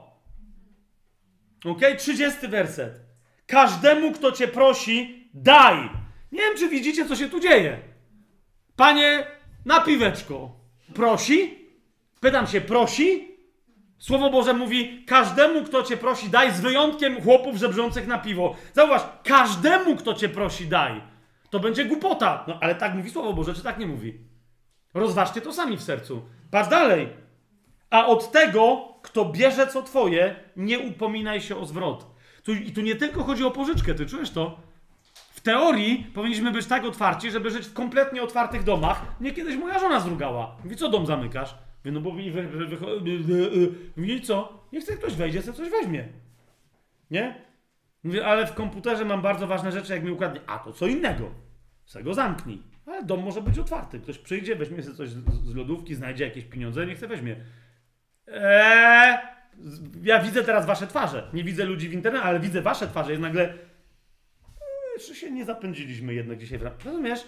Masz ojca w niebie? Masz aniołów, którzy pilnują twojego dobytku wtedy, kiedy trzeba? Czy nie masz? Więc oczywiście, że głównie chodzi o to, że ktoś przychodzi i mówi pożycz, nie? Słowo Boże w wielu miejscach mówi pod Nowym Testamentem pożycz i nie domagaj się zwrotu. Jak ci odda, to ci odda. Jak nie, to jest tak, jakbyś dał. To jest tak, jakbyś dał. 35 y, werset. Miłujcie waszych nieprzyjaciół. Czyńcie im dobrze i pożyczajcie, niczego się za to nie spodziewając, a wielka będzie wasza nagroda i będziecie synami Najwyższego. On bowiem jest dobry dla niewdzięcznych i złych. Rozumiecie o co chodzi? Pierwsza grupa ludzi, którym mamy dawać, jak jest pytanie, komu mamy dawać, na pewno nie księżom w kościołach, pastorom i innym głosicielom, którzy ci po, po, powróżą jako niby prorocy Boże, jak im dasz 500 złotych. Na pewno, nie, na pewno nie ludziom, którzy ci wmawiają, że Bóg ci nie da błogosławieństwa, jak ty najpierw nie zapłacisz jakiemuś kościółkowi. Na pewno nie tym ludziom. ok? Bo to są złodzieje. Niektórzy z nich tak byli wychowani, może są nieświadomymi złodziejami, ale wtedy biorą udział, udział w systemie złodziejskim. Tak? Większość ludzi nie rozumie, jak złodziejski, niezgodny ze Słowem Bożym jest system podatku dochodowego, ale to jest system złodziejski i tyle. I teraz urząd skarbowy i tak dalej, tych nie nazywam złodziejami, ale oni wspierają system złodziejski przez swoje funkcjonowanie. Rozumiecie o co mi chodzi? Więc wielu pastorów i tak dalej, i tak dalej, ewidentnie funkcjonuje w tym systemie, zostali wychowani, musisz w to wierzyć, boją się, że stracą błogosławieństwo Boże. Jedni się boją, że jak medalik z Matką Boską założą, co ich miał niby błogosławić, jak go zdejmą, to teraz będzie ich Matka Boska prześladować i teraz wszystko się, jakieś nieszczęścia na nich spadną. Inni się boją, że jak przestają da przestaną dawać na tacę, a zwłaszcza dziesięcinę, że wtedy się skończy Boże błogosławieństwo. Tylko Przetestuj to. Ja znam masę ludzi, którzy wreszcie powiedzieli: Ufam Bogu, a nie takim systemom. I co się stało? Przestali płacić dziesięciny i wreszcie zaczęli doświadczać błogosławieństwa finansowego w swoim życiu. Ok? Płacenie dziesięcin, płacenie na składkę po kościołach i tak dalej, dawanie tam, bo to jest dawanie Bogu, Bóg od ciebie niczego nie potrzebuje, Bóg ci wskazuje ludzi. Pierwsi jacy są źli, ci co pożyczają, a nie oddają. Tym dawaj, dlaczego? Bo Bóg taki jest. A nie tym, co ci przedstawiają fałszywy, yy, fałszywy obraz Boga. Ok? Yy, Ewangelia Jasno się wyraziłem w tej kwestii? Jeszcze jaśniej się wyrażę. Nie dziw się, jeżeli nadal będziesz chciał Bogu dać świeczkę, a diabłu ogarek. Powiesz, dobra, dobra, to ja zaraz się dowiem, komu mam dawać, ale jednak w kościółku na tacę też dam. Wiesz o co mi chodzi? Bo wtedy dajesz naprawdę Bogu świeczkę, a diabłu ogarek. Jeżeli dajesz diabłu cokolwiek w prezencie, w ofierze, choćby ogarek, to co to oznacza, że jego czcisz?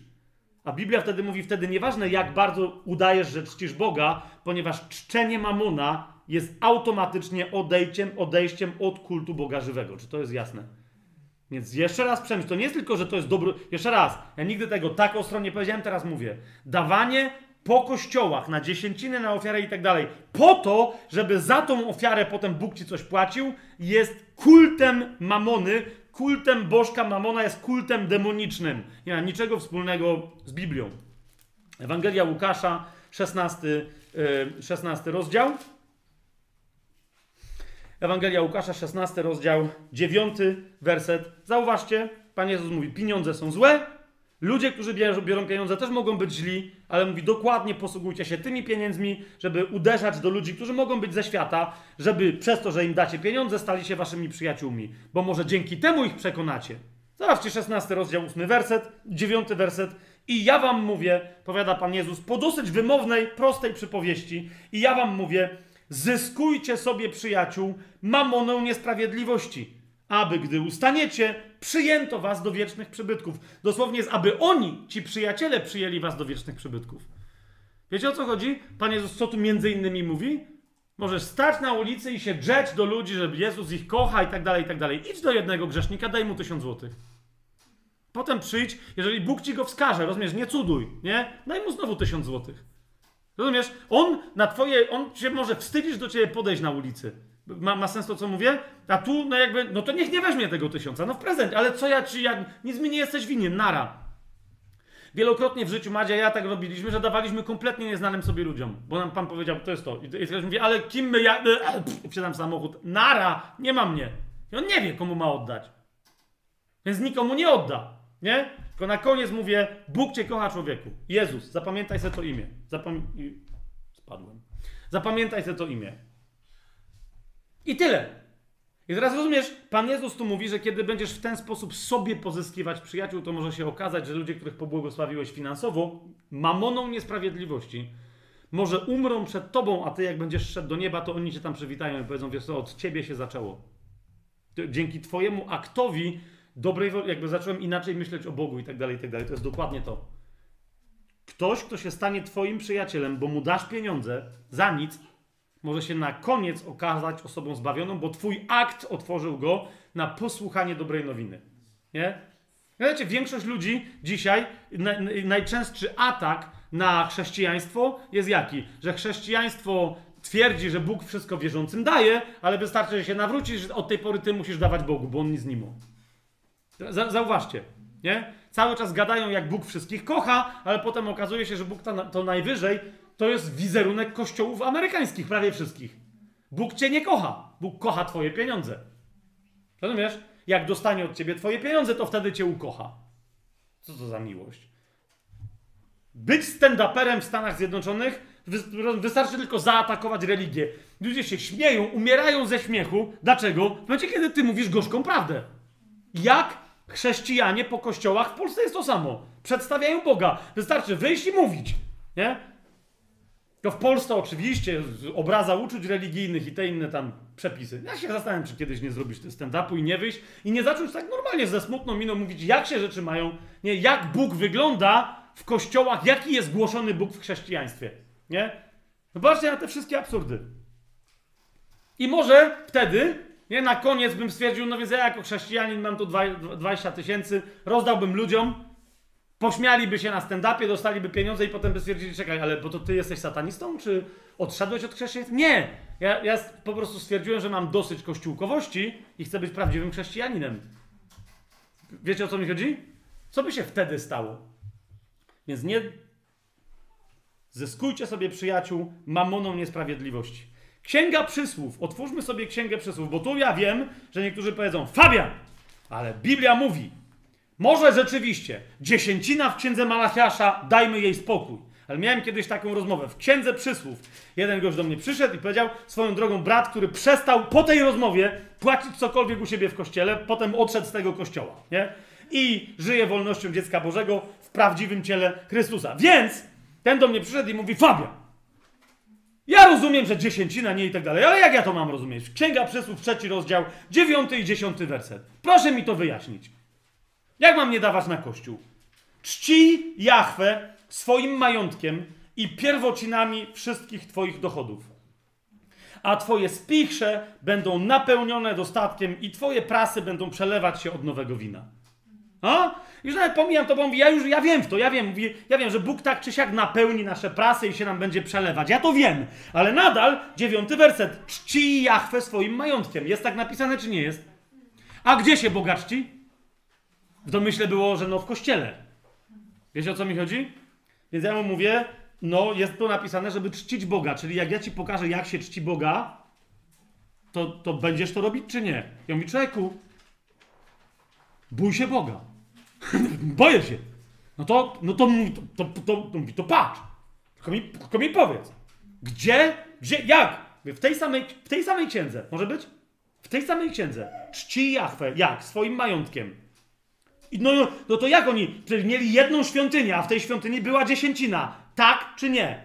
To znajdź mi w takim razie oddawanie pieniędzy w świątyni A tymczasem czczenie Boga przy pomocy pieniędzy w Księdze Przysłów jest opisane w 14 rozdziale,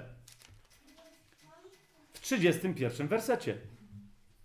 Kto gnębi ubogiego, uwłacza stwórcy tego ubogiego, a czci stwórcę ten, kto lituje się nad ubogim. Dziabadam! Chłopu włosy stanęły dęba na głowie, jak sam mi powiedział. Mówi, stary, mam ciary na plecach, wszystkie włosy mi stanęły na głowie. Co jest grane? No, no, no, przeczytaj w oryginale, czym chcesz. 19 rozdział. Sobie otwórz. 17 werset. Kto lituje się nad ubogim, pożycza samemu Jahwe, a Jahwe mu odpłaci za to jego dobrodziejstwo. Rozumiesz? Bóg tak bardzo zrobił sobie, że się tak wyrażę, świątynię z ubogich tego świata. Nie z biednych w kościele, tylko z wszystkich naprawdę biednych. Czy to jest jasne? Że w momencie, kiedy ty dajesz biednemu, Bóg mówi: Pożyczyłeś mi. Pożyczyłeś mi. rozumiesz, dlaczego my mamy się nie przejmować, że my pożyczamy i nam ludzie nie oddają, bo biedny ci nie odda. Wiesz o co mi chodzi? Dlatego, że ty pożyczyłeś Bogu i wtedy Bóg ci naprawdę odda. Tak jest, synu. tak jest. Czy widzicie to? Czcisz Boga, kiedy się litujesz nad ubogim. Kiedy idziesz do kościoła, mówisz, że już nie mogę dać pod kościołem 10 złotych biednemu, bo w kościele muszę dać na tacę. Wtedy uwłaczasz Bogu, wtedy właśnie uwłaczasz. Kiedy idziesz i masz pieniążki odłożone, żeby rozumieć, żeby tam oddać. Daj spokój, daj spokój. 28 rozdział e, Księgi Przysłów. Ósmy werset. Jeszcze tylko wam dodam to. Kto pomnaża swój majątek lichwą i odsetkami. Czyli wszystkie banki. Między nami mówiąc. Czyli, że ty pożyczasz komuś pieniądze i mówisz, dobra, ale oddaj mi plus procenty. To jest lichwa w Biblii. Ona jest absolutnie niezgodna z wolą Bożą. Wszystko to, co robią banki, pożyczanie na. Co innego, jak ktoś mówi, oddaj mi plus inflacja. Wiecie o co mi chodzi? Ale ekstra, ty bierzesz od banku 200 tysięcy, musisz im oddać 500 tysięcy i tak dalej. To jest lichwa. Ok? To jest przekleństwo. Jak ktoś mówi, że Żydzi to wymyślili, daj spokój, oni znają Biblię. Ok? Daj spokój Żydom. Więc zobacz, kto pomnaża swój majątek lichwą i odsetkami, jakie przekleństwo na siebie ściąga? Zbiera w ten sposób pieniądze dla tego, kto lituje się nad ubogimi. Rozumiesz? Jeżeli nawet tak potężne instytucje jak banki robią coś tak dzikiego, pamiętaj, że koniec końców, w momencie, kiedy my pełnimy wolę Bożą, najpotężniejsze pieniądze, w momencie, kiedy my ją pełnimy, przestajemy my traktować Boga jak złodzieja. Rozumiecie? ale czytamy Słowo Boże, wówczas banki zaczną dawać chrześcijanom, nam ogromne pieniądze na różne sposoby, dopóki my będziemy wierni trosce o ubogich. Czy to jest jasne?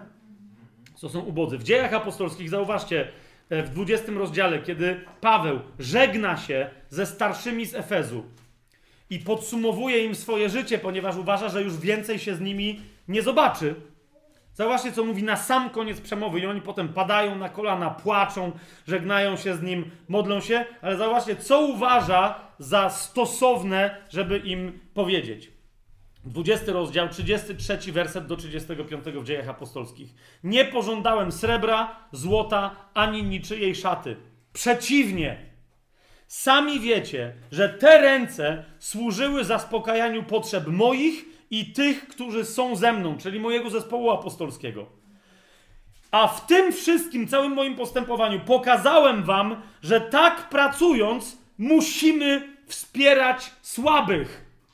I pamiętać o słowach Pana Jezusa, który powiedział: Bardziej błogosławioną rzeczą jest dawać, aniżeli brać. Lub w niektórych innych tłumaczeniach więcej szczęścia jest w dawaniu, aniżeli w braniu. Znaczy, nie policzę, ile słyszałem nauczań i mną trząsło i potem miałem rozmowy nawet z niektórymi prywatnymi i mówię, e, dokładnie na ten temat. Ktoś wychodzi w kościele i mówi, hej, dawajcie tu, my nie jesteśmy Ewangelią sukcesu. My, nie, ja, ja wam nie mówię, że będziecie szczęśliwi, że, że będziecie mieli więcej pieniędzy, ale będziecie szczęśliwi. Bo Bóg mówi, że więcej szczęścia jest w dawaniu, a, w dawaniu aniżeli w braniu. Ja potem mówię, ty gościu, dawaniu komu? Tobie? kościele? Teraz zamiast pieniędzy ludziom szczęście rozdajesz? Uwolnienie od depresji? Jesteś normalny? Paweł powiedział, pracujcie, Pan błogosławi dzieło waszych rąk i co wtedy? Musicie wspierać wszystkich w którzy są od was słabsi. Czy to widzicie? Musimy wspierać słabych, pamiętając na słowa Pana Jezusa, że więcej szczęścia jest w dawaniu takim, aniżeli w braniu. Tak? Tam, gdzie Pan ci wskazuje, że masz, ym, że masz dać. Mamy jasność w tej, w tej kwestii? Otwórzmy sobie, yy, że się tak wyrażę, Ewangelię Jakuba, list Jakuba. Eee, jeszcze parę cytatów. Miejcie cierpliwość do mnie. Do mnie. Człowieka. List Jakuba, drugi rozdział.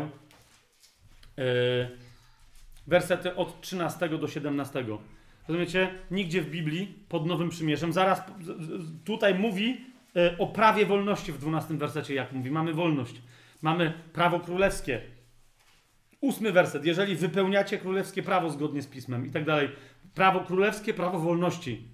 I teraz on mówi, ale, ale co, no, rozumiesz, ta wolność, to prawo królewskie, które ty sprawujesz, to jest okazywanie miłosierdzia ubogim. Rozumiesz? I teraz patrzcie, co, co mówi w 13 wersecie. Sąd bowiem bez miłosierdzia odbędzie się nad każdym, kto nie czynił miłosierdzia. Nieważne, wierzącym czy nie. A miłosierdzie zawsze jest mocniejsze od sądu, znaczy chlubi się przeciwko sądowi.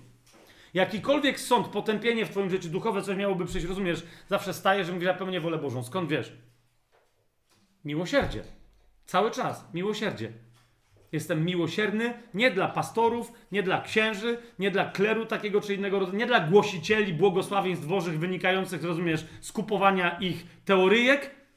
Jesteś dla tych miłosierny i dobry i błogosławisz finansowo i materialnie tych, którzy nie mogą ci odpłacić. To jest miłosierdzie, czy to jest jasne? I, na, I wtedy możesz stawać na każdym sądzie. Rozumiesz? I się chlubić. Włącznie z Trybunałem Chrystusowym, wtedy Pan powie Halleluja. Bo byłem biedny, byłem głodny, byłem spragniony, byłem w więzieniu, tak? I, I to nie tym ludziom, to mnieście usłużyli. Amen? Jaki z tego pożytek, zobaczcie 14 werset, moi bracia, jeżeli ktoś mówi, że ma wiarę, a nie ma uczynków, czy taka wiara tylko na słowach oparta może go zbawić? Gdyby brat albo siostra nie mieli w co się ubrać, brakowałoby im codziennego pożywienia, a ktoś z was powiedziałby im: idźcież w pokoju, gdzieś się ogrzejcie i u kogoś się najedzcie, byle nie u mnie, tak? A nie dalibyście im wy tego, czego potrzebuje ich ciało, to jaki jest z tego pożytek? Z całej waszej wiary. Taki wiara, jeżeli nie ma uczynków, takich jest martwa sama w sobie. Rozumiesz? Jak twoja wiara woła dla mnie, dla mnie, mi, mi, mi, ja, ja, mnie daj. To jest dokładnie, jak mówi, to nic więcej. Dlatego potem naucza w czwartym rozdziale o tych porządliwościach własnych i tak dalej. Mówi, weź, zacznij dawać. Komu? Proszę cię bardzo, nawet najgorszym grzesznikom tego świata, kiedy proszą i mówią daj, i mówią pożycz. Komu? Biednym, w, w, pierwszym rozdziale, w 27 wersecie, jeszcze raz to przypomnę. Komu dalej? Sierotom. Sierotom, wszystkim sierotom i wdowom, które się znajdują w utrapieniu. Pierwszy e, rozdział Jakuba, e, 27 werset, tak? W pierwszym liście do Tymoteusza o tych wdowach znajdziecie więcej. E, Tymoteusz w pierwszym, Paweł w pierwszym liście do Tymoteusza w piątym rozdziale, w trzecim wersecie mówi: Okazuj cześć wdowom, które rzeczywiście są wdowami. Sieroty są sierotami. Tutaj chodzi, wiecie, o dzieci, które nie mają rodziców i którym, którymi nie ma się kto zaopiekować. Nie chodzi o ludzi, którzy są dorośli i mogą o siebie zadbać, tylko o dzieci czy niedorosłe osoby, które nie mogą o siebie zadbać. Jest, jest, to, jest to jasne? E, wdowy natomiast tylko te, które są prawdziwie wdowami, a więc też są już na tyle niedołężne i tak dalej, że nie mogą o siebie zadbać, a nie o wszystkie, które po prostu 27 lat baba umarł, jej mąż i jakby wiesz o co chodzi, no nie? Więc nowego znajdzie albo dalej może pracować. To nie jest właściwa, czyli wdowa to nie jest każda kobieta, której po prostu umarł mąż, tak? To są kobiety zdefiniowane w, między innymi w piątym rozdziale pierwszego listu do Tymoteusza, tam jest powiedziane, należy się im cześć. Yy, szacunek, który się okazuje przy pomocy pieniędzy. Tam też jest zaznaczone yy, w 16, yy, 18 wersecie, że to nie cały Kościół ma o nie się troszczyć, tylko my indywidualnie. Jeżeli jakiś wierzący lub wierząca ma w rodzinie wdowy, niech im pomaga, aby cały Kościół nie był obciążony i aby mógł przyjść z pomocą tym, które rzeczywiście są wdowami, a nie mają rodziny. Czy to jest jasne? Nie? I teraz dalej, kolejna grupa wskazana, jeżeli są mocno zaangażowani w odpowiedzialność za Kościół jacyś ludzie, w służenie ludziom, basie ludzi w Kościele, zwłaszcza jeżeli są zaangażowani w głoszenie słowa, to jest następna grupa, to im należy się wręcz podwójna cześć, podwójna opieka jak wdowom. Nie? 17 werset i 18 Paweł pisze dalej w tym samym liście, w tym samym rozdziale nawet. Starsi, którzy dobrze przewodzą, niech będą uważani za godnych podwójnej czci, a zwłaszcza ci, którzy pracują w słowie i w nauce. Podwójna cześć w stosunku do pojedynczej, która się należy wdowom, tak? Zwłaszcza ci, którzy pracują w słowie i w nauce, czy w nauczaniu. Mówi bowiem pismo, mucącemu wołowi nie zawiążesz pyska oraz godny jest robotnik swojej zapłaty. To pierwsze, Paweł tu stosuje zasadę ze Starego Przymierza, że jest niehumanitarną rzeczą wobec zwierząt, niegodną y, człowieka, który żyje pod przymierzem, żeby kiedy, wiecie, kiedy się, y, że tak powiem, zatrudni dwa woły do tego, żeby ciągnąć żarna, które mucą tam y, żarna, taki mechanizm do mucenia i jak wiecie, tam cepy walą i teraz zasadniczo ziarno wymucone spada we właściwe miejsce, ale trochę wylatuje w powietrze i spada na ścieżkę nie, tych wołów, nie? I teraz nawet nie tyle chodziło o to, że te woły se nie mogą zjeść tego ziarna, chociaż niektórzy nawet to potem z ich ścieżki zbierali i zawiązywali im pyski, ale chodziło o to, że jak one się zatrzymują i sobie coś jedzą z tej ziemi, to wtedy nie idą i nie działa młockarnia. Więc żeby szły i żeby nie marudziły. I, i Biblia powiedziała, nie, to są pracownicy, którzy na ciebie pracują, niech se zjedzą z tego, co im się usypie, z tego, co umucą. I tyle, mimo że to są zwierzęta. Jasne?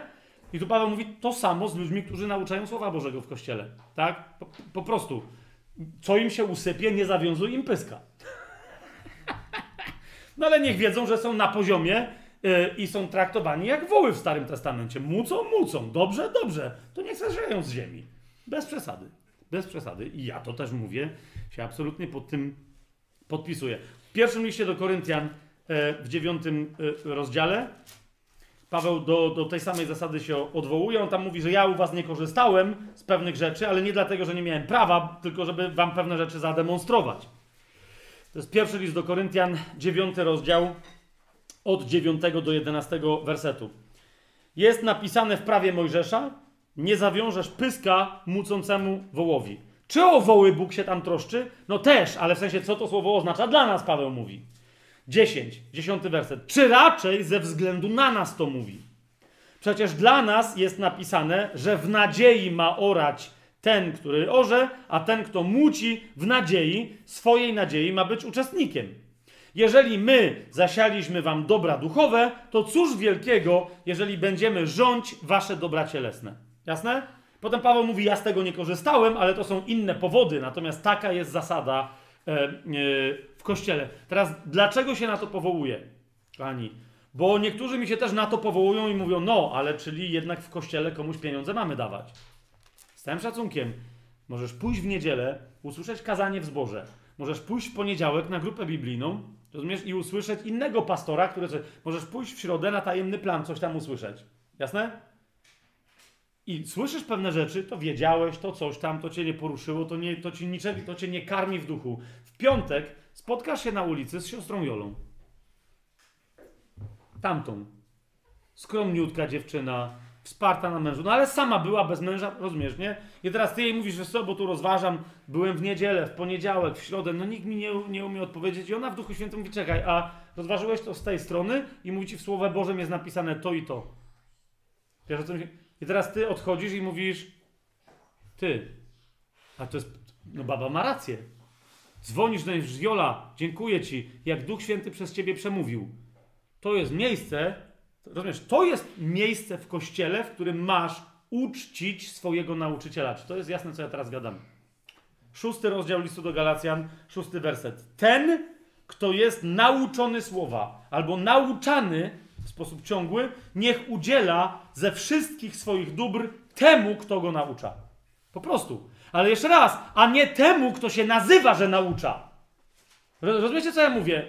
To, że ktoś ma kazania w kościele, ja znam takich, co, co się sami przyznawali, że się sami z własnych kazań niczego nie nauczyli przez lata głoszenia. Ja no, znam takiego gościa, który dokładnie tak mi powiedział, nie? Ja mówię, wiesz co, tak mi się trochę trudno ciebie słuchałem. Mówię, ja nie przejmuj się, jak ja głoszę, to ja sam, sam się nie słucham. Nie? Taki zawód, nie? No, wychodzisz, coś mówisz, no, co zrobić, no. No nie ma lepszego, no to głoszę, no ale...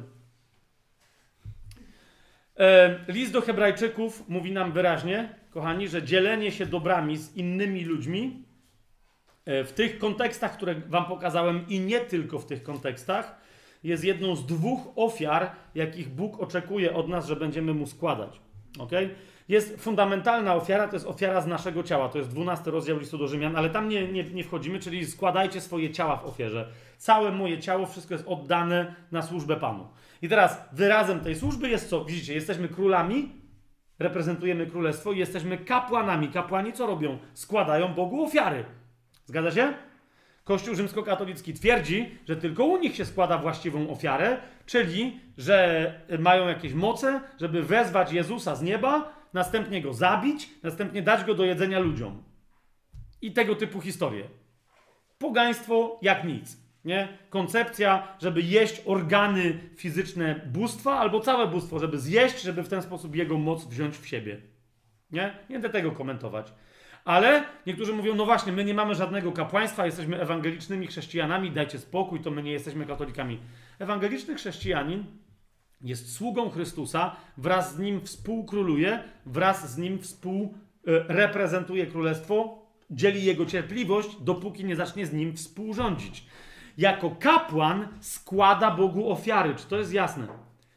To są dwa typy ofiar. List do Hebrajczyków w 13 rozdziale i sprawdźcie mnie, nie ma żadnej innej ofiary w Biblii, ale co do tych dwóch, my jako kapłani jesteśmy zobowiązani, żeby je Bogu składać. Jakie to są ofiary?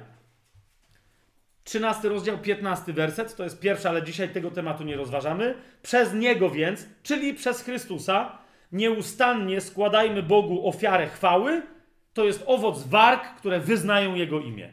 Czyli modlitwa i to modlitwa głośna w różnych kontekstach, ale teraz tego nie będziemy rozważać. Jest to? To jest jedna ofiara. A druga jest jaka? Nie zapominajcie też o dobroczynności, charytatywnym, o miłosierdziu wobec ubogich i w ogóle dzieleniu się dobrami. Takie bowiem ofiary podobają się Bogu. Jasne?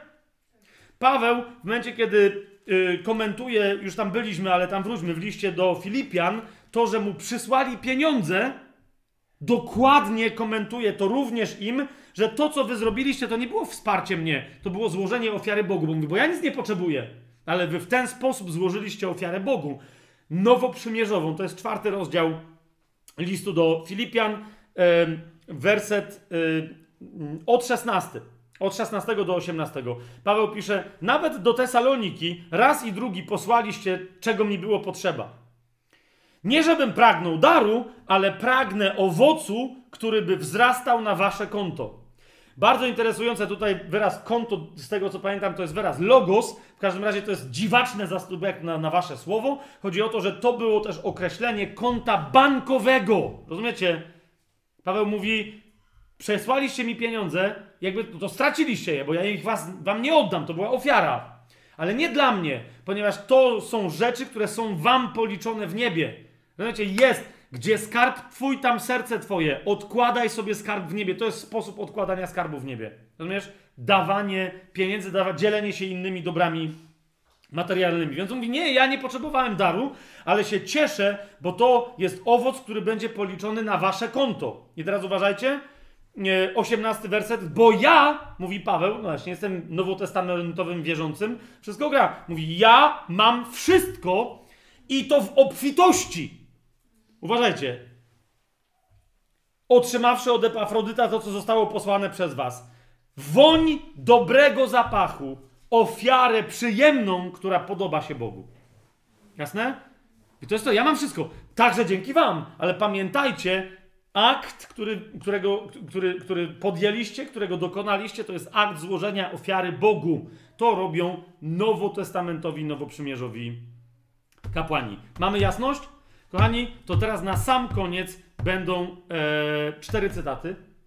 Punkt siódmy, w momencie, kiedy my dajemy niewdzięcznikom, złym, pożyczającym, a nie oddającym, biednym, wdowom, sierotom, nauczycielom w kościele, którzy są jak sieroty i wdowy naraz, i tak dalej, i tak dalej.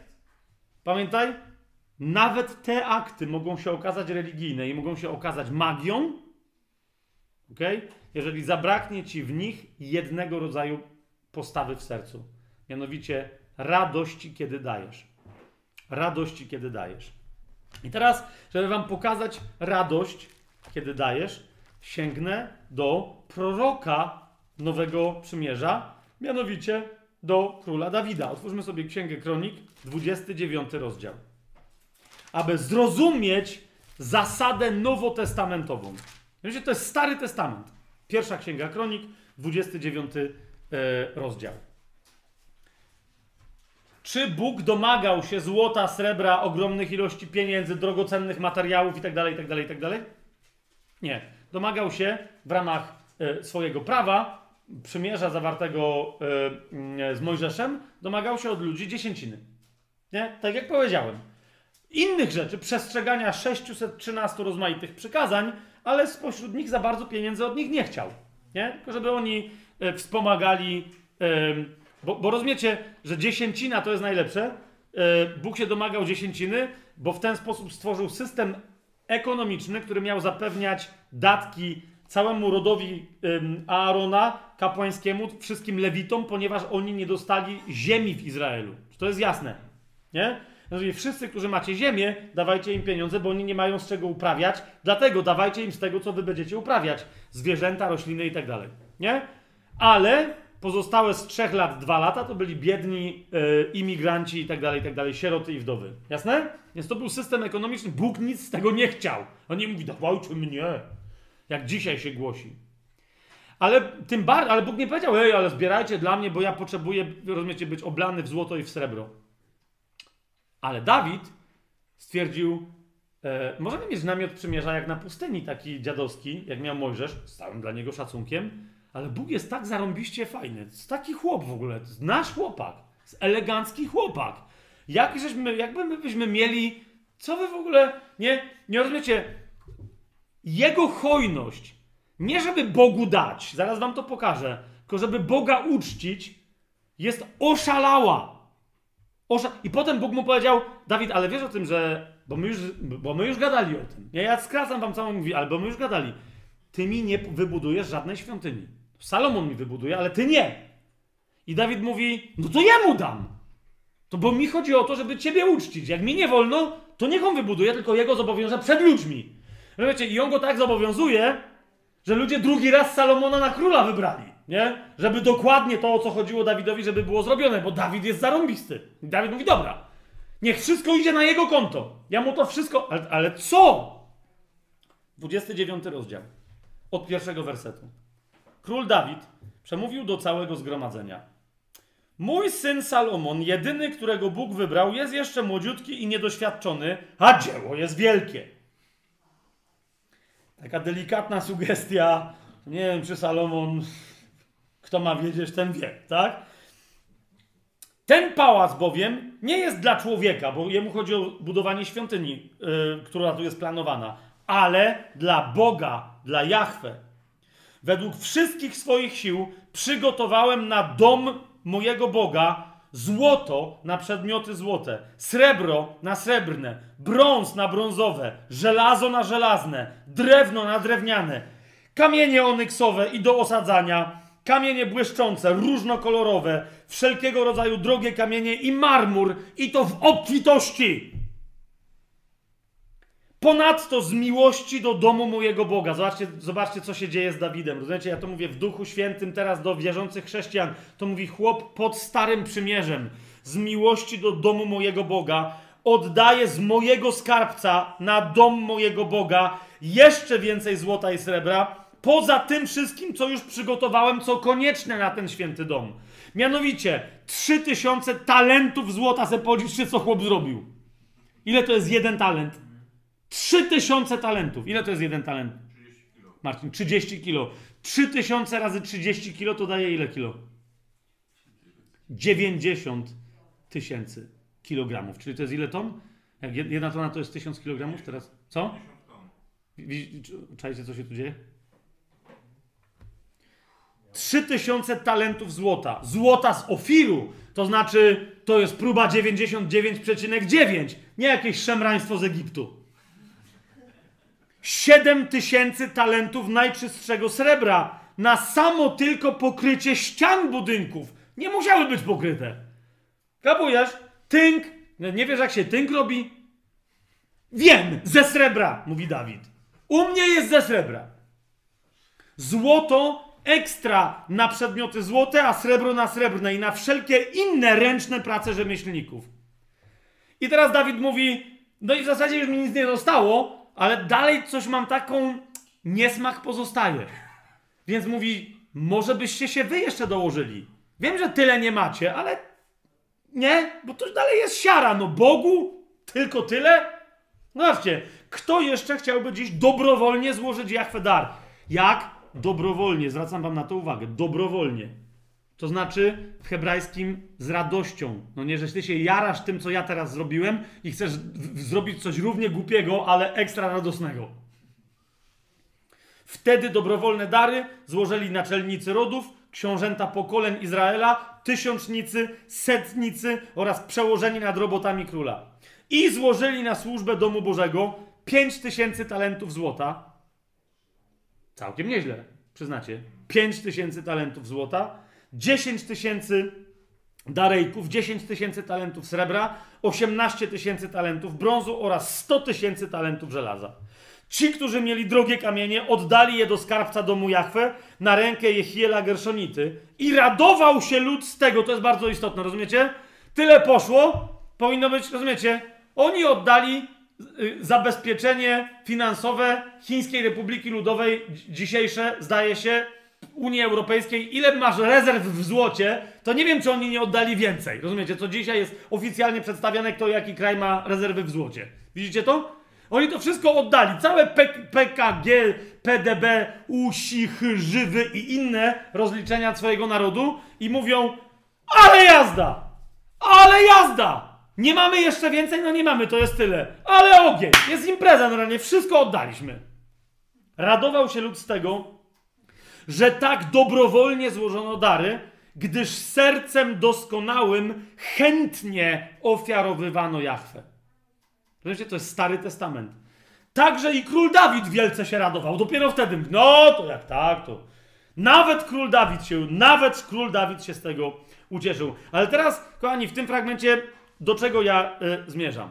Bo Dawid pobłogosławił, w sensie uwielbił Jachwę, ale potem od 11 wersetu powiedział coś takiego.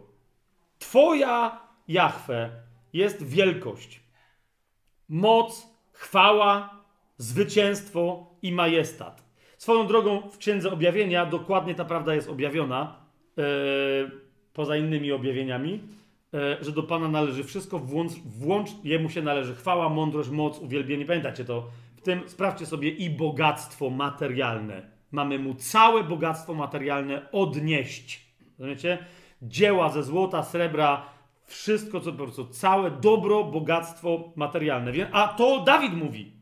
Wszystko bowiem, co jest na niebie i na ziemi, jest Twoje. Do Ciebie należy królestwo. Zobaczcie, jak się nam wszystkie te, te. To jest Dawid, stare przymierze. Do Ciebie należy królestwo, a Ty, jako głowa, jesteś wyniesiony ponad wszystko. Do kogo on tu się modli? I bogactwo, i sława pochodzą od Ciebie. Nie wiem, czy widzicie, co on Rozumiecie, zebrali taki ogień, że dzisiaj nie ma kraju, który by tyle Bogu dał.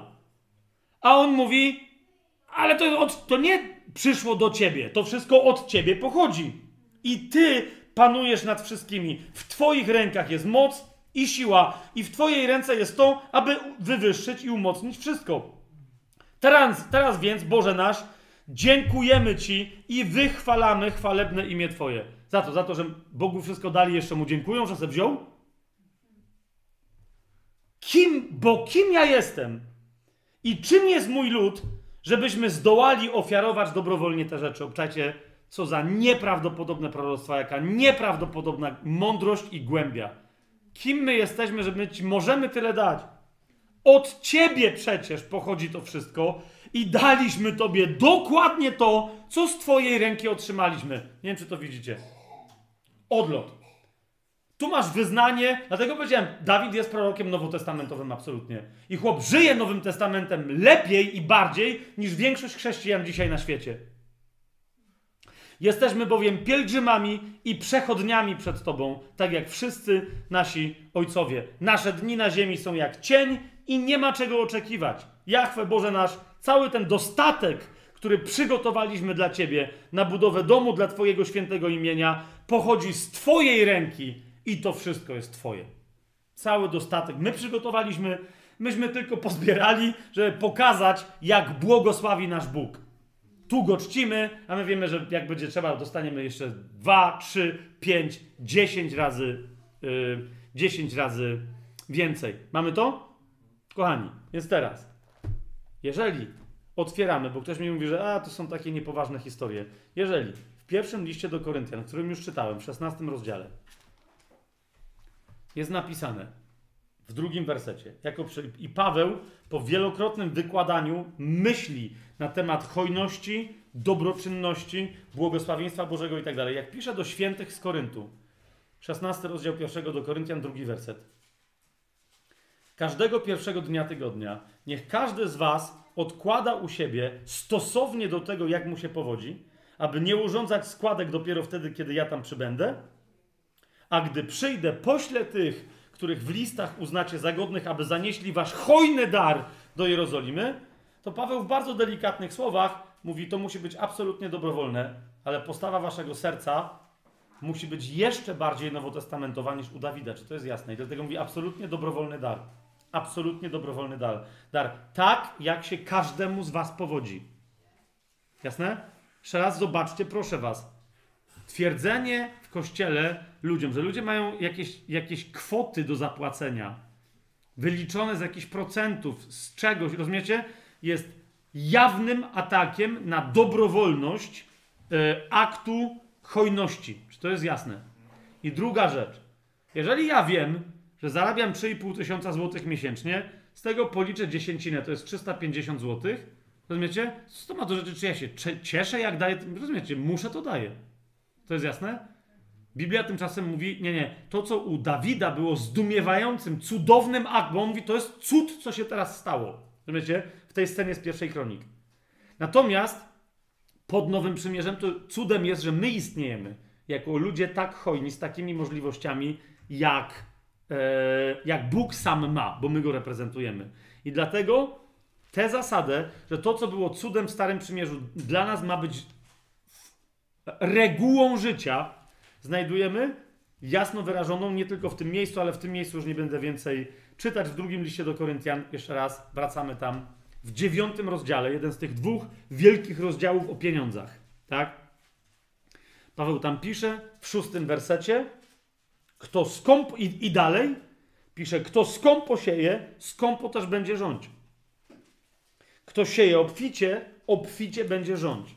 I teraz nie chodzi tu tylko o rozmiary tego, co dajesz, ale jak dajesz. Siódmy werset. Każdy, bo on tu cały czas mówi o tym, żeby zbierali pieniądze, bo będzie składka, tak?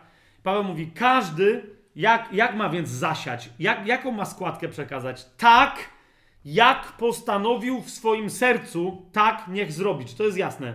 Absolutna dobrowolność nie ma w kościele żadnej reguły co do dawania pieniędzy. Nawet jeżeli w tym wypadku jest to konkretna składka jednego kościoła na inny kościół. Tak? Każdy tak, jak postanowił w swoim sercu. Absolutna dobrowolność to jest jedno. Dwa, nie z żalem, ani nie z przymusu. W kościele nie ma, nigdy nie było i nie będzie żadnego przymusu, żadnej zasady, która mówi musisz. Słowo Boże ci każe. Nie, nie ma. To, co Słowo Boże ci każe, to dawać nie pod przymusem. To to ci każe. Jest jedyny przymus, żeby dawać bez przymusu. Ok? Nie z żalem, to jest bardzo istotne, i nie z przymusu, ale, ale bo radosnego dawcę miłuje Bóg. A zatem, czemu nie z żalem? To z czym? Z radością. Ok? Masz dawać i teraz ty mówisz, mogę dać jeszcze więcej. Ale rozumiesz, to, że możesz, czyli stać cię, bo ci się powodzi, ale drugi czynnik to jest, w którym momencie przestaniesz się cieszyć z tego daru. Jasne? Więc obserwuj to. Stać cię, żeby dać jeszcze 20 tysięcy? Okej, okay, ale przy czterech już ci się zatrzymało serce, nie? To daj cztery. Czy to jest jasne? Niech ci znowu tu nikt nie wmawia, ale możesz więcej. Okej, okay, ale nie cieszę się na tym etapie. Coś jest nie tak z twoim sercem? Transformacja serca. Okej, okay, to się zajmij swoim sercem, ale nie udawaj, że się cieszysz, jak dajesz 20 tysięcy, kiedy się cieszysz tylko do czterech. Czy to jest jasne?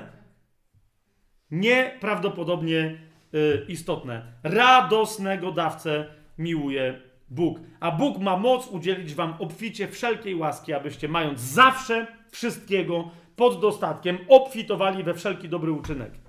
Jak jest napisane, rozrzucił, dał ubogim, jego sprawiedliwość trwa na wieki. Nasze dobre uczynki to jest naśladowanie Ojca, który jest w niebie, który co robi? Rozrzuca, daje ubogim, jego sprawiedliwość trwa na wieki. My co? Rozrzucamy, dajemy ubogim, nasza sprawiedliwość w nim trwa na wieki. Macie jakieś wątpliwości co do tego? Macie jakieś wątpliwości? Świętymi bądźcie, jak ja jestem święty. Doskonali bądźcie, jak ja jestem doskonały. Co to znaczy? Dawajcie dobrym i złym obficie, tak jak ja daję. Sprawdźcie sobie kazanie na górze Ewangelia Mateusza. Nie będziemy tam przechodzić. I teraz, kochani, ostatni cytat dzisiaj i na tym kończymy. 50 minut przejechałem. Przepraszam, nie dotrzymałem słowa, Ech, ale z, z, z dobrych chęci chciałem dokończyć ten temat i go dokończyłem. Wszystko dokładnie, co miałem powiedzieć. Ale ufajmy Bogu, a nie Fabianowi, jak mówi, że skończy o 13, tak? Drugi list do Koryntian. Drugi list do Koryntian. Kochani, e, a, a jeszcze zanim drugi list do Koryntian. Znaczy, kiedy my wchodzimy w taką świadomość przepływu bogactwa, wtedy niekoniecznie musimy w danym momencie w ogóle mieć cokolwiek na sobie. Czy to jest jasne? Ze sobą i tak dalej. Nasza wszechmożność, nie wszechmoc, ale wszechmożność, wszechmożliwość wynika tylko i wyłącznie z Niego, więc my możemy być gołopupcami. Jeszcze raz powiedziałem gołopupcami. Kompletnymi w danym momencie i nadal pamiętajcie, że w, ze względu na niego jesteśmy absolutnymi bogaczami i miliarderami, których możliwości przekraczają możliwości jakiegokolwiek milionera tego świata. Nie rozumiecie, co ja gadam teraz? To nasze takie wejście w to błogosławieństwo, w obfitość, w pewność i tak dalej polega na tym, że nawet kiedy w, dokładnie masz sytuację chwilową, czasową, pamiętaj, że cię okradną w sklepie z portfela, z, z parkingu, z samochodu, ukradną ci wszystko z domu i jeszcze potem na koniec ci go spalą, rozumiesz? To w tym momencie co masz? Dalej tak samo wszystko. Nie masz tych konkretnych rzeczy do używania, ale za chwilę dostaniesz następne. Popatrzcie, list do Filipian, jeszcze zanim ten miał być ostatni cytat, będą, będą dwa jednak, e, ale to jest ważne. Drugi list, e, przepraszam, list do Filipian, czwarty rozdział. Jedenasty werset i dalej. Nie mówię tego wszystkiego, ja też, co wam powiedziałem, ale Paweł też e, Filipianom i Filipiankom, który mówi radujcie się, cały czas radujcie się. Nie mówię tego z powodu niedostatku, bo nauczyłem się poprzestawać na tym, co mam. Zaf Dlaczego? Bo zawsze mam dokładnie to, co, co, czego potrzebuję. Patrzcie, umiem się uniżać, umiem też obfitować. Wszędzie i we wszystkim jestem wyćwiczony. Umiem być syty i umiem głodować. Umiem posiadać bogactwa i znosić kompletne ubóstwo. Wszystko mogę w Chrystusie, który mnie umacnia. Czy to jest jasne? Wszystko mogę w tym, który mnie umacnia, to nie oznacza, e, mogę mieć Maybacha, 16 e, samolotów, 4 kochanki i na wszystko Bóg się zgodzi. To znaczy, wszystko, dowolne okoliczności, jakie na mnie spadną, nie zaburzą mojego pokoju. Czwarty rozdział, siódmy werset. Pokój Boży, który przewyższa wszelkie zrozumienie, będzie strzegł waszych serc i myśli w Chrystusie Jezusie. To jest jedno. W jakiej ja się aktualnie znajduję sytuacji, nie ma nic do rzeczy. Ponieważ ja odejdę z tego świata nie dlatego, że umrę z głodu, z pragnienia, z choroby czy z czegoś, tylko wtedy, kiedy Pan mnie powoła. Amen? I uważajcie, i druga rzecz. I druga rzecz. I to jest dopiero drugi do Koryntian, szósty rozdział, dziesiąty werset. Nie? Absolutny ideał, kwintesencja życia chrześcijańskiego, tego do czego my zmierzamy. Po co nam było całe to nauczanie dzisiaj o pewnościach, jakie mamy, gwarancji finansowych, dóbr materialnych i tak dalej, które mamy w Chrystusie? Żebyśmy my się obnosili bogactwem? Nie, żebyśmy my, uważajcie, byli bogactwem dla świata, byli błogosławieństwem materialnym dla świata. Nawet, rozumiecie, ktoś może patrzeć na mnie i powiedzieć, Fabian, ale ty jesteś w kajda, może być taka sytuacja, jesteś w kajda, jesteś w więzieniu, nic nie masz. Dybią tu na twoje życie. Inni więźniowie są przekonani, e, nienawidzą chrześcijan, chcą cię zabić, inni po prostu są napuszczeni przez waszych wrogów i też chcą cię zabić. Nic nie masz, nic nie możesz. Jak to nic nie mogę? Rozumiesz, że są tego, mamy tego typu świadectw mnóstwo. Teraz jeszcze więcej, one są jeszcze bardziej istotne. Że ktoś dokładnie w takiej sytuacji usłyszał dwóch strażników rozmawiających w więzieniu. Nie? Jeden, jeden do drugiego powiedział, że przerażające historie, budują dom i tak dalej, i tak dalej. Drugi mówi, że mu córka choruje, nie? ten mówi, błogosławię was, bracia. Jacy bracia, co ty w ogóle gadasz, podsłuchujesz? Błogosławię was. Jeden wrócił do domu, córka okazała się być zdrowa, ale drugi był jeszcze bardziej zszokowany. Nie bo wiecie, zdrowie dziecka, jasne to jest? A drugi po paru dniach stwierdził, myślałem, że nie dokończymy budowy domu, no ale to nie jest taki, no okej, okay, no to jakoś byśmy ciułali. Powiedziałeś, błogosławię was i będziemy mieli skończony dom do końca tego miesiąca. Co się dzieje? Kupujecie, a chłop tam siedzi, jedna grupa mu grozi w tym więzieniu, druga grupa mu grozi, chłop nawet nie wie, czy przeżyje i on ich błogosławi. Ideałem życia chrześcijańskiego, ideałem przyjęcia wszystkich gwarancji w Nowym Przymierzu na temat powodzenia finansowego i materialnego jest drugi list do Koryntian, szósty rozdział, który opisuje życie chrześcijańskie w następujący sposób. Szósty rozdział od czwartego wersetu. We wszystkim okazujemy się sługami Boga. W wielkiej cierpliwości, w uciskach, w niedostatkach, w utrapieniach, w chłostach, w więzieniach, podczas rozruchów, w trudach, w, noc, w nocnych czuwaniach, w postach, przez czystość i przez poznanie, przez wytrwałość i przez życzliwość, przez Ducha Świętego i nieobłudną miłość, przez słowo prawdy i moc Boga, przez oręż sprawiedliwości na prawo i na lewo, przez chwałę i pohańbienie, przez złą i dobrą sławę, jakby zwodziciele, zwracam wam teraz uwagę, tu się zaczyna, wiecie, jaką my mamy postawę i teraz jaką ona przynosi, jakie ona przynosi owoce. Jakby zwodziciele, a jednak zawsze mówiący prawdę. Jakby przez nikogo nie znani, a jednak bardzo dobrze wszystkim znani. Jakby umierający, a oto cały czas żyjemy. Jakby karani, ale nigdy nie zabici. I teraz uważajcie, jakby smutni, a jednak zawsze radośni, jakby ubodzy, a jednak wielu ubogacający jakby kompletnie nic nie posiadający, a jednak posiadający absolutnie wszystko. To jest kwintesencja dzisiejszego nauczania, do tego ono zmierza. Nie do tego, żebyśmy my się obnosili. W wyniku nauczania Fabiana mam teraz cztery majbachy, dwa od bezdomnych. Wiadomo, bezdomni rozdają bogate samochody e, sługom Bożym. Nie, nie, nie. Rozumiesz, jeżeli przyjmiesz w pełni to prawdę Słowa Bożego, ja chcę ją przyjąć, bo ja sam siebie przede wszystkim nauczałem. Jeżeli ty chcesz ją przyjąć, to to będzie ideał na końcu naszego życia. Rozumiecie? Czy coś będziemy mieli, czy nie. Ludzie będą mówić, jak my i duchowo, i materialnie ubogaciliśmy ich życie, a nie będą nam zazdrościć, jak nam się dobrze wiedzie z Bogiem, a oni dalej nic nie mają. Czy to jest jasne? To jest, myślę, absolutnie jasne. Nie dodam ani słowa więcej tym wszystkim, którzy liczyli na to, że będziemy się dzisiaj modlić o przełom finansowy, o specjalne błogosławieństwa, że Fabian a może cała społeczność, cała wspólnota wypowie słowa magiczne i ludzie, którzy mają długi, teraz im one znikną i tak dalej, i tak dalej. Właśnie wypowiedziałem magiczne słowa. Od 10 do prawie 14. Ok?